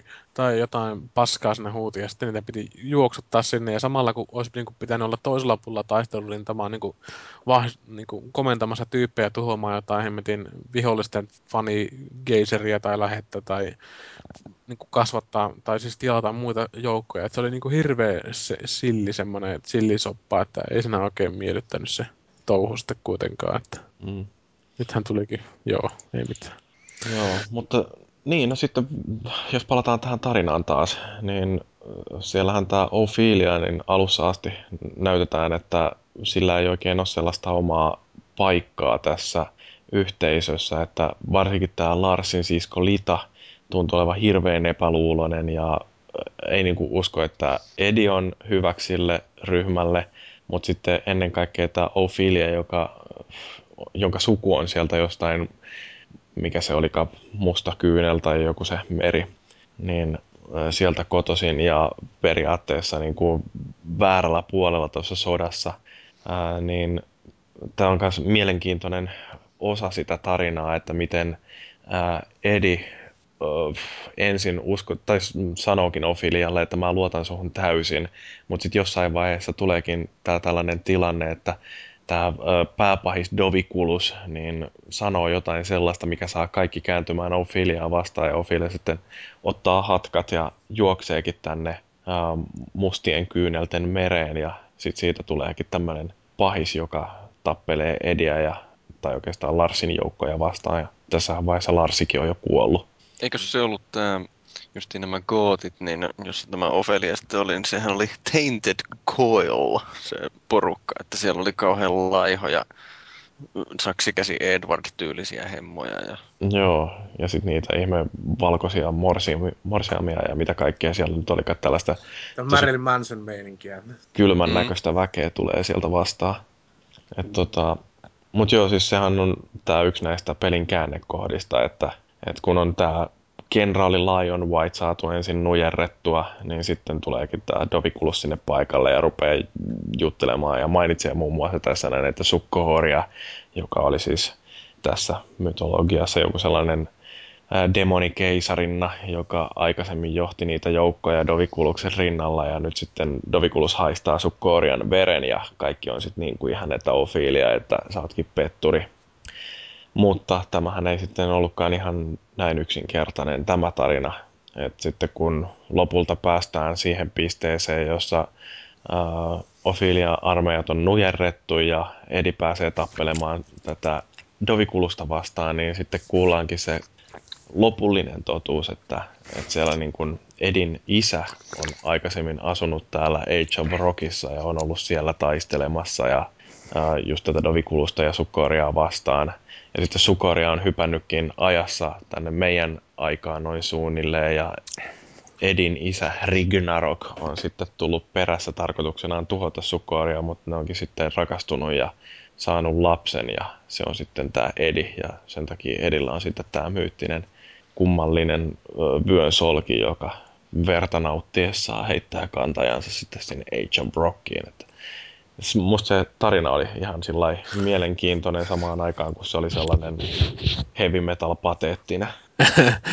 Nyt sä spoilasit mulle ton peliin, mutta ei se mitään. No eikö sä kattonut mä... jo kaikki ne YouTube-videot? En oo kattonut, mä ajattelin just, että pitäisi varmaan katsoa, mutta toisaalta se oli niin arvattavaa, että ei se nyt oikeastaan missään vaiheessa ollut semmoista... Niin kuin, että hmm, mitenköhän Sherlock Holmes tämän tilanteen ratkaisi, että kyllä se niin kuin ihan...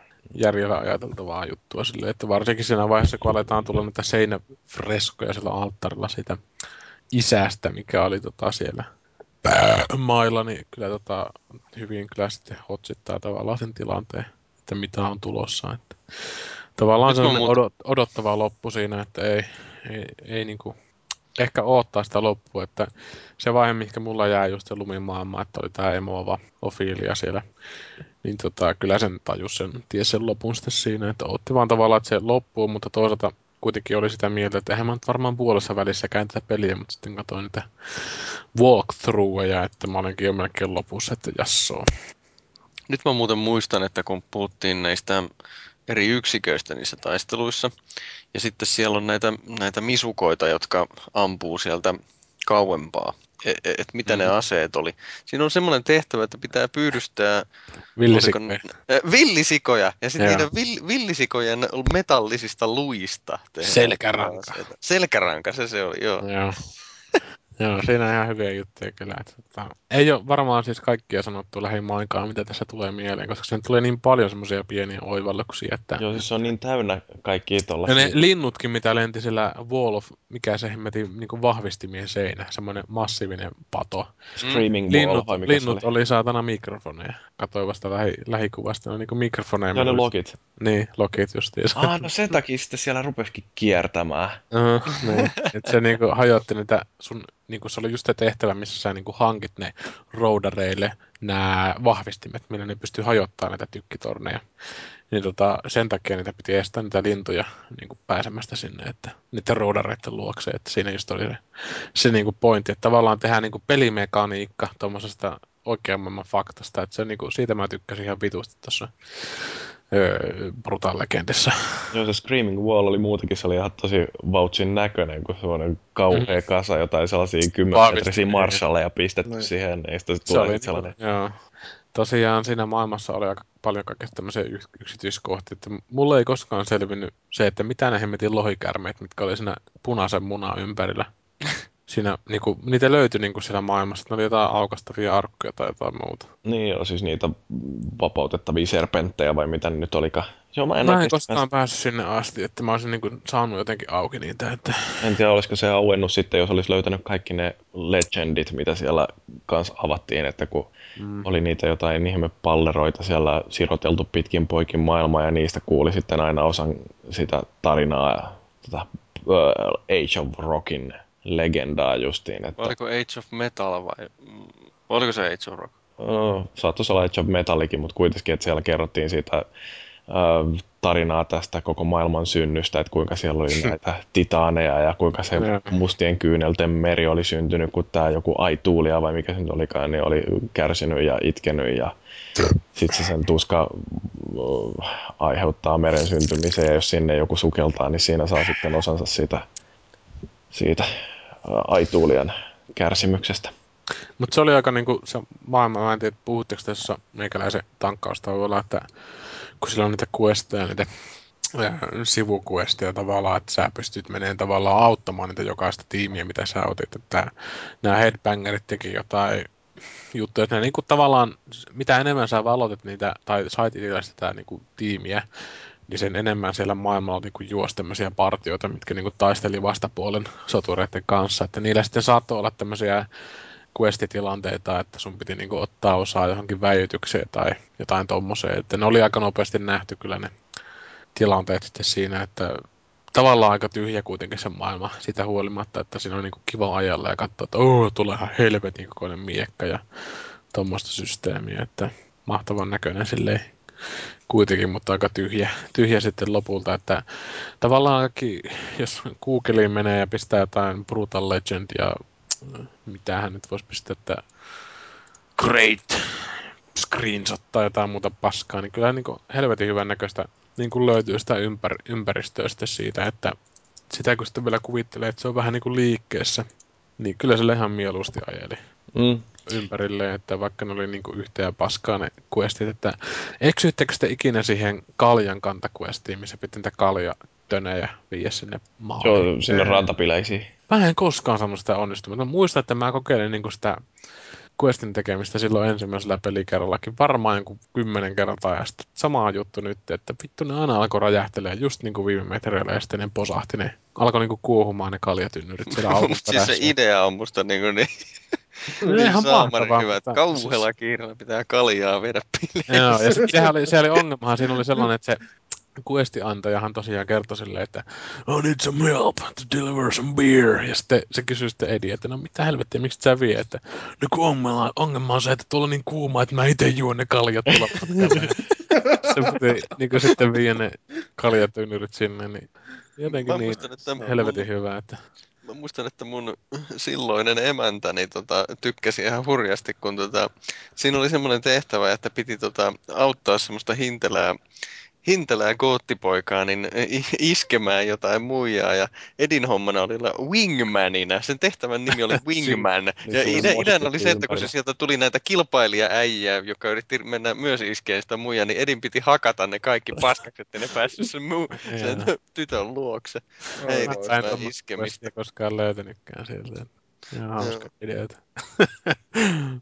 Oikein kiteytyy semmoinen äijämäisyys. Joo, kyllä joo. Siitä on tota... Kaveria pitää auttaa tavalla ja toisella. Ja milläs muulla kirveellä. Nekin täällä. Niin. No, mutta siis tämähän on oikeastaan syy, että minkä takia tuossa on... Toi on niin viehättävä peli tämä Brutal Legend, että siinä on onnistuttu hyödyntämään sitä lähdemateriaalia niin näyttömän hyvin. Että justiin tämä, mistä on jo mainittukin, tämä tällainen seitsemänkymmentäluvun ja varsinkin sen alkupään tämmöinen heavy estetiikka, jossa... on näitä levyjen kansikuvia katseltu tosi tarkkaan, että mitä siellä on niinku kromia ja Ää, ja nopeita tissejä. Autoja ja isoja tissejä justiin ja kaikki teräviä miekkoja ja kummallisia demonihahmoja ja kaikkea tällaista, Mut miten ne on lätkästy sinne. Mahdollisimman vitun niin kuin epäkäytännöllisiä käyttää, että kauheat koristuksista varmaan sata kiloa painamaa terää. Tuijotettu joo, pikkasen on niitä, että niissä just hauskin noissa metallilevyissä, kun niitä on kuunnellut, niin iät ja ajat, niin niissä artisteissa, niissä, mä niin helvetisti rakastan niitä semmoisia artisteja, mitkä niinku, niillä on enemmän semmoista meininkiä siinä piir, niinku, piirtämisessä kuin oikeasti taitoa tai tekniikkaa. Että ne on niinku perspektiivi ihan päin vittua tai jotain muuta niissä niinku systeemissä. Et jotenkin tämmönen on niinku tavallaan ehkä tullut tähän, niinku, tähän habitukseen mukaan, että ei se niinku lopullinen muoto, vaan niinku se sydän tai millä on niinku meiningissä mukana, niin se on kaikkein tärkeintä sitten siinä, että ihan fantastista settiä kyllä, että harmittaa, jos nyt ei oikeasti niin kuin ikinä eliajansa aikana saada jatko-osaa tälle brutaalle kentille. Voimme vain toivoa. Niin, voimme vain toivoa. Että... No mitäs te olette mieltä näistä biiseistä, mitä siihen on valittu? Puhasta Piru... legendaa. Legendaa. Niin. Brutaalia legendaa. Onhan siinä siis ihan törkeästi näitä kaikkia tämmöisiä kantabiisejä, että itsekin sen verran nuori kuitenkin, että en mä niinku ö, tata Judas Priestin näitä kaikkia, mikä Letter Jesus vai mitä paskoja niitä oli niitä biisejä, niin en, niiden aikaa en vielä ole niinku ollut olemassakaan varmaan, että milloinkohan ne on tehty. Mikä tää hemmetin lu... Oota, Letter... Ei, ei. Letter Rebel, milloinkohan se on tehty? Se on tehty varmaan ihan... No joka tapauksessa jouhan sillä nyt ihan törkeästi on Ossia, öö, Motorheadia ja Michael Schenker Groupia, eli näitä Udo-johdannaisia ja sitten on tota tämmöistä... Oli siellä vähän Manovaariakin, mikä kuuluu kyllä ihan... On se kyllä joo, no. Että... Heil, heil, heil lenkille. Ei muuten ollut heil lenkille. Ei ollut, Dawn of Battle oli ainakin. Ja tota... No. Joo, kyllä heilinen kieli olisi ollut semmoinen, että Manovaara on kyllä semmoinen, että kun porukassa aina on laessaan. Ne, varsinkin se, mikä se oli se Pleasure Dome, minne nämä naiset oli valta, niin sehän on... Joo. Uh. Yksi semmoinen oikein... Uh, Judas Priestia ja sen aikaista Savatakea ja mitä muuta siinä oli. Että, mut sitten on tota tämmösiä... Merciful Fatea oli yksi biisi ainakin ja Anthraxia oli aika yllättävä, se on vähän jo silleen uudemman ajan trashia. Metal Thrashing Mad. No kyllä se Anthraxi on niinku yksi näistä suuresta neljästä, eli Metallicat, Megadethit ja... Äh, mikäs vittu se yksi oli? Äh, Slayeri. Niin onhan se niinku tietysti aikansa näitä pioneereja, mutta tota... Niin, sitä on siellä ja sitten on näitä, näitä, näitä vähän uudempia juttuja, että mitä näistä uusista taisi... Mä en muista kuuliko mä sitä Podomia, mutta toi Fellu ainakin sanoi, että siellä oli Podomia jossain välissä, että... Joo, oliko se Angels Don't Die vai mikä se oli se biisin Angel, nimi? Angels Don't Kill, se on näköjään. No niinkä päin se oli. Joo. Ei silleen ihan tää tämmönen setti osunut, mutta tota, putki, se on niinku uustuttavuus ja mä tykkäsin ihan perkeleesti Pudgie, P U D G I E. Tota, ilmeisesti aika uusi Years Active, no ei se aika uusi, kuusi seitsemän.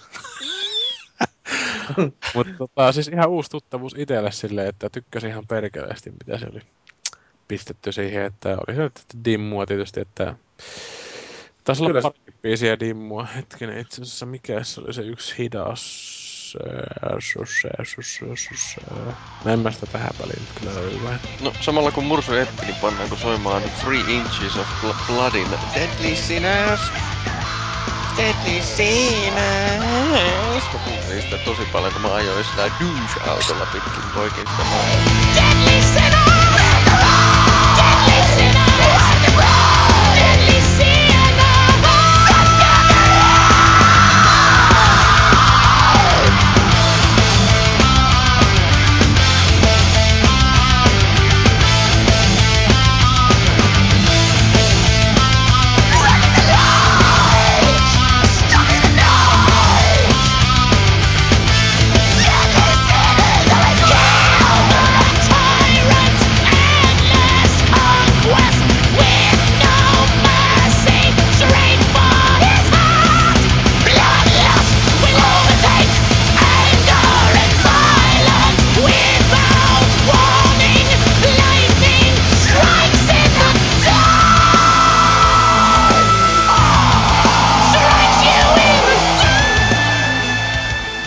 Mutta joo, Three Inches of Blood. Sitten on ihan loistava viidollista. Orcs Must Die, mikä se oli tää. Destroy the Orcs. Joo, se on ihan loistava, että jos on toi Spotify, niin kun kaikilla musiikkiystävillä pitäis olla, niin Destroy the Orcs. Mä muistan, kun mä kuuntelin sitä soundtrackia, eli toisin sanoen, kun ajelin a- mä muistaakseni tein sillä tavalla, että mä ajoin sitä maailmaa sillä autolla vaan ympäri, siis mä halusin kuunnella niitä biisejä. Jaa, ja, sit, ja sitten siinä oli jotakin, jotain pikkutehtävää vissiin teki samalla. Niin mä huomasin sen, että suurin osa niistä biiseistä oli kumminkin mulle jonkun verran outoja. Eli toisin sanoen, mä oon enemmän yhdeksänkymmentäluvun hevin kasvatti sitten kumminkin. Että ne oli, oli niinku vielä vanhempaa. Ai ja sitä, s- niin sama tullut. Oikeasti mullakin, että et silleen oudompaa, mutta niinku, perkele, mä en spotannut sitä esimerkiksi Black Label Societya. Tänä olla ollenkaan. Mut, mm. tota, Tämä on kuitenkin ollut... Tota noin, niin fani sille Black Labelille. Joo, kyllä, siis fani, Joo. fanitan. No, et, siitä olisi nyt edes yhden biisin toivonut, mutta mut tota, mut kyllä siis niin kuin perkelee, onhan se saatana se musiikkikokoelma, mikä siinä pelissä on, niin saatanan rautana, että mitään vitun järkeä. Että. Ja se just, että se on, varsinkin kun sä hyppät sen auton kyytiin, niin vittu saattaa niin menoa. Eikö niitä biisejä auennut aina sitä mukaan, miten se oli tässä storya edennyt, että niitä tuli aina edelleen? Siellä oli niitä kaikenlaisia just, kun näitä uh, legendan pätkää löysi ja olisi niiden serpenttien vapauttamisista ja uh, nämä relikkien nostamiset maasta, niin niillä avattiin aina uusia biisejä. En, niin, en, en tiedä, että oliko siellä Black Label, mutta en ainakaan huomannut. Että... No ei sillä kyllä näitä ole, vaan tuossa mä pistin tuohon listaan hakuun, ettei ollut Black Labelia. Mutta tota, joo, itekin on vähän semmonen metallin kuuntelija, että tota, elin tietysti sen kikkeliheavin vaiheen tän Iron Maiden Metallican jälkeen, mutta tietysti nämä on jäänyt nämä Maidenit ja Metallicat, mutta tota, sitten on mennyt vähän taaksepäin näissä niinku ajallisesti, että Ossyt ja Black Sabbathit ja nykyään sitten tulee kuunnelta oikeastaan melkein doomia ja tommoista trash-meininkiä silleen, tommoista kultti, kulttimeininkiä, että tota... Mulla on kyllä se Metallica-vaihe jossain vaiheessa nuoruuttaan. No kyllä se on mulle jäänyt silleen, että tota, kun alkaa pikkusen huppelissa jossain baarissa puhumaan Metallicasta, niin maalaan polville valumaan ja kumartamaan johonkin Amerikan suuntaan. Vaahtopallo tulee jalkohaaron väliin. Kyllä tulee ja kuplapyllystä johonkin korvan taakse kutittamaan, että se on niinku, ajattelee jotain And Justice for Allia tai tommoista, niin kyllä niinku housut märkänä siinä. Mutta omakohtaisesti kyllä niin kuin ainut noista bändeistä, mistä mä en niin kuin oikein tykään, on tuo Judas Priest jostain syystä, mutta ihan tuttua, tuttua silleen noi bändit. Että se oli niin kuin, ne oivallukset lähinnä teki just vaikutuksen, että kun, kun niin paljon kuunnellaan näitä musiikkeja, mitä tässäkin oli, niin tavallaan niin kuin oli niin loogista ja helppoa niin kuin nähdä nämä biisit just niissä kohtauksissa, missä ne oli. Niin kuin, siinä oli tiettyjä kohtauksia, missä ei pystynyt niin kuin vaikuttaa siihen biisivalintaan, mikä soi. Ja näissä justiinsa oli aina tämmöistä hyvin klassista. Tai no ei nyt välttämättä klassistakaan, että esimerkiksi kun Cradle of Filth, no tietysti oma aikansa klassikkobändi, mutta jakaa mielipiteitä ja niin poispäin. Tota, mutta siis se kohtaus oli vaan hemmetin hyvin niin kuin laitettu siihen, että justiinsa tämä Ophelian emovaihe, missä se lumimaassa oltiin ja Her Ghost in the Fogi alkaa soimaan ja tämmöistä systeemishittiä siinä, niin jota, olihan se ihan fantastisesti rakennettu kuvio, että, mutta vaikka mä en niin nykyään tämmöistä In Flamesista ja muusta Göteborg-hevistä oikein välitekään tai kirves, tai no tommoista kikkelihevi-osasta tai kirveshevi ihan parasta, että joku Death Clock, sitä kun kuulee aina, niin aina tulee märäksi perseestä ja etumuksesta. No musta olisi ollut hienoa, jos siellä olisi ollut vaikka sixty-nine-aisia siellä, että just like a gothic girl. No onhan, se voisi olla siinä jatko-osassa. Että siis tänne nykymaailmaan, mitkä niinku, siis onhan tää sixty-nine-aisia ei ole pelkästään kaupallisesti menestynyttä niinku kotimaiseksi ja suomalaiseksi bändiksi tai ylipäätänsä musiikiksi. Mutta siis sehän kumartaa tänne Sister of Mercy ja tänne suuntaan hirveän vahvasti. Että sillä niinku on juuret tämmöisessä vanhassa musiikissa, että se niinku voisi olla ihan hyvin niinku niinku tämmönen villiajatus, että se voisi olla niinku hahmona tässä nämä Jussi Kuusissit ja niinku tässä pelissä. Että ne niinku osaa tämän, tuntee tavallaan sen juuren, koska ne on kasvanut tietynlaisessa musiikin parissa ja tälleen. Että ihan hyvin voisi olla jossain jatko-osassa sitten niinku settiä esittämässä siinä. Ja Eddie tulisi kyseenalaista, että hey dudes, this sucks, tai jotain muuta sitten settiä. Että ne kaivasi ta- takataskusta sitten jonkun ministerin musiikkia tai jotain muuta, että We have roots, buddy roots, tai jotain muuta. Ja sit siellä pitäisi olla Bruce Dickinsoni, tota, että kun saa, saa jonkun superhyökkäyksen, niin sit se tulee mikki ja... ja, ja air, air raid alkaa siinä. Että. Mutta joo, on se ihan hienoa tää Iron Maiden, ja siinä ei vittu ollut yhtään. Mä oon katkera. Perkele. Ei olla Metallicaakaan. Oli, ei. Ei Metallicaa niin neitimäistä nykyään, että Lars Ulrich ratsastaa... ratsastaa Eikö siinä va- jonkun, jonkun la- trofin nimi oli Run to the Hills? Eikö siinä mukamassa ollut Iron Maideni? Minä ainakaan ikinä muista, että siinä olisi ollut. No, no se perkele, jos ei ollut. Mä niinku pelasin, ei varmaan ollut Maideni. Kyllä mä olisin ollut niin soirasuorana ja katto, katossa siinä, että jos olisi ollut. Ei, ei, ei, ei näkyy ainakaan hakukaan löytänyt. Että. Sieltä olisi voinut jättää muutaman bändipist sitten pois ja pistää sitä meidän sitä perkele. Joo, sitä Fleppardin ainakin olisi voinut jättää sieltä.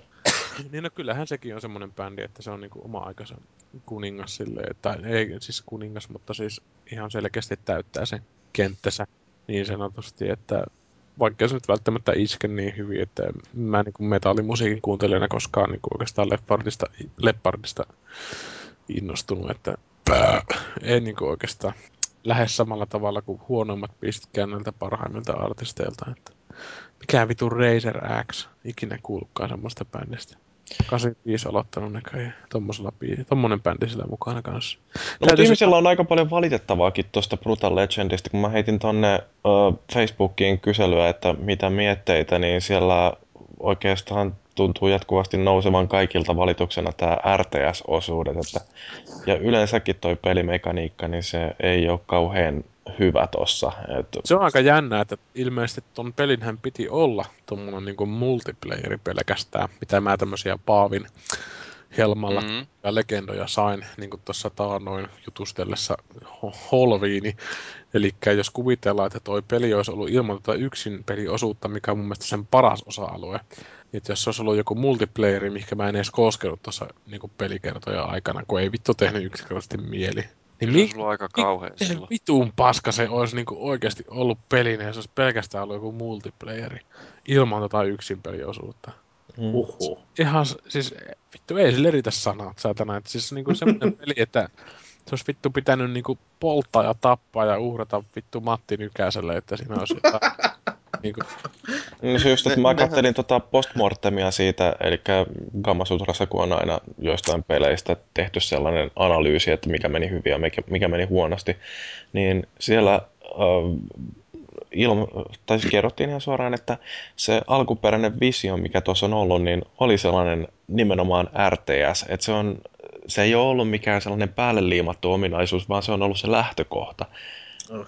Mikä on aika mielenkiintoista, että miten ne on sitten kuitenkin onnistunut sössimään sen, että siinä ei ole oikein mitään toimivaa. Että okei, ne on hyvin käyttänyt sitä maailmaa, että esimerkiksi just tämä, että fanit on se resurssi, jolla sitten ostetaan niitä yksiköitä, mutta se, että se toteutus on niin päin helvettiä.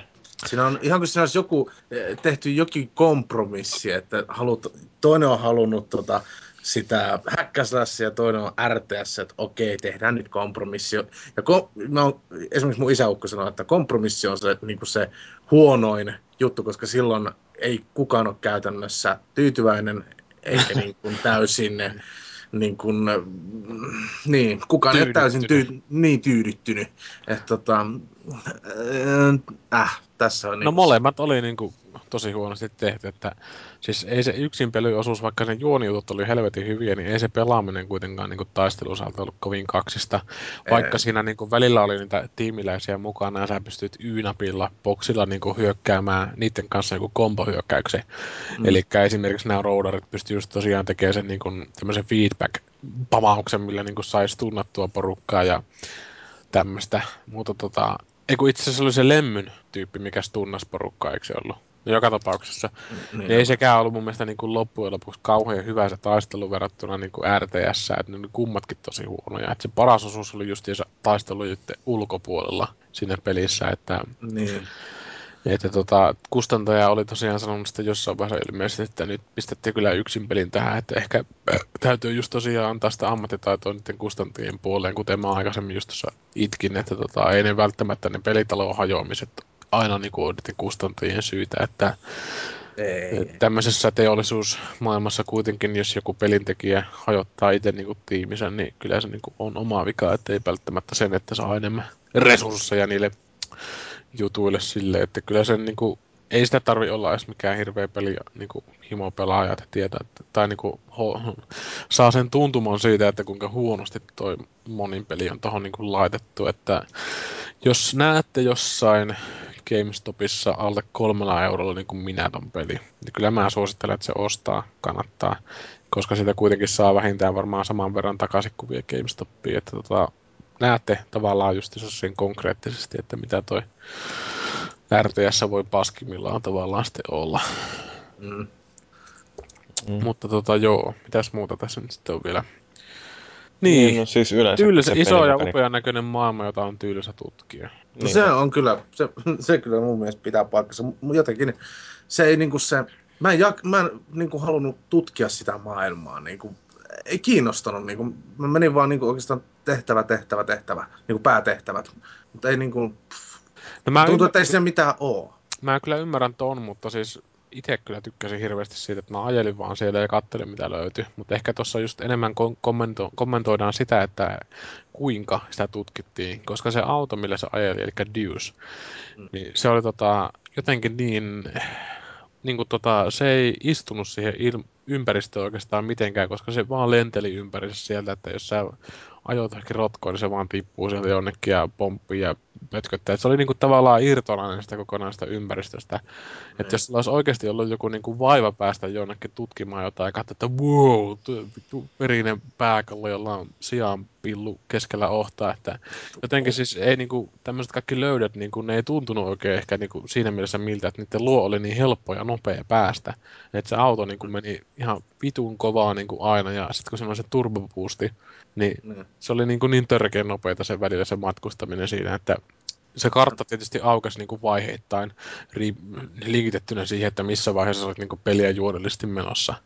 Mutta tota, se, se ei niin kuin oikeastaan tavallaan tuntunut miltään se exploraaminen. Mä kyllä ymmärrän, mitä tuolla haetaan, mutta siis kyllä se maailma niin kuin tuntui hyvältä. Niin kuin tuossa kommentissa just sanotaan, että iso ja upean näköinen maailma, jota oli tylsä tutkia, joka tietysti viittaa siihen, että se oli vähän niinku kuollutta se ajelu silleen, että joku siili jää siihen auton alle tai muuta. Tuolla Facebookissa Toni on vielä kommentoinut näitä sivutehtäviä, että ne on tosi monotonisia. Eihän siellä oikeasti ollut kuin kolmea tyyppiä niitä sivutehtäviä, oli niitä kilpa-ajoja, sitten oli näitä ambusseja ja sitten oli sellaisia, missä tota, tulee vihollisjoukkoja vastaan ja auto pistetään sinne jonnekin lavetille, mistä ammuskellaan. Niin. Se olisi ollut aika hyvä peli siinä mielessä, että jos niinku olisi tuo R T S-osuus kokonaan jätetty vittuun, ja sitten olisi niinku keskitetty sivutehtäviin, niinku, olisi, niinku, olisi esimerkiksi ollut kymmenenkin semmoista, mitkä vaihtelee siinä. Mm. Ja sitten olisi niinku ollut tämä R T S olisi niinku pienennetty semmoiseen niinku tilannekohtaiseen juttuun, että niinku sulla olisi niinku yksi tyyppi porukka ollut, mitä sä olisit aina niinku käskyttänyt. Esimerkiksi oli alussa ne headbangerit, eli ironheadit, mitkä niinku murskas kaiken päällään. Sitten oli ne hemmetin roudarit, mitkä niinku räjäytti stealthina torneja. Sitten oli, sit, sit olisi ollut nämä ranger-tyypit, eli nämä groupiet, nämä pimatsut, mitkä ampui niinku läpi sijaan selkärangoilla niitä vihollisia. Niin jotenkin kun niitä olisi niinku yksitellään aina johdattanut niinku niiden pohjaisissa tehtävissä, miksei niinku näidenkin olisi ollut niinku jossain niinku maailmalla löytyviä tehtäviä, niitä olisi niinku johdattanut aina tapahtuman kohtaisesti. Tässä niinku joku tehtävä olisi niinku ollut joku tehtävä antaja ja se niinku sanoi, että minun pirtu on tuolla tippumassa ja vittu ratti on täynnä ja täynnä möhnä, että nyt täytyy mennä tyhjentämään, mutta sillä välillä on joku irtileikattu hevosen vittu. Ja niinku täytyisi niinku sitten keksiä, että minkä tyypin sä niinku näistä valitsisit sinne groupiin, mitä sä johdat, että olisiko ollut niitä ironheadejä tai sitten jotain niinku ranger-tyyppejä tai muuta tuommoista, että olisi niinku tavallaan pienen, pienennetty sitä skaalaa, että sitten kun sä niinku kaikkea yrität johata kerrallaan ja sitten kun sulla on niinku näiden meidän mainitsemien niinku gruppien lisäksi siinä oli mitä hemmetin rakennuksen tuhoavaa yksikköä. Siinä oli niinku varmaan niinku tusinan verran niitä yksi, erilaisia yksiköitä, mitä niinku pystyi niinku fanien avulla ostamaan sieltä sun stageilta sitten siihen taisteluun. Että mulle ei koskaan selvinnyt joidenkin tarkoituskaan edes oikeastaan, eikä sinä ehtinyt edes katsomaan niitä, että R T S oli virhe, selkeä virhe. Mutta, mutta mitäs siitä? Niin joo, liian helposti äkkikuolemaa aiheuttavat putoamista jyrkänteeltä. Se oli joku kommentti, ja kyllähän sinne itsekin tuli aina vettyä, kun se turbo pisti päälle, se oli niin helppoa se liikkuminen, se helposti ajoi johonkin nollapisteeseen, että siinä ei enää ollut maata alla, ja sitten vaan auto räjähti ja syntyi johonkin perseeseen sitten siitä. Että.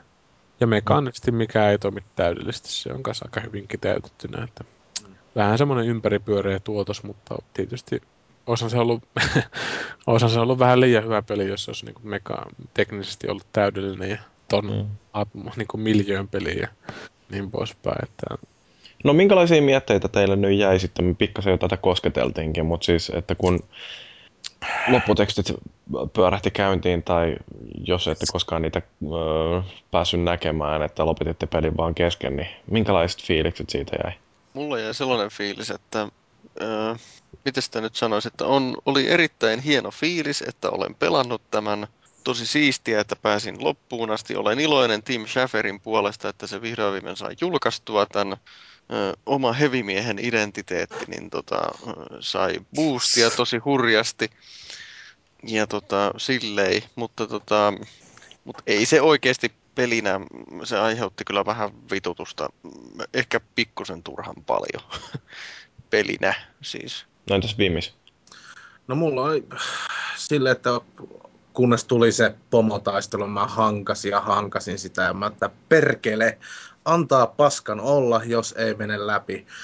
Et niin kun, se oli vaan niin helvetin turhauttava se R T S ja varsinkin siinä viimeisessä taistelussa. Mä että, muuten siis se oli, se oli niin sinällään pettymys, koska se oli hauska ja muuten se oli muuten silleen niin kun tosi elämys, mutta se, se vaan se R T S, niin Enkä, enkä mä katso sitä peliä enää uudestaan, että se on niin kuin valittaa tosiasia, enkä mä sitä välttämättä pelaa enää ikinä niin kuin pelaa sitä pomotaistelua läpi. Että, mut silleen niin kuin kaikki se musamaailma ja muu tämmönen niin kuin, ja se, ne pienet yksityiskohdat ja se semmoinen niin kuin, tietynlainen niin kuin kunniaa osoittava semmoinen sitä metallihistoriaa kohtaan tavallaan ne yksityiskohdat ja muut, ne oli tosi hienoa katseltavaa ja, ja tota, et semmonen, siinä oli tietynlainen elämys, mutta niin kun se vaan aiheutti,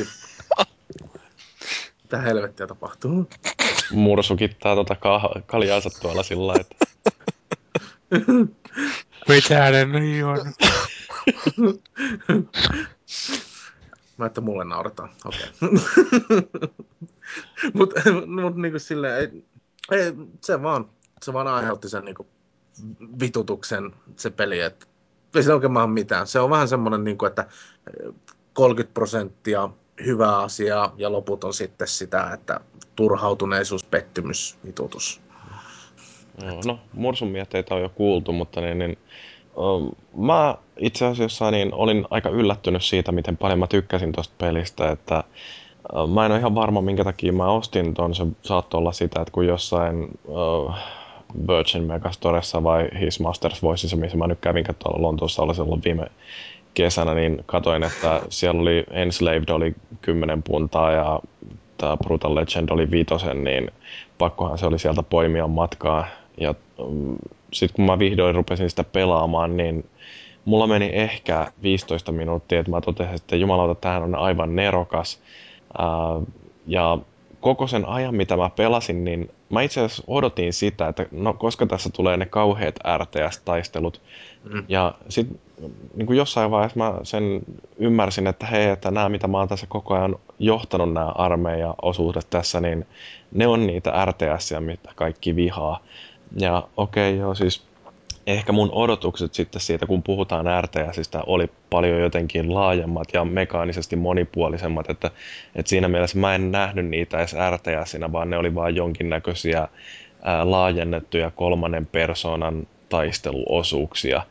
Et, ää, et mä en niin kun missään vaiheessa kokenut niitä sillä lailla tuskasiksi. Ne oli kömpelöitä ää, ja, ja sillä lailla varsinkin niiden yksittäisten yksiköiden johtaminen oli täysin mahdotonta. Mutta jos siihen suhtautuu vaan sillä, että tämä on sellaista, että koko sen sun armeijan voi lähettää yhdellä kertaa jonnekin ja itse kannattaa vaan yrittää pysyä pois alta ja silloin tällöin käydä mätkimässä niitä vihollisia, mahdollisesti käydä soittamassa joku facemelter-soolo, että siellä isommilta äh, vihollisryppäiltä sulaa naamat. Niin musta nämä, niin kun, nämä toimi, ja kaikista niistä teknisistä puutteista huolimatta mä tykkäsin tuosta pelistä oikeastaan koko ajan ihan sinne loppuun asti. Et jopa se viimeinen pomotaistelu, jossa mulla meinasi palaa käämit, kun pari kertaa joutui vetämään sen alusta, koska taas niin kun, ää, näissä peleissä usein nähdään sitä, että pomotappelun keskelle ei pistetä niitä checkpointteja, mikä on sellainen varma tapa aiheuttaa turhautuminen. Niin mä tota... meinasin siinä ruveta jo hermostumaan, mutta sitten loppujen lopuksi se voittaminen siinä lopussakin oli aika yksinkertaista. Ja sitten se, että miten tämä peli päättyy, niin se pelasti mun mielestäni ihan hirveän paljon, että siinä tulee tämä sama puhe, minkä Edi pitää siinä alussa siitä, että kuinka roudarin tehtävänä on olla näkymätön ja nostaa muut sinne framille, tehdä niistä hyvän näköisiä, ja jos kaikki menee hyvin, niin sä et edes huomannut, että roudari oli siellä paikalla. Ja sitten tosiaan Edi hyppää Deucin kyytiin ja kaasuttaa pois, ja sitten kuvataan viimeiseksi siinä Opheliaa istumassa jossain kallion äh, huipulla, ja se katsoo sieltä, kuinka äh, Edi häipyy, ja sitten se semmoinen musta kyynel valuu siitä silmäkulmasta, ja sitten zoom- zoomataan siihen mustaan kyyneleen, ja sitten näkyy vielä joku sellainen hetkellinen äh, välähdys jostain fantasiapainajaisesta, niin musta se oli, se oli niin täydellinen lopetus, että ei siinä voinut muuta kuin jäädä hyvä mieli tuosta koko pelistä. Mm. Se, jotenkin toista se, kun mä sanoin, että, niin kuin, että seitsemänkymmentä prosenttia on semmoista niin kuin katkeraa pettymystä ja vihaa peliä kohtaan, mutta, mutta ne, ne kolmekymmentä prosenttia on niin vahvoja semmoisia hyviä asioita, et silti on semmoinen houkutus, jos mä näkisin sen pelin alelaarissa kolmella, tai kolmella eurolla tai vitosella, niin mä ostasin sen. Mutta vaikka niinku pelaisi sitä, mutta sen takia, koska siinä on ne kolmekymmentä prosenttia niin vitun hyviä juttuja, että siinä on niinku tiettyjä muistoja ja semmoinen niinku joo, perkele. Se on niinku itsekin tässä nyt, tässä on niinku haukkunut sitä kovasti, niin, mutta silti on kuitenkin tämmöinen polta tuolla persuuksissa, että täytyisi pelata se loppuun, mutta kun ei sitä pelaamisesta nauti, niin sille ei oikein voi niin mitään, mutta sitä atmosfääristä vaan nauttii niin paljon sitten kuitenkin, että mm. mielenkiintoinen peli. Kyllähän näitäkin tulee, että tota, varmasti jos ei niinku olisi tämmöinen metalliperse, niin ei sitten ehkä niinku nauttisi tästä pelistä, että tai no voisihan niitä tietysti nauttia niistä lohkaisuista ja muista jutuista ihan niinku omina arvoinaan, mitä ne jutut niin kuin esittää, mutta sitten ei kuitenkaan tämmöistä referenssiä niin kuin taaksepäin niin sanotusti, että, että tota, ikävä kyllä nyt on tehtävä semmoinen ratkaisu, että mä laitan ton pelin eteenpäin, että se ei tuossa hyllyssä kullittele, kummittele yhtään, että tota, ei tee mielestä sitten itseänsä kiusata ja muuta, että voi keskittyä pelaamaan semmoisia pelejä, jotka on niin kuin pelattavia pelejä. Joo, no, mutta me ollaan varmaan käsitelty toi peli nyt sillä, että voidaan vihdoinkin siirtyä tonne lähemmäs loppua, lähinnä näihin meidän palautteisiin. They can't stop us, let them try, for heavy metal we will die!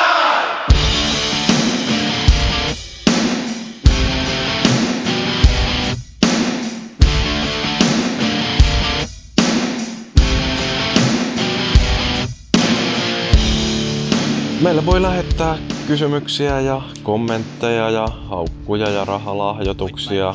Me vastaanotetaan niitä tuolla meidän foorumilla, ja sitten meillä on sähköpostiosoite podcast at konsolifin dot net, ja sitten meillä on myöskin Facebook-sivu ja Twitterissä tämä at kofinpodcast-kahva. Ja aloitetaan vaikka tuolta foorumilta löytyneestä Arbeiterin palautteesta, joka koski jaksoa numero kolmekymmentäkuusi. Arbeiter tulee tolleen hyvää vauhtia perässä. Siellä on muutama yllättävän pitkä jaksokin vielä jäljellä varmaan.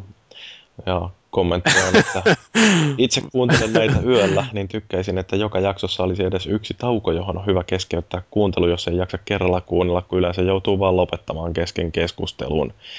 Joo, meillähän tosiaan tuolla viime vuonna aika pitkään meni sillä lailla, että me ei länttästy niitä taukoja tohon, mutta nyt niin kuin Arbeiter varmaan tähän vaiheeseen ää, päästöään on huomannut, niin nyt me käytetään noita taukomusiikkia aika standardinomaisesti joka ensi, jaksossa. Ensi jouluna laittaa meille kiitosta siitä, että kiva kun pistätte musiikkitaukoja. Joo, ja musta on ihan mukava tosiaan, niin kuin itse vastasin sinne foorumillekin, niin jännä kuulla, että miltä tuntuu se meidän sapluunan vaihdos tässä.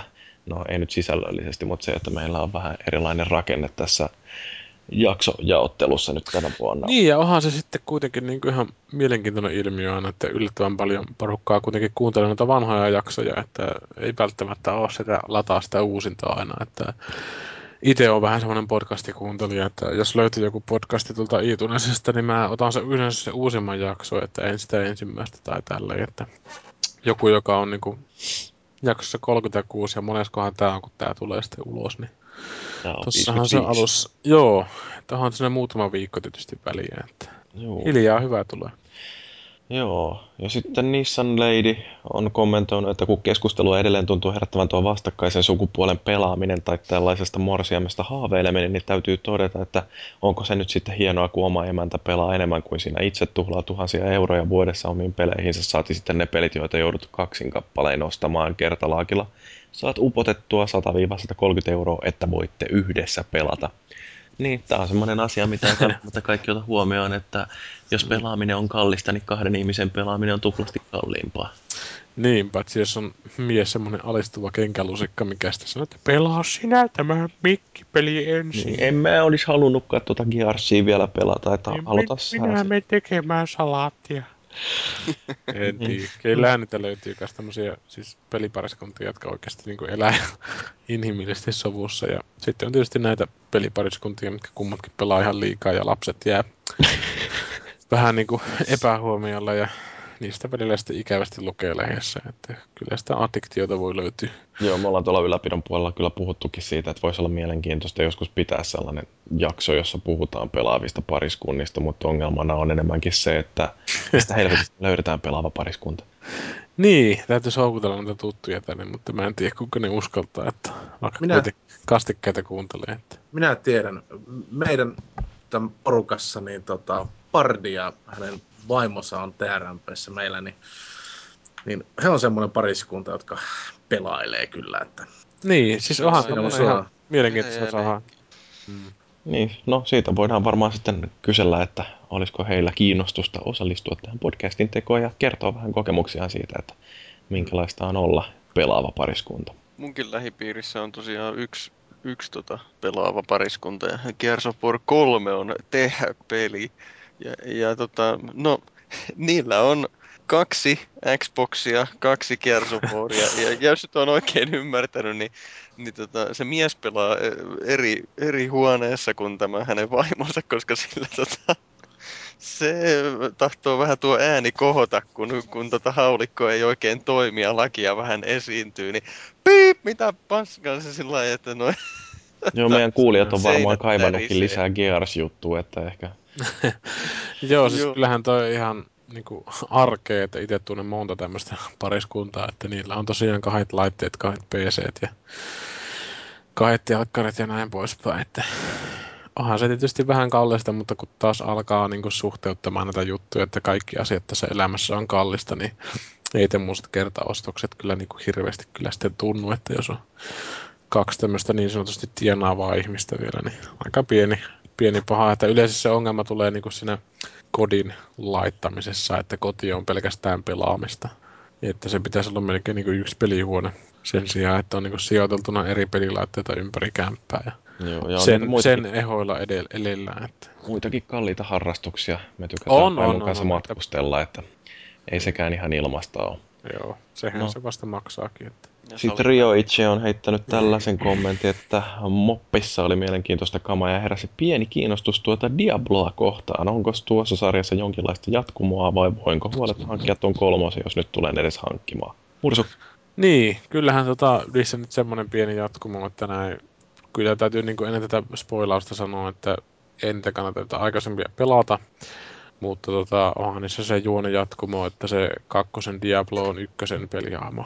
Elikkä tota, sen sijaan, että olisi tämän demonisen kiven heittänyt johonkin sirkkelin alle siinä ykkösen lopussa, niin Pelihahmohan päätti tietysti infernaalisten voimien perässä lyödä sen demonisen kiven omaan otsaansa ja muodostui uudeksi Diabloksi, joka oli mahdottoman ihana tämmöinen epätotuttu ratkaisu, mistä tykkäsin tämmöistä tarinan kerrallisesti, varsinkin perinnästä pelissä, missä ei tarinan kerrontaa paskan vertaa. Ja tota, kolmosen suhteen en saa tilannetta sanoa, mutta mä luulen, että sitä edellisestä osasta, kun on niin viisisataa miljoonaa vuotta, niin mä uskon, että se on ihan turvallista pelata, koska ei voi plisulla ottaa, olettaa, että niin kuin uudet pelaajat pelaisivat nämä kaksi peliä läpi. Mutta jos kuitenkin tuntuu siltä, että on tämmöinen niin kuin completionist luonne, eli haluaa pelata kaikki, kannattaa Diablo kolme ostaa tämä Collector's Edition, missä on flash-tikulla Tota, ykkönen ja kakkonen siinä mukana, että voi ne pelata sitten ennen, mutta sanoisin, että sitä on enemmän haittaa kuin hyötyä, koska Diablossa yleensä tarvitaan tätä vitun näpytyssormea, ja jos sä oot ykkösen ja kakkosen pelannut ennen kuin pitäisi kolmosen niin kuin näpytykseen, eli hakkaamiseen, ampumiseen siirtyä, niin voi olla niin kuin elämässä vammaa ja pituutusta jo tarpeeksi, että menee kolmosen kokemus pilalle, että ei ole jatkumoa. Minä kumoan kaikki Dan, mitä noin Blizzardin jätkät on, niin mitä ne yrittääkään sanoa, niin minä kumoan niiden sanomista ja sanon, että ostakaa Diablo kolme ja älkää pelatko mitään muuta, kunnes syksyllä ilmestyy Dark Souls. Joo, okei. Okay. Sitten Semikami on kommentoinut meidän viime jakson teemaa, eli näitä uusia konsoleita. Eli seuraavaa sukupolvea on sanonut siellä, että kolme tärkeää graafista ominaisuutta pelatessani. Natiivi reso, natiivi F P S ja sopiva F O V. Eli tämä on ilmeisesti niin kuin ruudun päivitysnopeus ja sitten toi field of vision, eli mikä se on, näkö, toi kuvakulman niin, leveys. Se tarkoittaa sitä, että kuinka paljon sitä kalan silmää on käytetty. Eli itsehän niin kuin hyvin mehevästi vihaa sitä kalan silmäefektiä, eli se niin kuin esiintyy sillä tavalla, että jos sä oot jossain pelitilanteessa ja sitten sivulla olevat maisemat vääntyy silleen niin kuin hyvin absurdeiksi ja abstrakteiksi komponenteiksi, niin se tarkoittaa sitä, että Fish Eye Lens on ihan vitusti käytössä. Että tietystihän se niin kuin jossain F P S:ssä on hyvä, että sä näet niin kuin sata kahdeksankymmentä astetta niin kuin joku vitun pöllö, mutta on se niin kuin ainakin ihan vitun tyhmän näköistä, että itse ostin ton taanoiton Dear Esther tämmöisen kauhupelin, ja siinä oli Fish-aita niinku käytössä ihan helvetisti alussa, ja mun mielestä se laski niinku sitä immersiota ihan vitusti, kun siis kaikki näytti ihan kierrolta paskalta, että no, Field of View. Onhan se hienoa, että näkee enemmän, mutta ei se nyt aina niinku kuitenkaan mun mielestä ole silleen, että se tekee pelistä hyvän kokemuksen, että mutta kyllä mun täytyy sanoa, että toi Bulletstormi P C:llä, kun se pyörii täysillä detaljeilla ja tuhat kahdeksankymmentä p-grafiikka, niin on se aika nannaa verrattuna tuohon Pleikka kolmoseen. Onhan se jo, että itsekin luki tuon, kun mulla on tämmönen näyttö, mikä refresh rate on kuusikymmentä, niin se on tuossa kuudessakymmenessä freimissä nyt lukitusti, kun mä pistin sen V-synkin päälle, eli tota, tuhat kahdeksankymmentä tietysti pelaalle, että onhan se nyt ihan saatana siistin näköinen, että monikokertainen anti-aliasointi. Täysillä mulla taitaa olla, että mä en tiedä, onko se kahdeksan vai kuusitoista. Että mä en muista. kahdeksantoista taitaa siinä olla. Joo. Sitten Smiau vielä kiittelee foorumilla näitä meidän kaastikkeiden pituuksia, että mun puolesta voitte venyttää vielä pidemmäksi näitä, kun ei meinaa koko viikoksi kestää. Mutta tota, niin, onhan niitä vaihtoehtojakin tai muitakin podcasteja, että esimerkiksi tuolla Real Men's Playgroundilla on parikin podcastia vai miten viimis? Meillä on meidän oma tuottama podcast eli Interplay ja sitten on, on yhteistyössä niin podcastit piste tv:n kanssa niin Käpyleehmä ohjelma, että he tekee sitä sitten ja me julkaistaan. Niin. Mutta koska se tulee Myös. pihalle se Assassin's Creed-jakso, missä minä ja Paavi oltiin? Se pitää, laittaa, se pitää laittaa meikäläisen viestiä sille meidän Samulle, että perkele. In, tämmönen intergalaktinen kommunikointisana, että perkele, kun tulee ufotkin tänne, niin perkele, laitetaan se vaan menemään. Mm.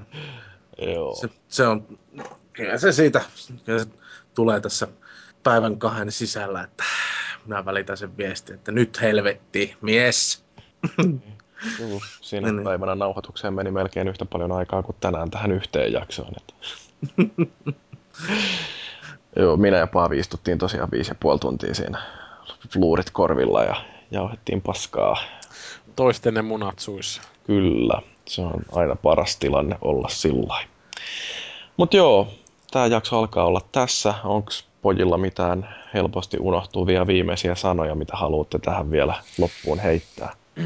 Jokainen voisi vaikka sanoa, että, että missä miehet ratsastaa, kun sydän on kuin metalli. Perses. Niin.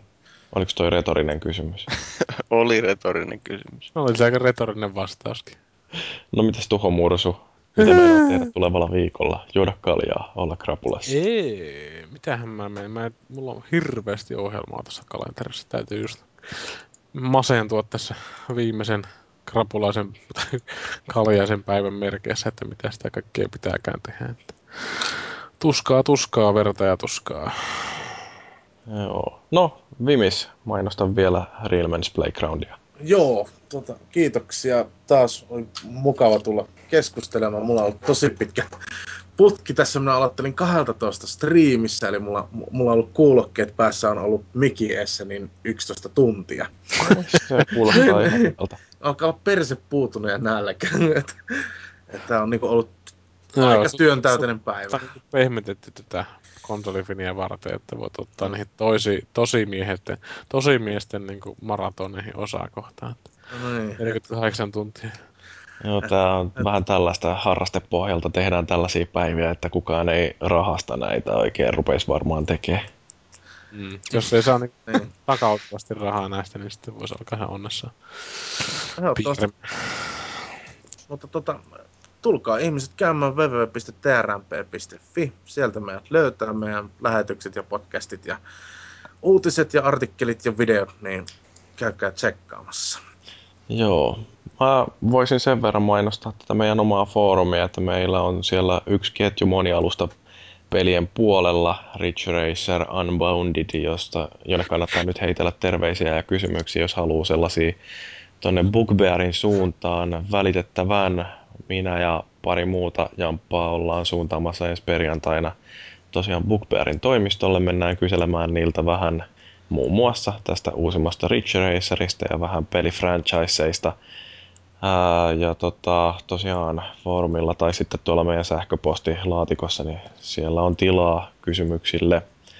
Ja sitten tota, sellaisena yleisenä heittona, että jos joku osaa neuvoa, että minkälainen jonkinlainen sylilauta olisi mahdollista hankkia tällaiseen Home Theater P C-käyttöön, että olisi näppäimistöllä ja hiirelle kiva ää, paikka, että mistä ohjailla, niin saa laittaa vinkkiä sinne podcast-postilaatikkoon tai jossain muualla palauteketjussa. Jos joku löytää mulle sellaisen sopivan laudan, niin mikä, minkä voisin hankkia huokeasti itselleni, niin mulla on tuossa yksi tuollainen ylimääräinen X L-kokoinen Bulletstorm T-paita ensimmäiselle oikein vastanneelle.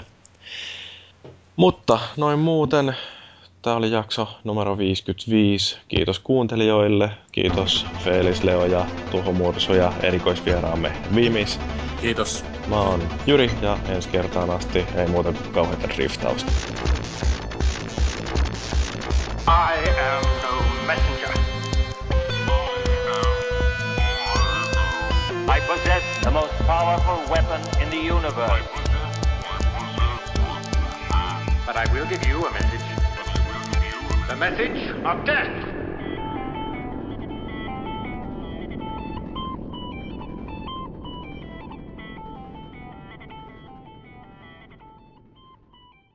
Katsoiko kaikki jo tuon Han Solo-tanssi?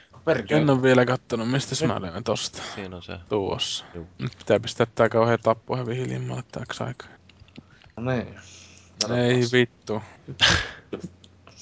Mä pidähtelin jo nauraa valmiiksi. Toi on mun mielestä niinku tämmöstä ultrahomoa meininkiä, että huhhuh. Näytäs nyt. Ei vittu, mä en voi uskoa täältä. Mulla on kans sillä, että kun kattoo tota... Se, mistä mäkin muistan tuon Star Warsin, niin... Just se, että miten Han Solo heittää lantaa siinä. Mm. Mitä vittua? Tuo taustat äijä tuolla saatana... Se on se satanan... Mikä sen nimi oli se robottipää sinne? Ei vittu! Niska. Mitä vittua? Mitä mä katon, satana? Ei vittu. Mä en pysty enää... että Bespinin kaupungissa kaikki ovat homoja. Mä en pysty enää katsoa Star Warsia. Miten niinku... Mä oon nähnyt tää video, niin okei. Tää on oikeesti niinku traileri siitä live action -sarjasta, mitä se Lukas tekee. Sitä pitäisi tulla semmonen oikee niinku näyttelijän sarja, niin tää... Se missä se vähäpukeinen Leija vetää tota samannäköistä jourausta, niin se on paljon mukavampaa katsottavaa. Olkoon vaan semmonen big, pikseli baby, mutta niin... Siis onko tää oikeesti tulossa? Mä en voi... Joo, siis toi on myynnissä jo. Äkkiä kauan. Tää on, tää on se paljon odotettu Star Warsi vihdoinkin, että pääsee... sukeltamaan Kinectillä Star Wars-universumissa. No, toi Emperor ja Vaderkin tanssii. Jos tässä tanssisi Jabba, sit taas paras.